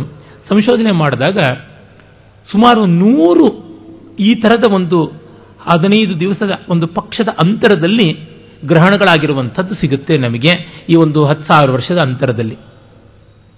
ಅದರೊಳಗೆ ಯಾವುದಾಗಿರಬೇಕು ಅಂತ. ಆಗ ರೋಹಿಣಿ ನಕ್ಷತ್ರ ಸ್ಥಾನದಲ್ಲಿ ಶನಿ, ಮಘ ನಕ್ಷತ್ರ, ಜ್ಯೇಷ್ಠ ನಕ್ಷತ್ರ ಸ್ಥಾನದಲ್ಲಿ ಕುಜ ಇದ್ದಂಥ ಕಾಂಬಿನೇಷನ್ಸು ಯಾವುದು ಅಂತ ನೋಡಿದಾಗ ಕಟ್ಟ ಕಡೆಗೆ ಆ ಥರ ಮಾಡಿಕೊಂಡಾಗ ಸಿಕ್ಕದ್ದು ಎರಡೇ ಕಾಂಬಿನೇಷನ್ಸು ಆ ಎರಡರೊಳಗೆ ನಮಗೆ ನಿಶ್ಚಯಾತ್ಮಕವಾಗಿ ಗೋಚರವಾಗುವಂಥದ್ದು ಮೂರು ಸಾವಿರದ ಅರವತ್ತೇಳು. ಮತ್ತೊಂದು ಎರಡು ಸಾವಿರ ಚಿಲ್ಲರೆ ಬರುತ್ತೆ. ಅದು ಅಲ್ಲ, ಯಾಕೆಂದರೆ ಸರಸ್ವತಿ ಆ ಹೊತ್ತಿಗೆ ಬತ್ತಿ ಹೋಗಿಬಿಟ್ಟಿತ್ತು. ಮತ್ತೆ ತಿರ್ಗ ಆಶ್ವಲಾಯನ ಮೊದಲಾದವರು ಮಾಡುವಂಥ ಉಲ್ಲೇಖ ಹೀಗೆ ಬೇರೆ ಬೇರೆ ಆಧಾರಗಳನ್ನು ತೆಗೆದುಕೊಂಡು ನೋಡಿ ತೀರ್ಮಾನ ಮಾಡಿದ್ರು. ಒಟ್ಟಿನಲ್ಲಿ ಮಹಾಭಾರತದ ಕಾಲ ವೇದ ಯುಗದ ಕೊನೆಯ ಕಾಲ ಅಂತ ಗೊತ್ತಾಗುತ್ತೆ. ಯಾಕೆ ಅಂದರೆ ವೇದವ್ಯಾಸರು ಆಗಲೇ ವೇದವನ್ನು ಅಖಂಡವಾಗಿದ್ದನ್ನು ವಿಭಾಗ ಮಾಡಿದ್ರು ಅಂತ. ಅಂದರೆ ವೇದಗಳ ಸೂಕ್ತ ರಚನೆ ಮುಗಿದ ಮೇಲೆ ವ್ಯಾಸರು ಬಂದದ್ದು. ವ್ಯಾಸರ ಹೆಸರಿನಲ್ಲಿ ಒಂದೇ ಒಂದು ಸೂಕ್ತವೂ ಇಲ್ಲ. ವ್ಯಾಸರು ಯಾವ ಸೂಕ್ತವನ್ನೂ ಕಂಡಿಲ್ಲ. ಅಂತಹ ಮಹರ್ಷಿಗಳು ಕಾಣಲಿಲ್ವಾ ಅಂದರೆ? ಅವ್ರಿಗೆ ಬೇರೊಂದು ಕೆಲಸ ಇತ್ತು. ಎಲ್ಲರೂ ಕಂಡಿದ್ದರದ್ದು ಒಪ್ಪ ಮಾಡ್ತಕ್ಕಂಥ ಕೆಲಸ ಇತ್ತು ಈಗ ಐದು ಸಾವಿರದ ನೂರ ಐವತ್ತು, ನೂರ ಎಂಬತ್ತು ಅಥವಾ ಇನ್ನೂರು ವರ್ಷಗಳ ಹಿಂದೆ ವೇದವ್ಯಾಸರು ಇದ್ದದ್ದು. ಅವರು ವೇದವ್ಯಾಸರು ತಾವು ತಮ್ಮ ಪೂರ್ವಜರೆಲ್ಲ ಕಂಡಂಥ ಆ ಅಗಾಧ ವೇದ ವಾಂಗ್ಮಯವನ್ನು ಮಂತ್ರ ಬೇರೆ, ಅಂದರೆ ಛಂದೋಬದ್ಧವಾದ ಮಂತ್ರ ಬೇರೆ, ಗದ್ಯಾತ್ಮಕವಾದಂಥ ಯಜಸ್ಸು ಬೇರೆ ರುಕ್ ಬೇರೆ, ಯಜಸ್ಸು ಬೇರೆ, ಗಾನ ಬೇರೆ, ಸಾಮ ಬೇರೆ ಈಗೆಲ್ಲ ವಿಂಗಡಣೆ ಮಾಡಿ ಒಬ್ಬನಿಗೆ ಇದನ್ನೆಲ್ಲ ಅರ್ಥ ಮಾಡ್ಕೊಳ್ಳೋದು ಕಷ್ಟವಾಗುತ್ತೆ ಅಂತಲೇ ನಾಲ್ಕಾಗಿ ಮಾಡಿ ನಾಲ್ಕು ಪ್ರಧಾನ ಶಿಷ್ಯರಿಗೆ ಸುಮಂತ, ಪೈಲ, ಜೈಮಿನಿ ವೈಶಂಪಾಯನರಿಗೆ ಪಾಠ ಹೇಳಿದ್ರು. ಪೈಲನಿಗೆ ಋಗ್ವೇದವನ್ನು, ಸುಮಂತನಿಗೆ ಸ ಅಥರ್ವೇದವನ್ನು ಜೈವಿನಿಗೆ ಸಾಮವೇದವನ್ನ, ವೈಶಂಪಾಯನಿಗೆ ಯಜುರ್ವೇದವನ್ನು ಹೀಗೆ ಪಾಠ ಹೇಳಿದ್ರು ಅಂತೆಲ್ಲ ಗೊತ್ತಾಗುತ್ತೆ. ಅವೆಲ್ಲ ಕಟ್ಟುಕಥೆಗಳೆಲ್ಲ, ದಂತಕಥೆಗಳೆಲ್ಲ ವಾಸ್ತವ ಅಂತ, ದೊಡ್ಡ ಎಡಿಟಿಂಗ್ ಕೆಲಸವನ್ನು ಅವರು ಮಾಡಿದ್ರು ಅಂತ. ಅದು ವೇದ ಯುಗದ ಪರಮಾವಧಿ ಕೊನೆ ಅಂತ ಗೊತ್ತಾಗುತ್ತೆ. ಅಂದರೆ ಇದೆಲ್ಲ ಯಾವಾಗ ಹರಪ್ಪ ಮೊಹಂಜದಾರ ಇವುಗಳೆಲ್ಲ ಕಂಡುಬಿಡೋದಕ್ಕೆ ಮುನ್ನವೇ ಆದದ್ದು ಅಂತ. ಇವುಗಳೆಲ್ಲ ನಮಗೆ ಈಚೆಗೆ ಇತಿಹಾಸದಿಂದ ಗೋಚರವಾಗುವುದು. ಬಲರಾಮ ಆ ತೀರ್ಥಯಾತ್ರೆ ಮಾಡ್ತಾ ಬಂದಾಗ ಇಲ್ಲಿ ಬತ್ತಿದೆ, ಇಲ್ಲಿ ಹರಿತಾ ಇದೆ ಅಂತ ಹೇಳಿದ್ದನ್ನು ವ್ಯಾಸರು ತಮ್ಮ ಮಹಾಭಾರತದಲ್ಲಿ ದಾಖಲೆ ಮಾಡಿದ್ದಾರೆ. ಹೀಗೆ ಸರಸ್ವತಿ ನದಿ, ಅದರ ಬತ್ತುವಿಕೆ ಕಾಲ ಯಾವುದು, ಇದೆಲ್ಲ ಕೂಡ ನಮಗೆ ಈಗಿನ ವಿಜ್ಞಾನದಿಂದ ಚೆನ್ನಾಗಿ ಗೋಚರವಾಗುತ್ತಾ ಬಂತು. ಮತ್ತೂ ಒಂದು ವಿಶೇಷ ಏನು ಕಾಣಿಸುತ್ತೆ ಅಂದರೆ ಇದೆಲ್ಲ ಆದ ಮೇಲೆ ಮಹಾಭಾರತ ಯುದ್ಧ ಎಲ್ಲ ಮುಗೀತು. ಜ್ಞಾನ ಎಲ್ಲ ಸಂಕಲನ ಆಗ್ತಾ ಬಂತು. ನಿರುಕ್ತ ಕೂಡ ಹಾಗೆಯೇ ಸಂಗ್ರಹಿತವಾಗ್ತಾ ಬಂತು ಅಂತ ಗೊತ್ತಾಗುತ್ತೆ. ಅದು ನಾವು ಶಾಂತಿ ಪರ್ವದಲ್ಲಿ ಕಾಣ್ತೀವಿ. ಹೇಗೆ ಒಂದು ಕ್ಲೇ ಟ್ಯಾಬ್ಲೆಟ್ಸ್ ಅಂತೀವಲ್ಲ, ಅವುಗಳ ಮೇಲೆ ನಿರುಕ್ತದ ಹೆಸರುಗಳದೆಲ್ಲ ಉಲ್ಲೇಖ ಆಗ್ತಾ ಬಂತು ಅಂತ. ಅವುಗಳ ಬೆಳವಣಿಗೆಯನ್ನೇ ನಾವು ಇವತ್ತು ಇಂಡ ಸೀಲ್ಸ್ ಅಂತೀವಲ್ಲ, ಹರಪ್ಪ ಮೊಹಂಜೋದಾರದಲ್ಲಿ ಸಿಗ್ತಕ್ಕಂಥ ಆ ಒಂದು ವಿಚಿತ್ರ ಲಿಪಿ, ವಿಚಿತ್ರವಾದಂಥ ಪ್ರಾಣಿಗಳದು ಎಲ್ಲ. ಅದು ನಿರುಕ್ತದ ಅನೇಕ ಮಾತುಗಳ, ಅಂದರೆ ನಿರುಕ್ತದ ಪರಿಶಿಷ್ಟವಾಗಿರ್ತಕ್ಕಂಥ ನಿಘಂಟು ಡಿಕ್ಷನರಿಯಲ್ಲಿ ಕಾಣಿಸ್ತಕ್ಕಂಥ ಮಾತುಗಳು ಅಂತ ಅನ್ನುವುದನ್ನು ನಟವರ್ ಝಾ ಮತ್ತು ರಾಜಾರಾಮ್ ಅವರು ತಮ್ಮ ಸಂಶೋಧನೆ ಮೂಲಕ ತೋರ್ಪಡಿಸಿದ್ದಾರೆ. ಇದು ಬಹಳ ಮುಖ್ಯವಾದಂಥದ್ದು. ಇಂಡಸ್ಕ್ರಿಪ್ಟ್ನ ಡಿಸೈಫರ್ಮೆಂಟು ಅದು ಒಂದು ದೊಡ್ಡ ಅಧ್ಯಾಯವೇ ಆಗುತ್ತೆ. ಇವುಗಳ ಜೊತೆಯಲ್ಲಿ ನಾವು ಆ ಕಾಲದ ಇಡೀ ಕ್ರೊನಾಲಜಿ ಏನಾಗಿತ್ತು ಅನ್ನೋದನ್ನು ಈಗ ನೋಡಬೇಕು. ಕಾಲ ಯಾವ್ಯಾವ ರೀತಿಯಾಗಿ ಯಾವ್ಯಾವ ಸ್ಥಾಯಿಯನ್ನು ಪಡ್ಕೊಳ್ತು ಯಾವ್ಯಾವ ಕಾಲದಲ್ಲಿ ಏನಾಯಿತು ಅಂತ ನೋಡಬೇಕು. ಯಾಕೆಂದರೆ ಇಷ್ಟೆಲ್ಲ ಹೇಳಿದ ಮೇಲೆ ಒಂದಿಷ್ಟು ಕನ್ಫ್ಯೂಷನ್ಗಂತೂ ಯಥೇಷ್ಟ ಅವಕಾಶ ಇರುತ್ತೆ. ಅದಕ್ಕಾಗಿ ಮತ್ತೆ ಜ್ಞಾಪಿಸಿಕೊಡುವಂತೇನು ಮಾಡಬೇಕು ಅಂದರೆ ಹಿಮಯುಗದ ಕೊನೆ ಆದದ್ದು ಕ್ರಿಸ್ತಪೂರ್ವ ಎಂಟು ಸಾವಿರದ ಆಸ್ಪಾಸಲ್ಲಿ. ರಫ್ ಆದದ್ದು, ಆ ಎಸ್ಟಿಮೇಷನ್ ಇಟ್ಟುಕೊಂಡ್ರೆ ಅಲ್ಲಿಂದ ವೇದಾವಿರ್ಭಾವ. ಅಂದರೆ ಯಾವಾಗ ಹಿಮಯುಗ ಮುಗಿಯಿತೋ ಆಗ ವೇದಗಳ ಆವಿರ್ಭಾವ. ಯಾಕೆ ಅಂದರೆ ನಮ್ಮಲ್ಲಿ ಬರುತ್ತೆ ಜಲಪ್ರಳಯ ಎಲ್ಲ ಆದ ಮೇಲಿಂದ ಸಪ್ತರ್ಷಿಗಳು ವೇದಗಳನ್ನು ಜ್ಞಾಪಿಸಿಕೊಡ್ತಾರೆ ಅಂತ. ಅಲ್ಲಿಂದ ಶುರುವಾಗುತ್ತೆ. ಹಿಮಾಲಯದಲ್ಲಿ ಇದ್ದಂಥವರು, ಮಹಾಮತ್ಸ್ಯರೂಪಿಯಾದ ನಾರಾಯಣ ಅವ್ರನ್ನ ಅಲ್ಲಿಗೆ ತೆಗೆದುಕೊಂಡು ಹೋಗಿರ್ತಾನೆ, ಮನುವಿನಿಂದ ನೌಕೆ ನಿರ್ಮಾಣವಾಗಿರುತ್ತೆ, ಎಲ್ಲ ಜೀವರಾಶಿಗಳನ್ನೂ ಅಲ್ಲಿ ಒಂದೊಂದು ಜೊತೆ ಸೇರಿಸಿರ್ತಾನೆ. ಆಮೇಲೆ ಆ ಉಬ್ಬರ ಇಳೀತಾ ಬರ್ತಾ ಇದ್ದಂತೆ ಮನುನೌಕೆ ನಿಂತಂಥ ಜಾಗ ಅಂತ ಬದರಿಕಾಶ್ರಮದ ಹತ್ರ ತೋರಿಸ್ತಾರೆ. ಕೆಳಕ್ಕೆ ಕೆಳಕ್ಕೆ ಕೆಳಕ್ಕೆ ಇಳೀತಾ ಬಂದರು ಅಂತ. ಮತ್ತೆ ಸಪ್ತರ್ಷಿಗಳ ಜೊತೆಯಲ್ಲಿದ್ದವರು ಅವರು ಇಡೀ ವೇದವನ್ನು ಖಿಲಭಾಗದ ಸಮೇತ ಜ್ಞಾಪಿಸಿಕೊಳ್ತಾ ಬಂದರು ಅಲ್ಲಿಂದ ಜ್ಞಾನದ ಬೆಳವಣಿಗೆ ಆಗ್ತಾ ಬಂದದ್ದು. ಅತ್ಯಂತ ಪ್ರಾಚೀನ ಸಂಕಲನಗಳು ಹಾಗೆ ಆರಂಭವಾಯಿತು. ಮತ್ತೆ ಒಂದು ಹಂತಕ್ಕೆ ಬರ್ತಾ ಇದ್ದಂತೆ. ವಿಶ್ವಾಮಿತ್ರ ವಸಿಷ್ಠರ ಒಂದು ಮಂತ್ರಗಳಾಗುವಾಗ ಕ್ರಿಸ್ತ ಪೂರ್ವ ಮೂರು ಸಾವಿರದ ಏಳ್ನೂರು, ಎಂಟುನೂರರ ಆಸುಪಾಸು. ಅದು ದಾಶರ ಅಗ್ನಿಯುದ್ಧ. ಆಮೇಲೆ ನಾವು ನೋಡ್ತಕ್ಕಂಥದ್ದು ಮಹಾಭಾರತ ಯುದ್ಧ. ಅಷ್ಟೊತ್ತಿಗೆ ಬೆಳ್ಳಿ ಎಲ್ಲ ಬಳಕೆ ಆಗಿಬಿಟ್ಟಿತ್ತು ಅಂತ ಗೋಚರವಾಗುತ್ತೆ. ಅದು ಮೂರು ಕ್ರಿಸ್ತಪೂರ್ವ ಮೂರು ಸಾವಿರದ ನೂರರಿಂದ ಮೂರು ಸಾವಿರದ ಇನ್ನೂರರ ಆಸುಪಾಸದಲ್ಲಿ ಮಹಾಭಾರತದ ಬೆಳವಣಿಗೆಗಳಾಗಿದ್ದು. ಅದಾದ ಮೇಲೆ ಮಹಾಭಾರತ ಮುಗಿಯಿತು ಯುದ್ಧ. ಸಮೃದ್ಧಿಯಂತೂ ಇತ್ತು. ಜನಕ್ಷಯ ಸಾಕಷ್ಟು ಆಗಿತ್ತು. ಅಲ್ಲಲ್ಲಲ್ಲಲ್ಲಲ್ಲಿ ಬೆಳವಣಿಗೆ ಮಾಡ್ಕೊಂಡು ಬಂದರು. ಈ ಮಹಾಭಾರತದ ದಿವ್ಯ ದರ್ಶನಕ್ಕಿಂತ ಮಿಗಿಲಾಗಿ ಲೌಕಿಕವಾದ ಅಭ್ಯುದಯ ಅವರನ್ನು ಮುನ್ನಡೆಸ್ತಾ ಬಂತು. ನಗರಗಳನ್ನು ಇನ್ನಷ್ಟು ವಿಸ್ತಾರ ಮಾಡಿದ್ರು. ನಮಗೆ ಗೊತ್ತಿದೆ, ಹಸ್ತಿನಾವತಿಗಿಂತ ಮಯನಿರ್ಮಿತವಾದಂಥ ಇಂದ್ರಪ್ರಸ್ಥ ಚೆನ್ನಾಗಿತ್ತು ಅಂತ. ಹೀಗೆ ಟೆಕ್ನಾಲಜಿ ಬೆಳೀತಾ ಬೆಳೀತಾ ಬಂದದ್ದು, ಅದು ಪರಮಾವಧಿಯನ್ನು ಮುಟ್ಟಿದ್ದು. ಕ್ರಿಸ್ತಪೂರ್ವ ಎರಡು ಸಾವಿರದ ಐನೂರರ ಹೊತ್ತಿನ ಹರಪ್ಪ ಮೊಹಂಜದಾರೋ ಇತ್ಯಾದಿ ಎಲ್ಲ ಕಾಣಿಸುತ್ತಲ್ಲ, ಆ ಮಹಾ ಸಮೃದ್ಧಿಯ ನಾಗರಿಕತೆ.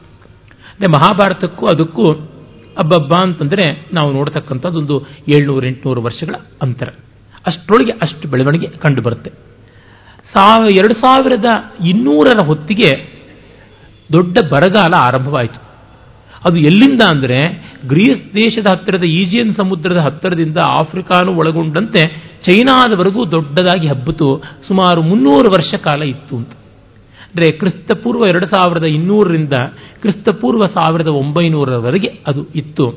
ಆಗ ಯಾರೂ ಕೂಡ ನೆಮ್ಮದಿಯಾಗಿರೋಕ್ಕೆ ಸಾಧ್ಯವಾಗಲಿಲ್ಲ. ಎಲ್ಲ ಚಿನ್ನ ಭಿನ್ನವಾಯಿತು. ನೀರು ಹೋಯಿತು ಅಂತಂದರೆ ನೆಲೆ ಹೋಯಿತು. ಎಲ್ಲವೂ ಹೋಯಿತು.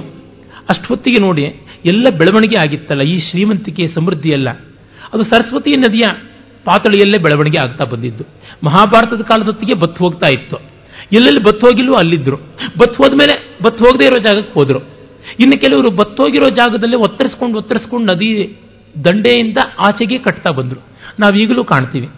ಈಗ ನೀವು ರಾಮನಗರಕ್ಕೆ ಹೋಗಿ ಅರ್ಕಾವತಿ ನದಿ ಅಂತಾರೆ ನದಿಯಲ್ಲಿದೆ ನದಿ ಮೇಲೆ ಗುಡಿಸಲುಗಳು ಸ್ಲಮ್ಗಳೆಲ್ಲ ಬಂದುಬಿಟ್ಟಿದೆ. ಇಲ್ಲಿ ಬೆಂಗಳೂರಿನ ಕಡೆ, ಪೀಣಿಯ ಕಡೆಗೆ ಅರ್ಕಾವತಿ ನದಿ ಹರಿಯುತ್ತೆ ಅಂತಾರೆ. ಎಲ್ಲಿ ಹರಿಯುತ್ತೆ? ಅಲ್ಲೆಲ್ಲ ದೊಡ್ಡ ದೊಡ್ಡ ಮಲ್ಟಿ ಸ್ಟೋರಿ ಬಿಲ್ಡಿಂಗ್ಗಳು ಮತ್ತು ಪೀಣ್ಯದ ಇಂಡಸ್ಟ್ರಿಯಲ್ ಎಸ್ಟೇಟು ಎಲ್ಲ ಬೆಳೆದಿರುವಂಥದ್ದು ಕಾಣಿಸುತ್ತೆ. ಯಾವಾಗ ನದಿ ಬತ್ತೋಗುತ್ತೋ ನೀರಿನ ಪಸೆ ಒಳಗಿರುತ್ತೆ. ಹಾಗಾಗಿ ಅಗದರೆ ನೀರು ಸಿಗುತ್ತೆ. ಹಾಗಾಗಿ ಅಲ್ಲಿ ನೆಲೆ ಮಾಡಿಕೊಳ್ಳೋದು. ಈ ಥರ ಎಲ್ಲ ಕಂಡು ಬರ್ತದೆ. ಹೀಗೆ ಸರಸ್ವತಿ ನದಿಯ ಪಾತಳಿಯ ಮೇಲೆಯೇ ರಚನೆಗಳು ಕಾಣಿಸ್ತಕ್ಕಂಥದ್ದು ಆ ಯುಗದಲ್ಲಿ ತೋರುತ್ತೆ. ಈಗ ನಾಲ್ಕು ಸಾವಿರದ ಇನ್ನೂರು ವರ್ಷಗಳ ಕೆಳಗೆ ಅಂತ ಕ್ರಿಸ್ತ ಪೂರ್ವ ಎರಡು ಸಾವಿರದ ಇನ್ನೂರು ಆ ಆಸುಪಾಸಿನಲ್ಲಿ ಆ ಥರದ ಬೆಳವಣಿಗೆ ಆಯಿತು. ಮತ್ತೆ ಅಲ್ಲಿ ಪೂರ್ಣ ಸಿಗೋಲ್ಲ.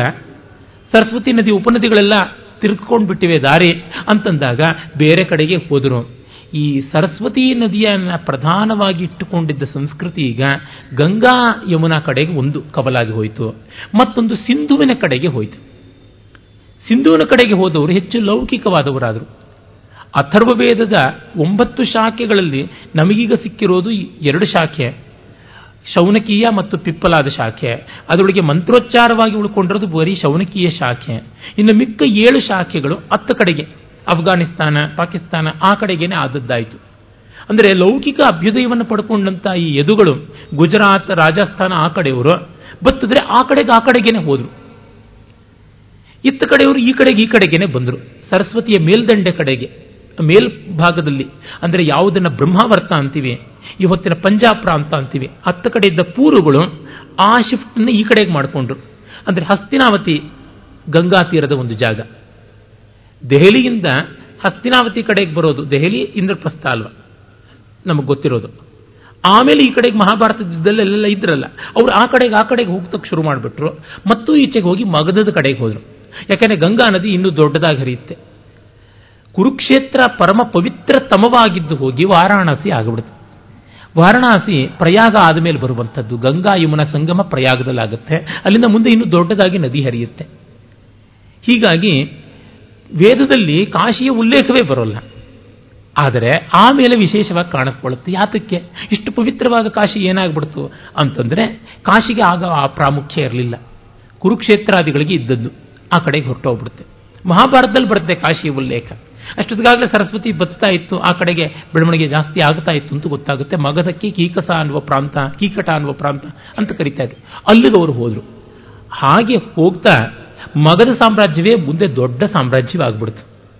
ನಾವು ಆಗ ಇತಿಹಾಸ ಯುಗ ಅಂತ ಏನು ಹೇಳ್ತೀವಿ? ಅಲ್ಲಿಗೆ ಬರ್ತೀವಿ. ನಂದರು, ನಂದರಿಗಿಂತ ಹಿಂದೆ ಇದ್ದಂಥ ಶಿಶುನಾಗಾದಿಗಳು ನಂದರ ಆದಮೇಲೆ ಬಂದಂಥ ಮೌರ್ಯಾದಿಗಳು, ಆಮೇಲೆ ಬಂದ ಗುಪ್ತರು, ಈಗ ಬಂದ್ಬಿಡ್ತೀವಿ. ನಮಗೆ ಅದೆಲ್ಲ ಪರಿಚಿತವಾದ ಟ್ರ್ಯಾಕ್ ಅಲ್ಲಿಗೆ ನಿಲ್ಲೋ ನಿಲ್ಲಬಹುದು ಈ ರೀತಿ ಸರಸ್ವತಿ ಬತ್ತಿದಾಗ ಪೂರ್ವಕ್ಕೊಂದು ಕವಲು ಪಶ್ಚಿಮಕ್ಕೊಂದು ಕವಲು, ಹೀಗೆಲ್ಲೆಲ್ಲ ಕಡೆಗೂ ಹೊರಟೋಗ್ಬಿಟ್ರು.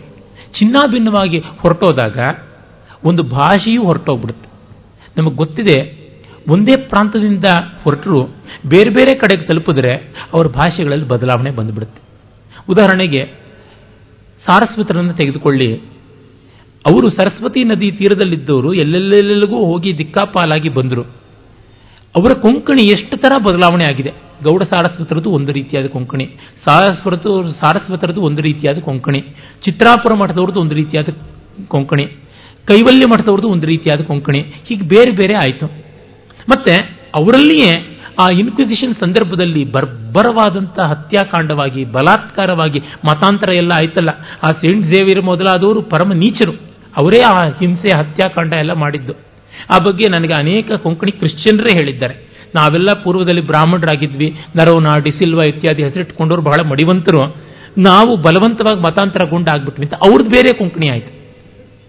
ಮತ್ತು ಅಲ್ಲಿಂದ ಓಡಿ ಬಂದವರು ಇಡೀ ಕರಾವಳಿಯಲ್ಲಿ ಗೋವಾದಿಂದ ಓಡಿ ಬಂದವರು ಕೇರಳ ಕೊಟ್ಟಾಯಂವರೆಗೂ ಕಾಣಿಸ್ತಾರೆ. ಅಲ್ಲಲ್ಲಿ ಬೇರೆ ಬೇರೆ ಬೇರೆ ಬೇರೆ ರೀತಿಯಾದಂಥ ಭಾಷೆ ಇದೆ. ಹೀಗೆ ಭಾಷೆ ಬೇರೆ ಬೇರೆ ಆದದ್ದು, ಪ್ರಾಕೃತಗಳು ಅನೇಕವಾದದ್ದಕ್ಕೆ ಕಾರಣ ಅಂತ ಗೋಚರವಾಗುತ್ತೆ. ಒಂದೇ ಸಂಸ್ಕೃತ ಇದ್ದದ್ದು ಬೇರೆ ಬೇರೆ ಪ್ರಾಕೃತಗಳಾಗಿ ಬದಲಾವಣೆ ಹೊಂದಿತು ಅಂತೆಲ್ಲ. ಇದು ಆ ವೈದಿಕ ಮಹಾ ಸಂಸ್ಕೃತಿ ಸಿಂಧು ಸರಸ್ವತಿಯ ಅರ್ಥ ಸಮೃದ್ಧಿಯ ಸಂಸ್ಕೃತಿಯಾಗಿ, ವೈದಿಕ ಸಂಸ್ಕೃತಿಯ ಧಾರ್ಮಿಕವಾದ, ಶ್ರೇಯಸ್ಪರವಾದ ಅರ್ಥಕಾಮಗಳು ಧರ್ಮದ ನಿಯಂತ್ರಿತವಾದದ್ದು ಮಹಾಭಾರತದ ಹೊತ್ತಿಗೆ ಖಿಲವಾಗ್ತಾ ಇತ್ತು. ಅದಕ್ಕೆ ವ್ಯಾಸರು ಹೇಳ್ತಾರೆ ಊರ್ದು ಬಾಹುರ್ ವಿರೋಮ್ಯೇಶಃ ನಚ ಕಶ್ಚಿತ್ ಶೃಣೋತಿ ಮಾಂ ಧರ್ಮಾದರ್ಥಶ್ಚ ಕಾಮಶ್ಚ ಸಖಿಮರ್ಥಂ ನ ಸೇವ್ಯತೆ ಎರಡು ಕೈಯೂ ಮೇಲಕ್ಕೆತ್ಕೊಂಡು ಗೋಳಾಡ್ತಾ ಇದ್ದೀನಿ. ಧರ್ಮದಿಂದಲೇ ಅರ್ಥ ಕಾಮ, ಧರ್ಮದಿಂದಲೇ ಎಲ್ಲ ಅಂತ ಒಬ್ಬರೂ ಕೇಳ್ತಾ ಇಲ್ವಲ್ಲ ನನ್ನ ಮಾತು. ಆ ಸ್ಥಿತಿಗೆ ಬಂತು. ದುರ್ಯೋಧನ ಅಂತವರು ಆ ಪ್ರಾಡಕ್ಟ್ಸ್ ಆಗಿದ್ರಲ್ಲ. ಧರ್ಮರಾಜನ ಹೇಗೋ ಗೆಲುವು ಬಂತು ನಿಜ. ಆದರೆ, ಯಾದವ ಕಲಹ ಆಗಿದ್ದು ಹೇಗೆ ಅಂತ ನಮಗೆ ಗೊತ್ತಿದೆ ಅಂತ ನೋಡಿದ್ರೆ, ಅದು ಆ ಧಾರ್ಮಿಕತೆ, ಆ ಔದಾರ್ಯ ಕಾಲ ಪ್ರವಾಹದಲ್ಲಿ ನಿಲ್ಲುವಂಥದ್ದಲ್ಲ ಅಂತ. ಅರ್ಥ ಸಮೃದ್ಧಿ ಆದದ್ದು. ಕಾಲ ಪ್ರಕೋಪದಿಂದ ಅರ್ಥ ಸಮೃದ್ಧಿಯೂ ಹೊರಟೋಗಿ ಮಹಾ ಸಂಘಟನೆ ಧರ್ಮರಾಜನ ಕಾಲದಲ್ಲಿ ಅವನು ಸಾರ್ವಭೌಮನಾಗಿದ್ದ ಯುಧಿಷ್ಠಿರ ಶಕ ಅಂತ ಅದೇ ಮಾಡಿರೋದು. ಆ ಯುಧಿಷ್ಠಿರ ಶಕದ ಕಾಲ ಏನಿದೆ? ಅದು ಕ್ರಿಸ್ತಪೂರ್ವ ನೂರ ಮುನ್, ಮೂರು ಸಾವಿರದ ನೂರ ಎರಡು. ಆ ಕ್ರಿಸ್ತಪೂರ್ವ ಮೂರು ಸಾವಿರದ ನೂರ ಎರಡು ಅಲ್ಲಿಂದ ಯುಧಿಷ್ಠಿರ ಶಕ ಆರಂಭವಾದದ್ದು ಅಂತ ಗೊತ್ತಾಗುತ್ತೆ. ಅದು ಇವತ್ತಿಗೂ ನಮ್ಮಲ್ಲಿ ಕಲ್ಯಾಣ ರಾಜತರಂಗಿಣಿ ಇತ್ಯಾದಿಗಳಿಂದ ಉಳ್ಕೊಂಡು ಬಂದಿರೋದಾಗಿ ಗೊತ್ತಾಗುತ್ತೆ. ಸಾಂಪ್ರದಾಯಿಕವಾದ ಯುಗಾಬ್ದ ಅಂತ ಅದನ್ನೇ ಕರಿತೀವಿ. ಆ ಯುಗಾಬ್ದ ಹೇಗೆ ಬದಲಾವಣೆ ಆಗ್ತಾ ಬಂದುಬಿಡ್ತು, ಯುಗ ಕಾಲದಿಂದ ಕಾಲಕ್ಕೆ ಬದಲಾವಣೆಯಾಗಿ ಇವೆಲ್ಲ ದಿಕ್ಕು ದಿಕ್ಕಾಗಿ ಹೊರಟೋಗ್ಬಿಡ್ತು ಅಂತ ನಮಗೆ ತಿಳಿಯುತ್ತೆ. ಇದು ಈಚೆಗೆ ನಮಗೆ ಸಂಶೋಧನೆಯಿಂದ ತಿಳಿದಿರುವಂಥದ್ದಾಗತ್ತೆ. ಇನ್ನು ಸಿಂಧು ಸರಸ್ವತಿಯ ಲಿಪಿಯ ಬಗ್ಗೆ ಒಂದು ಸ್ವಲ್ಪ ಹೇಳುವುದುಂಟು. ಅದನ್ನು ನಾವು ನಾಳೆ ನೋಡಬಹುದು ಒಟ್ಟಿನಲ್ಲಿ ಇಷ್ಟು ಮತಿತಾರ್ಥದಿಂದ ನಮಗೆ ತಿಳಿಯುವಂಥದ್ದು ಏನೆಂದರೆ, ಆರ್ಯರು ಭಾರತೀಯರು.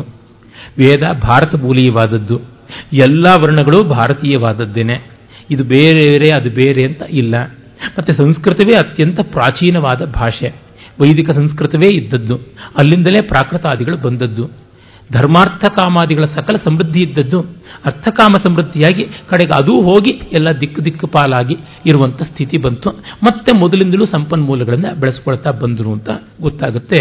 ಈ ಹಿನ್ನೆಲೆ ಇಲ್ಲದೆ ಇದ್ದರೆ ನಾವು ಭಾರತೀಯ ಸಂಸ್ಕೃತಿನ ಸರಿಯಾಗಿ ಅರ್ಥ ಮಾಡ್ಕೊಳ್ಳೋಕ್ಕಾಗೋಲ್ಲ ಅದಕ್ಕಾಗಿ ಇತಿಹಾಸದ ಪಾಠ ಹೇಳಬೇಕಾಯಿತು. ವಸ್ತುತಃ ಭಾರತೀಯ ಸಂಸ್ಕೃತಿಯಲ್ಲಿ ಇತಿಹಾಸದ ಪಾಠ ಗೌಣ. ನಾವು ಹೇಳಬೇಕಾಗಿರುವಂಥದ್ದು ಬೇರೆಯೇ ಇದೆ. ಆದರೆ ಇದು ಇಲ್ಲದೇ ಇದ್ದರೆ ಏನೆಲ್ಲ ಅನರ್ಥ ಆಗಿಬಿಡುತ್ತೆ ಅಂತ ಅನ್ನೋದನ್ನು ನಾನು ಹೇಳಿದ್ರಿಂದ, ಇವತ್ತಿಗೂ ಅನರ್ಥ ತಿದ್ದಲ್ಪಡದೇ ಇರೋದ್ರಿಂದ ಯಾಕೆಂದರೆ ಒಂದಷ್ಟು ಜನ ತಿಳಿದವರಿದ್ದಾರೆ, ಬರೆದವರಿದ್ದಾರೆ, ಕೇಳಿದವರಿದ್ದಾರೆ, ಆದರೆ ಪುಸ್ತಕಗಳಲ್ಲಿ ಪಾಠ್ಯ ಪುಸ್ತಕಗಳಲ್ಲಿ ಇನ್ನೂ ಬಂದಿಲ್ಲ. ಬರದಂತೆ ಅರ್ಜುನ್ ಸಿಂಗಿಂದ ಮೊದಲುಗೊಂಡು ಸೋನಿಯಾ ಗಾಂಧಿವರೆಗೆ ಎಲ್ಲ ತಡೀತಾ ಇದ್ದಾರೆ. ಅದಕ್ಕಾಗಿ ದೊಡ್ಡ ಷಡ್ಯಂತ್ರವೇ ಇದೆ. ನಮ್ಮ ಕರ್ನಾಟಕದಲ್ಲಿ ಎಲ್ಲ ಸೋಕಾಳು ಬುದ್ಧಿಜೀವಿಗಳು ಅನ್ನುವ ದುರ್ಬುದ್ಧಿಜೀವಿಗಳು ಅದನ್ನೇ ಬದ್ಧ ಕಂಕಣರಾಗಿ ಮಾಡ್ತಾ ಇದ್ದಾರೆ. ಹೀಗಿರುವಾಗ ಸರಿಯಾದ ವಿಷಯ ಹೇಗೆ ಗೋಚರವಾಗಬೇಕು? ಅದಕ್ಕಾಗಿ ಹೇಳಿದ್ದಾಯಿತು. ಇದರ ಬಗ್ಗೆ ನೂರಾರು ಪುಸ್ತಕಗಳು ಸಿಗುತ್ತವೆ. ಇಂಟರ್ನೆಟ್ಟಲ್ಲೆಲ್ಲ ನೋಡಬೇಕು ಅಂತನ್ನುವ ಅಪೇಕ್ಷೆ ಇದ್ದವರಿಗೆ ವಾಯ್ಸ್ ಆಫ್ ಧರ್ಮ ಅಂತ ಯಾವುದೊಂದು ವೆಬ್ಸೈಟ್ ಇದೆ. ಅಲ್ಲಿಂದ ನೋಡಿದ್ರೆ ಬೇಕಾದಷ್ಟು ಮಾಹಿತಿ ಸಿಗುತ್ತೆ. ವಾಯ್ಸ್ ಆಫ್ ಇಂಡಿಯಾದವ್ರದ್ದು ಹತ್ತಾರು ಪಬ್ಲಿಕೇಶನ್ಸ್ ಇವೆ. ಅದನ್ನು ನೋಡಬಹುದು ಅತ್ಯಂತ ಕಾಂಪ್ರಹೆನ್ಸಿವ್ ಆಗಿರ್ತಕ್ಕಂಥ ಕೆಲವು ಪಬ್ಲಿಕೇಶನ್ ಸಿಗುತ್ತೆ. ಕನ್ನಡದಲ್ಲಿ ಈ ವಿಷಯವನ್ನೆಲ್ಲ ಸುಲಭವಾಗಿ ತಿಳ್ಕೊಳ್ಬೇಕು ಅಂತ ಅಪೇಕ್ಷೆ ಇದ್ದವರಿಗೆ ಬಹಳ ಸುಲಿದ ಬಾಳೆಹಣ್ಣಿನಂತೆ ನಮ್ಮ ನವರತ್ನ ರಾಜಾರಾಮ್ ಅವರು ಇತಿಹಾಸ, ಸಂಸ್ಕೃತಿ ಮತ್ತು ರಾಷ್ಟ್ರೀಯತೆ ಅಂತ ರಾಷ್ಟ್ರೋತ್ಥಾನದಿಂದ ಈಗ ಒಂದು ಹತ್ತು ವರ್ಷದ ಕೆಳಗೆ ಪುಸ್ತಕ ಪಬ್ಲಿಷ್ ಮಾಡಿದ್ರು. ಬಹಳ ಚೆನ್ನಾಗಿದೆ. ನಾನು ಹೇಳಿದ್ದೆಲ್ಲ ಅಲ್ಲಿ ಬಹಳ ಚೆನ್ನಾಗಿ ಅಡಕವಾಗಿ ವಿವರಗಳ ಜೊತೆಗಿರುವುದನ್ನು ನೋಡ್ತೀನಿ. ಇನ್ನು ಬೇಕಾದಷ್ಟು ಮಾಹಿತಿ ಆಸಕ್ತರಿಗಂತೂ ಇದ್ದೇ ಇದೆ. ನಾವಿದನ್ನು ಹತ್ತು ಜನಕ್ಕಲ್ಲ, ಸಾವಿರ ಜನಕ್ಕೆ ಹೇಳಬೇಕು. ಯಾರಾದರೂ ಇದರ ಬಗ್ಗೆ ವಿರೋಧ ಮಾತಾಡಿದ್ರೆ ಅಲ್ಲ ಅಂತ ತರ್ಕಬದ್ಧವಾಗಿ ತೋರಿಸಿ ಬಾಯಿ ಬಡಿಬೇಕು. ನಮಸ್ಕಾರ. ನಾಳೆ ದಿವಸ ಏಳು ಗಂಟೆಗೆ ಕಾರ್ಯಕ್ರಮ ಆರಂಭ.